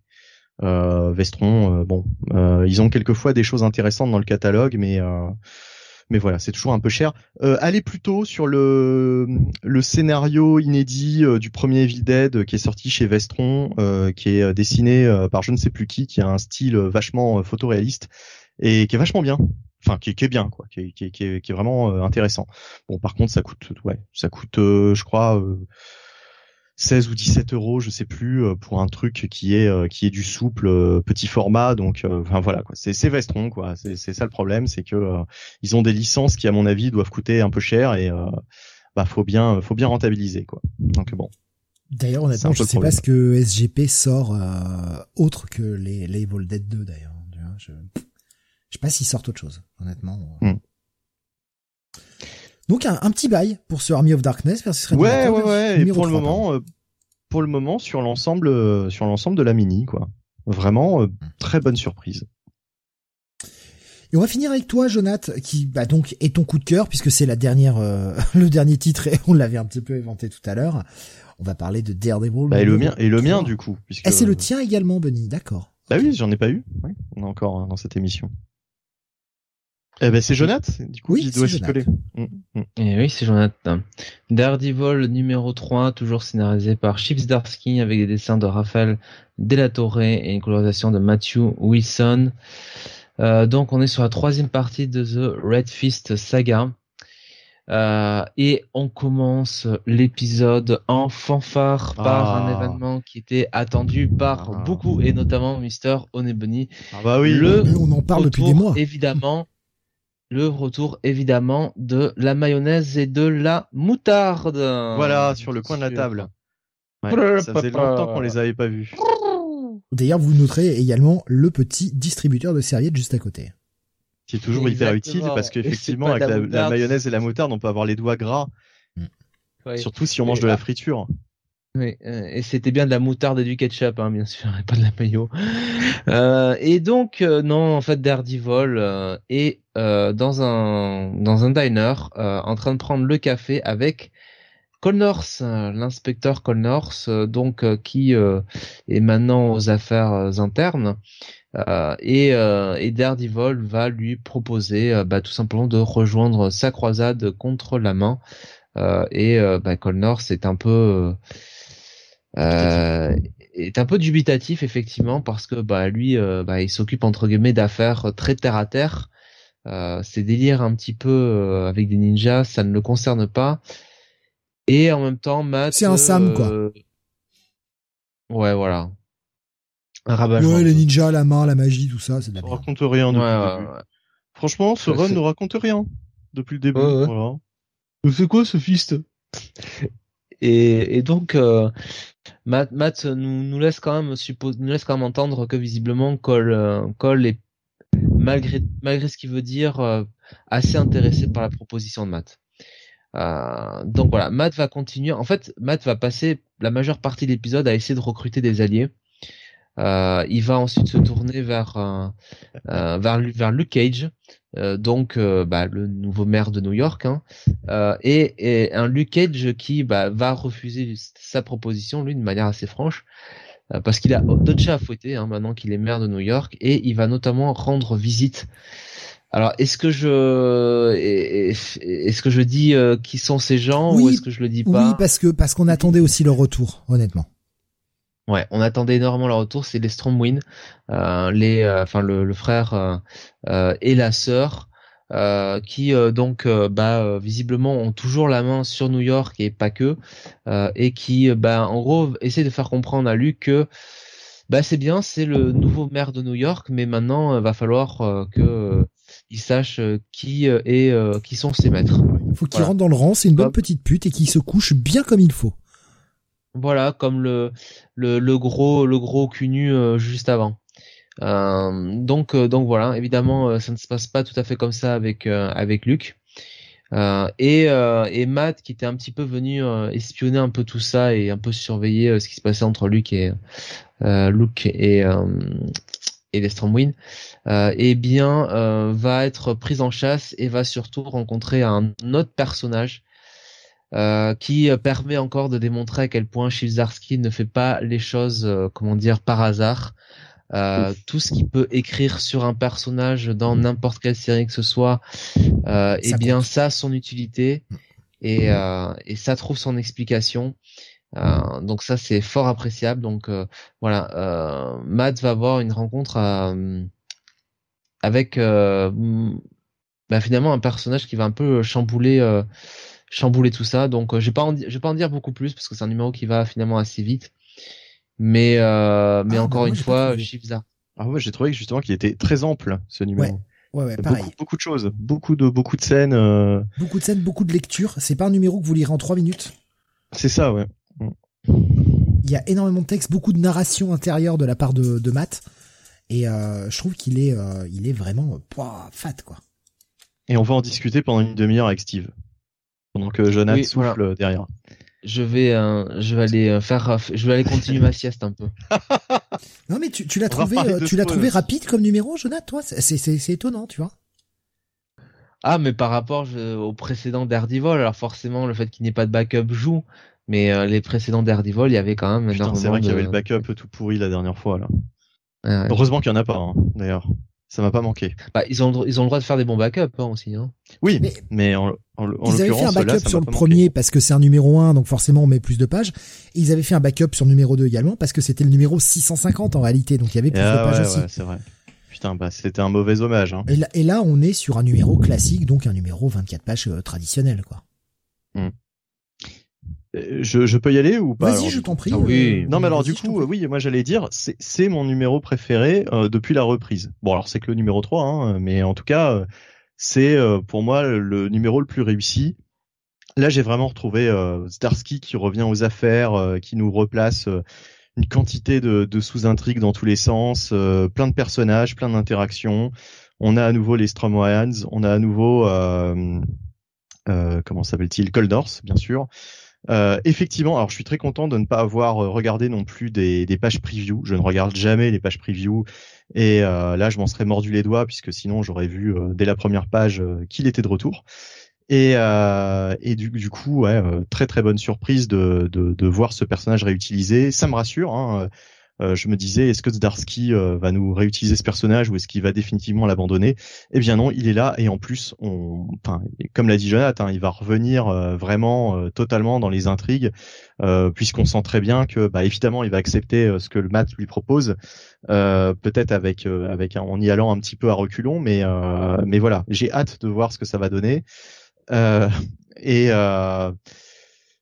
non, franchement, très bon numéro. Enfin voilà, il se passe tellement de choses et il euh, n'y a pas Goldie. Alors à chaque fois que je lis Goldie, ça me fait marrer parce que ça me fait penser plus à Sin City qu'à Daredevil. Mais il euh, n'y a pas Goldie et tant mieux, j'ai envie de dire. Puisque moi, c'était justement le truc qui m'avait un peu saoulé sur les deux premiers épisodes, cette intrigue avec ce Guardian Angel. Euh, je sais pas. Enfin, je suis, je assez sceptique en fait. Euh, euh, voilà, sur par rapport à cette intrigue là. Mais justement, là, il revient vraiment à d'autres choses.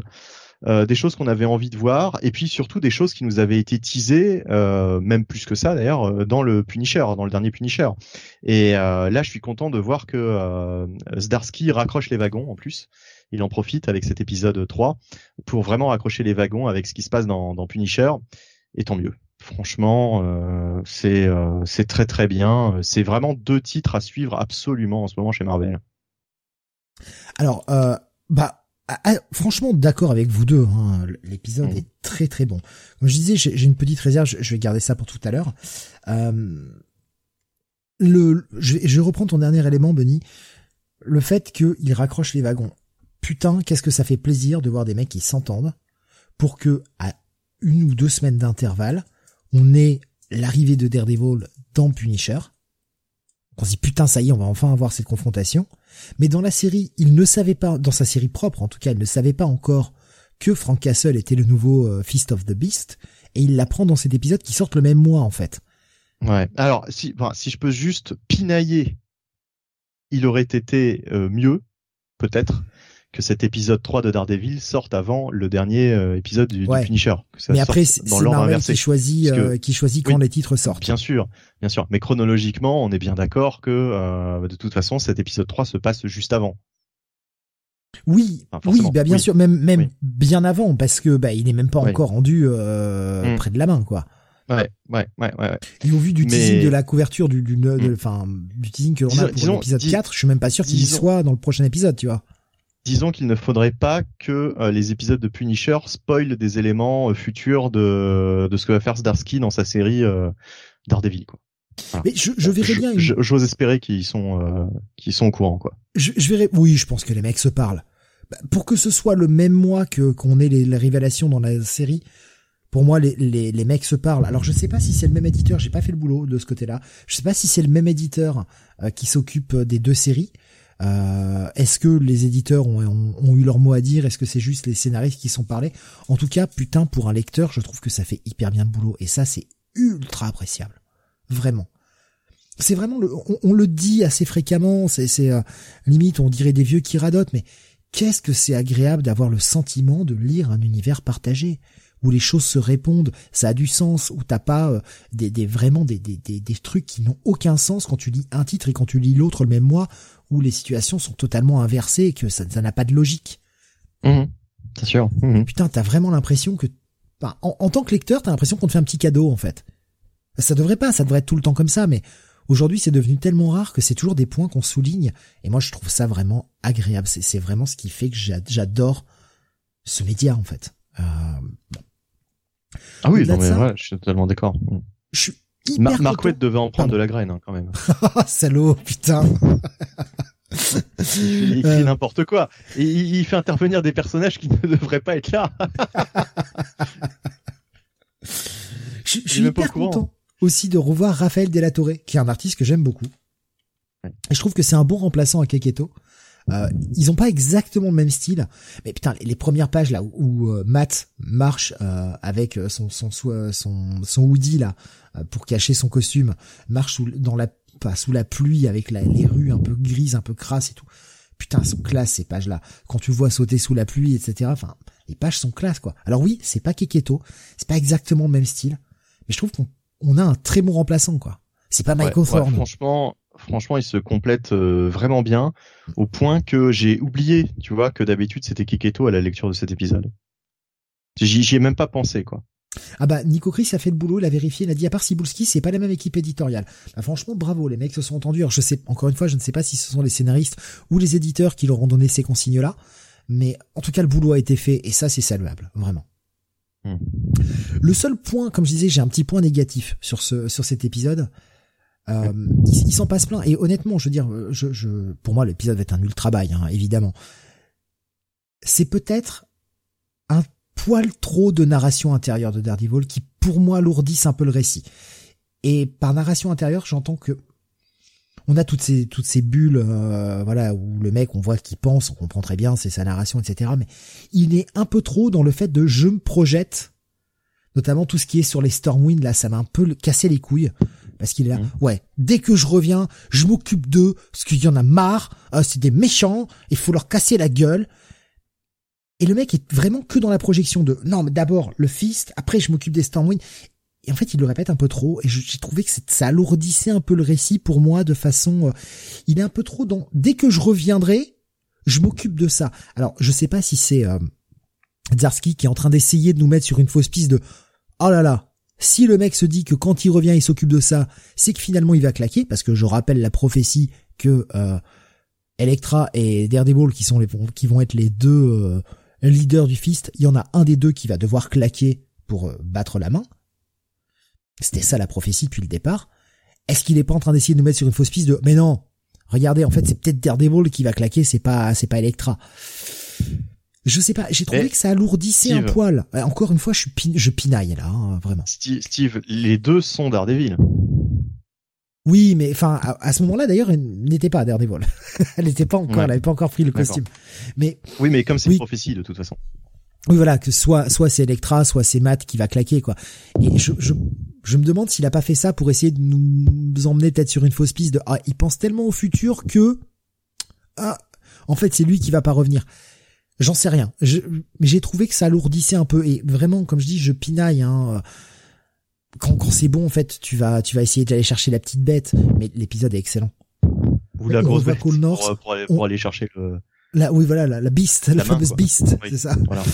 On revoit les Stormwind, on revoit Cole North. Euh, il y a le follow-up avec euh, un Luke Cage qui, euh, en plus, il le rappelle bien en mode ouais, j'ai fait ça pour chasser le Kingpin, mais en fait, je me suis pris au jeu. J'aime bien ma fonction de l'air. Là, j'ai vraiment l'impression de faire bouger les choses et non ta croisade à la con. Je me branle. Je veux rester à New York et je veux, je veux aider en fait New York. Les personnages sont bien campés. Il y a vraiment un gros follow-up de tout le supporting cast qu'il y avait dans le dans la série depuis le départ et c'est cool. Et puis même la séquence finale, elle est bien. Je suis juste un peu, en fait, partagé, façon de parler, mais cette dernière phrase, la toute dernière bulle. Alors attends, je vais essayer de me la remettre en tête. Ça me rappelle, ça me rappelle un peu euh, une époque un peu lointaine hmm de Spider-Man où il y avait cette promesse, tu sais, euh, nobody dies quoi. Et ah, après la, la, mort de la de, c'était Martha hein, Jameson, je crois. C'était Martha son prénom? Marla, Marla. Marla, Marla, pardon. Euh... Tout le monde ne s'appelle pas Martha. Enfin bref, euh, référence à BVS. Du coup. Et, et, et je me dis, ah, c'est presque un poil forcé, c'est un poil too much. Mais ça va avec la caractérisation de, de ce côté un peu un peu religieux, ce côté foi qu'il a. Euh. Oui, bah le côté un peu christique quoi de du, du, du perso. Hein. Et encore une fois, euh, il, n'oublie pas ce que, que que tu as un peu moins aimé effectivement dans les deux précédents épisodes, mais le fait que est-ce que Goldie n'a pas un peu secoué sa foi quelque part Et ça, j'aime bien qu'il y ait fait référence à nouveau. Alors, encore une fois, j'ai trouvé des points négatifs pour pinailler, mais parce que c'est très bon, donc euh, voilà, je pinaille. Moi, moi honnêtement, le, le, le, dialogue intérieur de Matt m'a absolument pas dérangé. Au fait, pour, pour tout dire, j'ai pas remarqué que c'était euh, excessif. Euh, après, voilà, j'ai pas, eu cette impression. Mm. Euh, et euh, pour ce qui est de, de, Goldie aussi, ce qui est appréciable, c'est qu'on n'a pas un auteur qui nous fait tout bêtement, tu vois, un arc en 6 où euh, l'antagoniste est toujours le même, quoi, durant tout l'arc. C'est-à-dire que Goldie, bah finalement, peut-être qu'on le reverra pas du tout durant le premier arc, et tant mieux. Il, joue sur plusieurs tableaux et il nous raconte plusieurs choses en même temps. C'est pas, c'est pas, c'est le contraire de Amazing Spider-Man, quoi, en fait. Amazing Spider-Man, un arc euh, une histoire, quoi. Tu vois, bête et méchante, euh, on affronte un super vilain, puis euh, puis c'est tout. Enfin voilà. Dans Daredevil, dans Daredevil, pardon, il se passe mille choses. Dans un seul arc, il se passe vraiment mille. Il y a mille sous-intrigues qui se mettent en place. Enfin, c'est voilà, c'est c'est là où on voit vraiment la différence entre un bon et un mauvais auteur. Je suis désolé, hein, mais c'est ça quoi. Ah, le mauvais auteur, bah il écrit quoi. Voilà, voilà. mais bon, bon, le bon auteur, bah il écrit, mais ouais. Hein. Voilà. Voilà. On va jusqu'au bout de la vanne, monsieur. On va jusqu'au bout de la vanne.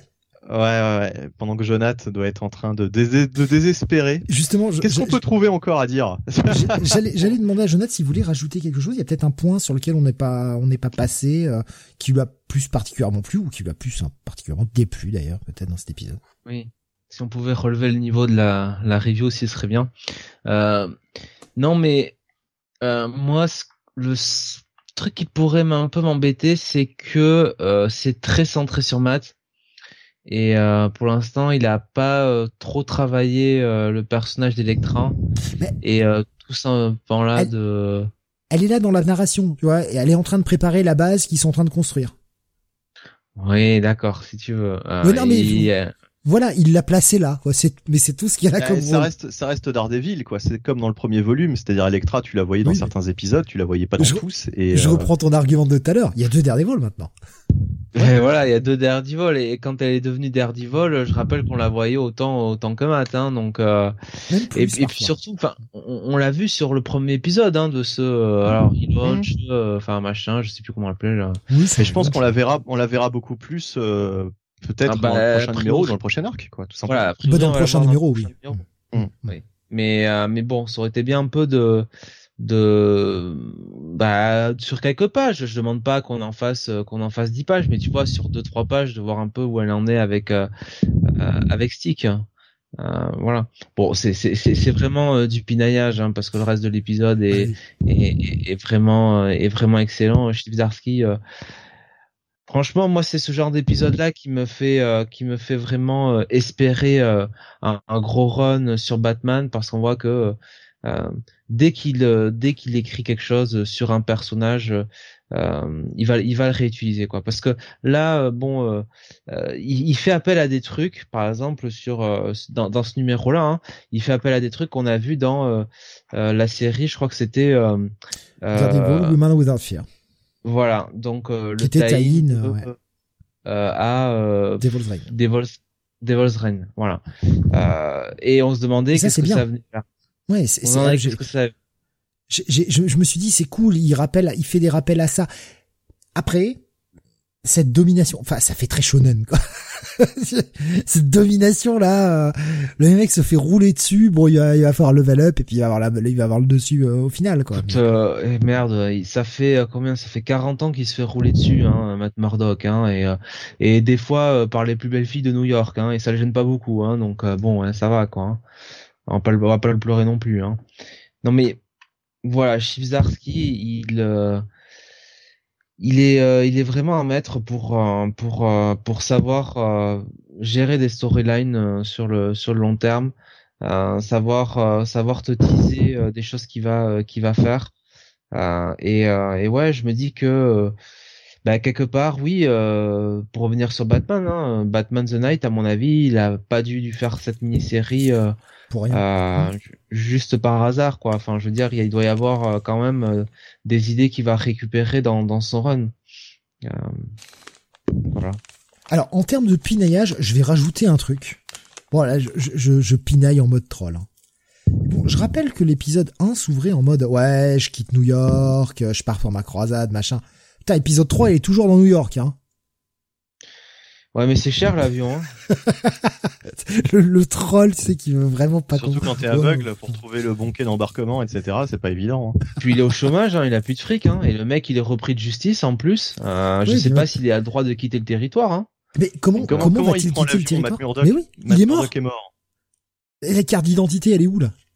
Bah oui. Bah c'est Mike Murdoch qui prend l'avion de toute façon. C'est ça va être quoi? Ça va être euh, prénom d'Air, nom d'Ivol, c'est ça? Non, non, Wilson Fisk. Hein. la carte, la carte de Wilson. Oui, oui. Je suis l'ancien maire, je voyage. Écoute, il, il, va partir en voilier. Je suis comme Balkany, j'ai perdu du poids. il va prendre le voilier, il va prendre le voilier de, de Wilson, là. Il va hisser la grand voile. Hmm, il va glisser il va la sortir. Ouais. Et si tu crois que c'est fini, jamais. Il va faire comme Diana dans Wonder Woman 2. Il va faire comme Diana dans Wonder Woman 2, il va aller au musée où il y a un jet prêt à partir, nous dit Alexa. Ah, très bien. Pas mal. Bonne idée. Non, mais l'épisode est franchement très bon. Euh, très très bon, encore une fois. Hein. Vraiment, j'ai pinaillé pour dire que je pinaille, mais c'est quand même hyper bien écrit. Non, puis voilà, enfin, tu sais, euh, le fait de revoir les Stromwind, le fait de revoir Colnor, ça, ça fait un, ça fait plaisir quoi. Enfin, le mec a pas oublié qu'il a laissé ça. Mais même Luke Cage, hein, parce que finalement Luke Cage, euh, bah, c'est lui qui a quand même géré dans Devil's Reign euh, l'intrigue de Luke Cage euh, qui, de, qui devient maire, donc voilà, c'est cool. C'est vrai qu'il y, y a, un truc qui est rappelé dans cet épisode, putain, et j'avais j'avais zappé cette info, bordel, mais quand il discute, quand les Stormwind discutent avec avec Luke, il lui rappelle que bah il a son nouveau fils, Joseph, et euh, bah, effectivement euh, né dans, dans le Devil Drain Omega, mais il n'y est fait aucune mention dans The Variants. Hein. oui. Voilà, c'est euh... j'avais j'avais zappé ce truc. Tu vois, j'avais j'avais zappé cette info quoi. Mais qu'est-ce qu'on peut rajouter sur ce titre à part que bah, c'est très bien et qu'il faut le lire? Et que c'est vos deux, c'est sont vos coups de cœur à tous les deux. Bah ouais. Mhm. Et ouais, coup de cœur. Ouais, triple bail, on finit sur un, sur un gros titre quoi. Ouais, qu'est-ce que qu'est-ce que c'est bien, qu'est-ce qu'il écrit bien ce mec quand même? Ah, il est bon. Il, il laisse rien au hasard, hein, franchement. Après, bah là, ce qui, ce qui, ce qui est marrant, c'est qu'on peut comparer les trois premiers euh, Batman avec les trois premiers Daredevil, euh, en tout cas nouveau nouveau volume. Et c'est vrai qu'en trois numéros, à chaque fois, euh, qui, enfin, c'est incroyable le nombre de, de subplots et de trucs qu'il arrive à, à placer, quoi. Hmm. Il s'en passe des choses sur trois numéros. Alors que t'as plein de séries où sur trois numéros, euh, t'as rien lu, quoi. Demande à un Bendis. euh, alors en plus, c'était très bien ce qu'il faisait Bendis sur euh, sur Daredevil. Mais par contre, euh, effectivement, niveau narration, c'était hyper décompressé, quoi. Mais j'ai quand même l'impression que c'est vraiment un, un auteur à l'ancienne qui a aimé le, le comics un peu d'avant, années 80-90, Ouais. où il se passait plein de Ouais. choses, et qu'il qu'il met vraiment ça dans son écriture, en mode je vous fais avancer mon récit, mon récit pardon. J'utilise les codes modernes, euh, vraiment du. euh, bah, c'est sûr que effectivement quand tu lis ces comics, c'est pas des comics des années 80, mais en même temps il y a ce respect de euh, de faire plusieurs intrigues, plusieurs fils rouges, bah, pour t'accrocher en fait, pour te faire revenir chaque mois. C'est vrai que quand je vois que ce run c'est parfois n'a pas n'a pas forcément bonne presse, que les gens n'accrochent pas, voire même pour certains presque détestent ce run. J'ai j'ai du mal à comprendre. Mais Après bon, bah, chacun ses goûts évidemment. Mais J'ai Ouais, du mal à comprendre sais, ce qui hein. leur plaît pas. Ouais, c'est c'est Il y a des gens, il y a des gens un peu primaires, hein, et quand bon, on leur parle de fils, de hand, tout de suite, euh, ils se braquent. Bon, écoute, ça arrive. Hein. Alexandre en même temps, il triche, il a pas de chiffre dans son nom. C'est vrai, c'est peut-être pour ça qu'il a du talent. oh, oh, ça troll avant de pas finir quand même. Mais, euh, si C'est un peu comme le run de le run de Spencer sur Amazing. Moi, j'avais beaucoup aimé parce que je trouvais que justement qu'il utilisait beaucoup la continuité et euh, et c'est un run pareil qui ne faisait pas l'unanimité quoi. T'avais vraiment des gens qui qui, qui n'aimaient pas et d'autres euh, qui ont partie. adoré. Ouais, j'en fais partie. Il assume perdre avant que apparemment ça devienne vraiment bien. Enfin, c'est quand même meilleur, hein, Daredevil. Hein, c'est quand même. Ah, C'est pas pareil. Moi, je dirais que c'est justement c'est pas c'est pas pareil. De toute façon, euh, Daredevil et Spider-Man, c'est quand même euh, Oh, ça va, ils c'est ont un costume à tendance rouge, en fait. quoi. C'est bon, c'est les mêmes. Voilà, voilà, mais c'est ouais, c'est ça n'a jamais été le, le même ton en fait. Euh, T'as Oui. quand même un, un- t'as quand même un univers vachement plus sombre et on va dire plus adulte avec toutes les guillemets que tu veux et un univers qui restera quand même plus plus jeune public et plus plus fun dans l'ensemble avec Spider-Man. Même si t'as des aspects Oui, euh, des sûr. moments euh, dramatiques quoi, mais euh, Comme il y a eu des moments voilà. un peu, un peu gaudriole avec Daredevil aussi dans son histoire. Ouais. Voilà. Nico Chris nous dit avec Charles Soule, il serait allé à, à, à New York en flying jetpack. C'est vrai. C'est vrai. Il aurait été, il aura rappelé ses potes les prêtres volants. Est-ce que, est-ce que Zarski va nous les ramener dans la croisade du fist? Les prêtres volants face à la main. Parce que les mecs pour chasser la main quand même. On n'est pas à l'abri de les revoir. Hein. Franchement, je lui tire mon chapeau hein, s'il ose. Euh, si MJ goûte à Matt, il est finito le Peter, nous dit Alexin. Déjà que MJ peut finir sur le père Scott. MJ qui va coucher avec tout le monde, sauf avec Peter. C'est un peu ça. Hein. De toute façon, elle est déjà, elle est déjà casée, donc euh, elle a même pas besoin de finir avec qui que ce soit. Là. Elle a son moustachu à domicile. Alors, je sais même plus comment il s'appelle. Paul. Jonathan l'avait rappelé tout à l'heure. Paul. Paul? Mm. D'accord. Paul. Ce sont les le deux seules pages que j'ai lues, donc j'ai retenu. euh, voilà. Nico Chris nous dit si ça continue, faut revoir les notations pass, check it, buy, coup de cœur, Zartsky. C'est vrai. On en est pas loin. Ah, on est des Quand je pense hein, que et quand je pense qu'il y a quelques années, il y a pas si longtemps en plus, on disait bon, un auteur à surveiller, c'est sympa ce qu'il fait sur Howard the Duck, puisque rappelez-vous, hein, au début c'était Howard the Duck, Zdarsky. Bon, voilà. C'est comme quoi, hein, euh, quand on est bon, euh, il faut pas non plus très longtemps pour qu'on voit qu'il y a, y, y du potentiel, il y a du talent, hein, parce que c'était euh, Mais il avait montré un son C'était cool. spectaculaire, hein, qu'il était capable de gérer euh, des Ouais. bonnes séquences Ouais, émotions. Ah, je, Mhm. je garde en mémoire ce- cet épisode où la révélation avec Jonah. hein. Putain, il était quel- tellement bien cet épisode. Ouais, ouais, ouais, ouais, non, mais il avait fait, il avait fait de bons épisodes. Moi, j'avais bien aimé la saga euh, qui se déroulait euh, dans un dans un univers parallèle euh, qui reprenait des, des graphismes euh, façon animé Spider-Man où tu voyais le, le Peter Parker exactement tu sais avec le, le polo là qu'il avait dans tous les épisodes de de l'animé des années des années 90. C'était exactement le même. Enfin, Il y avait le, le bon double épisode aussi sur la fin de la mort de Sandman en fait, qui était assez touchant, qui était bien écrit. Ouais, ouais, ouais, qui était, qui était, qui était, qui était, qui était bien. Enfin, ouais, franchement, un bon petit run. Et eh bien voilà, euh, ça va conclure notre 602e épisode de Comics Weekly. On aura fait 4 heures. Putain, quand même. Presque. Bon voilà, on finit avec un avec le, le, coup de cœur de Bunny et de Jonath, euh, le Daredevil 3. Mon coup de cœur c'était Do a Powerbomb numéro 4. Mais semaine pas dégueulasse, hein, franchement. Euh. Il y avait euh, Nico Chris. Pardon, excuse-moi. Non, ça fait quelques semaines que vraiment on est on est on est plutôt gâté quoi. Sauf pour le 600 quoi. pas de bol. Ouais, vrai, putain. oh putain, je l'ai encore en travers de la gorge quand même. Euh, Nico Chris disait euh, oh bah, c'est un, un, peu HS, je l'ai pas encore lu et c'est pour le marketing du jeu à venir mais l'équipe de Midnight Suns numéro 1 a l'air cool. Je testerai et le jeu aussi. Moi qui est sorti cette semaine, je l'avais mis dans ma reading pile mais quand j'ai euh, quand j'ai ouvert la première page et que j'ai vu l'équipe, je me suis dit oh bon je verrai ça plus tard si j'ai le temps puis j'ai pas le temps de lire finalement. Donc euh, je Jean Wolverine. Tu, tu l'as feuilleté peut-être euh, ou Jonathan vous l'avez peut-être feuilleté le Midnight Suns? Non non non j'ai juste vu la couverture et je me suis dit bon encore une équipe avec Wolverine. Bah, c'est en rapport avec le jeu vidéo hein, qui va sortir. oui en plus oui non déjà je. J'ai vu Wolverine j'ai fait ciao. Bah, c'est comme le Flash hein, qui est sorti cette semaine. Hein. Euh, putain, comment il s'appelle déjà? Euh, The Flash, The Fastest Man Alive, qui est une mini-série en trois, qui en fait taille avec le film. Et ce film, il va sortir finalement là? Bah, Je sais pas. Euh, sur la cover, en tout cas, c'est bien marqué Official Movie Tie-in Comic, et j'ai fait bah non en fait. Parce qu'en plus, avec tous les tous les problèmes là vis-à-vis de l'acteur, etc. Je pensais que pour le moment c'était en hiatus. Je l'ai feuilleté en plus visuellement, ça m'a vraiment pas parlé quoi.